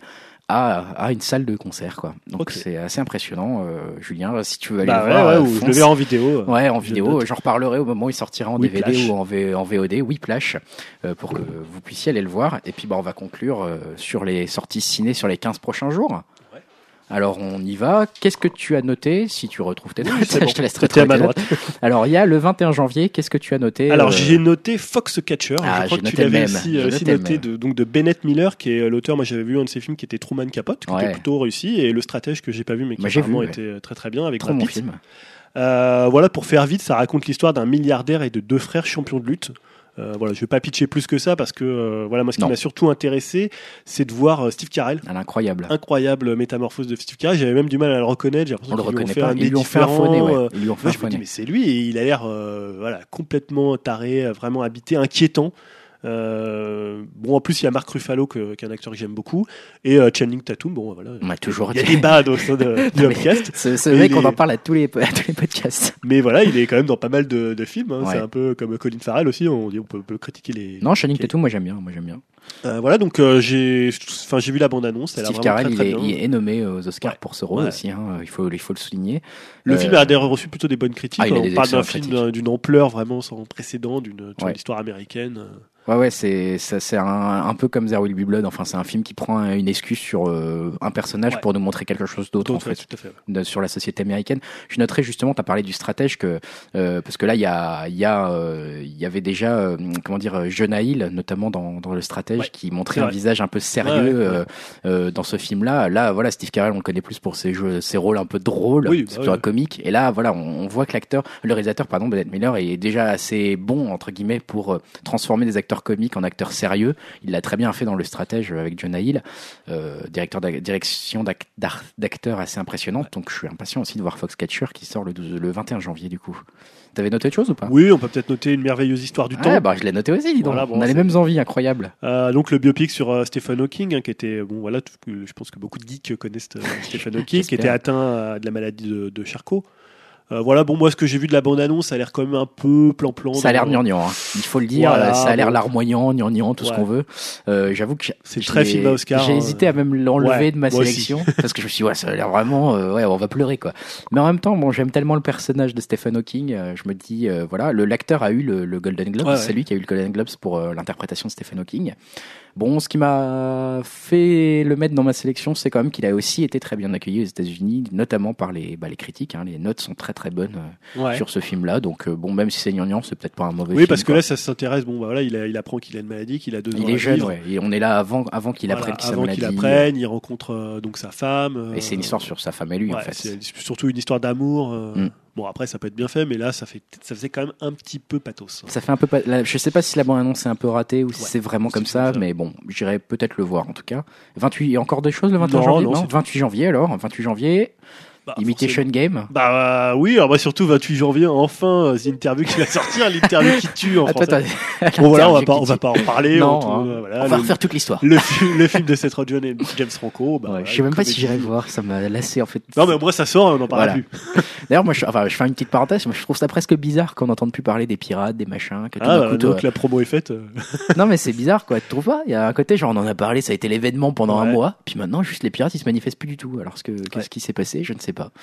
Euh, bon, en tout cas, effectivement, on ira peut-être. Toi, tu iras peut-être le voir, en tout cas. Je sais pas, peut-être. ouais. Je suis assez curieux de voir finalement ce que ça donne. J'ai vu la bande annonce, que bon, qui est plutôt drôle. Ouais. C'est du- Bon, Et bah, ouais, donc tu voulais parler de Imitation Game, Game, ouais. dont on parlait tout Bah, à l'heure. en tout cas, voilà, pareil, moi j'irai le, j'irai le voir, t'en as parlé tout à l'heure. hein. donc effectivement, l'histoire de Alan Turing, mathématicien, cryptologue, a chargé du, par le gouvernement britannique, pardon, de percer le secret de la, la machine de cryptage allemande Enigma pour, euh, bah, pour pouvoir peut-être participer à la victoire de des, des alliés en- dans la guerre de 40. Euh, bon, apparemment, euh, voilà, je sais pas trop. le Ouais, film est bien aussi, hein, accueilli, mais euh, il y a débat. film à Oscar, quoi. L'histoire est impressionnante, on en a parlé tout à l'heure. Benedict Cumberbatch, euh, je ne sais pas comment ça se prononce, et apparemment très bon dedans. Ouais. Euh, le sujet a l'air intéressant. Euh, voilà, il y a débat, il y a, comme on le disait tout à l'heure, l'histoire la date très bonne. Est-ce que le film n'est pas dépassé par l'histoire euh, À voir en tout cas le 28 janvier? Est-ce qu'il y avait d'autres choses le 28 janvier? Non, c'est tout. C'est bon, on a fait Ouais. le tour. Bon, Voilà. bah du coup, on va conclure ce cinquième podcast, euh, malheureusement sans Stanislas. Bah oui, Euh, on va lui souhaiter un semaines. bon rétablissement. On espère qu'il sera avec nous dans deux semaines, Oui. qu'il ira mieux. On espère, on espère. Euh, en tout cas, bah, vous pouvez nous retrouver sur iTunes, hein, Ouais. Upcast, tout simplement. N'hésitez pas à nous mettre des étoiles, des commentaires positifs ou négatifs. Non, on préfère les positifs quand même. tout, Ça hein. nous aide à, à avoir de la visibilité sur, euh, sur les nombreux podcasts qui existent sur iTunes. On a notre site sur lequel vous pouvez retrouver nos podcasts, donc upcast.fr, et puis sur Twitter, euh, at upcastfrance, euh, où vous pouvez euh, nous suivre, nous faire des remarques, des commentaires. N'hésitez pas, euh, de toute façon, on essaiera de vous répondre, on essaiera d'être un peu plus présent sur Twitter. On a un peu du mal à gérer tout ça, j'avoue. Et puis, bah, du coup, on va se quitter en musique. Ouais, Euh, avec donc Avi Buffalo. Donc le morceau s'appelle Overwhelmed with Pride. Ok, mais bah, on va se quitter avec Avi Buffalo et on vous dit à dans deux semaines. À bientôt. Allez, salut.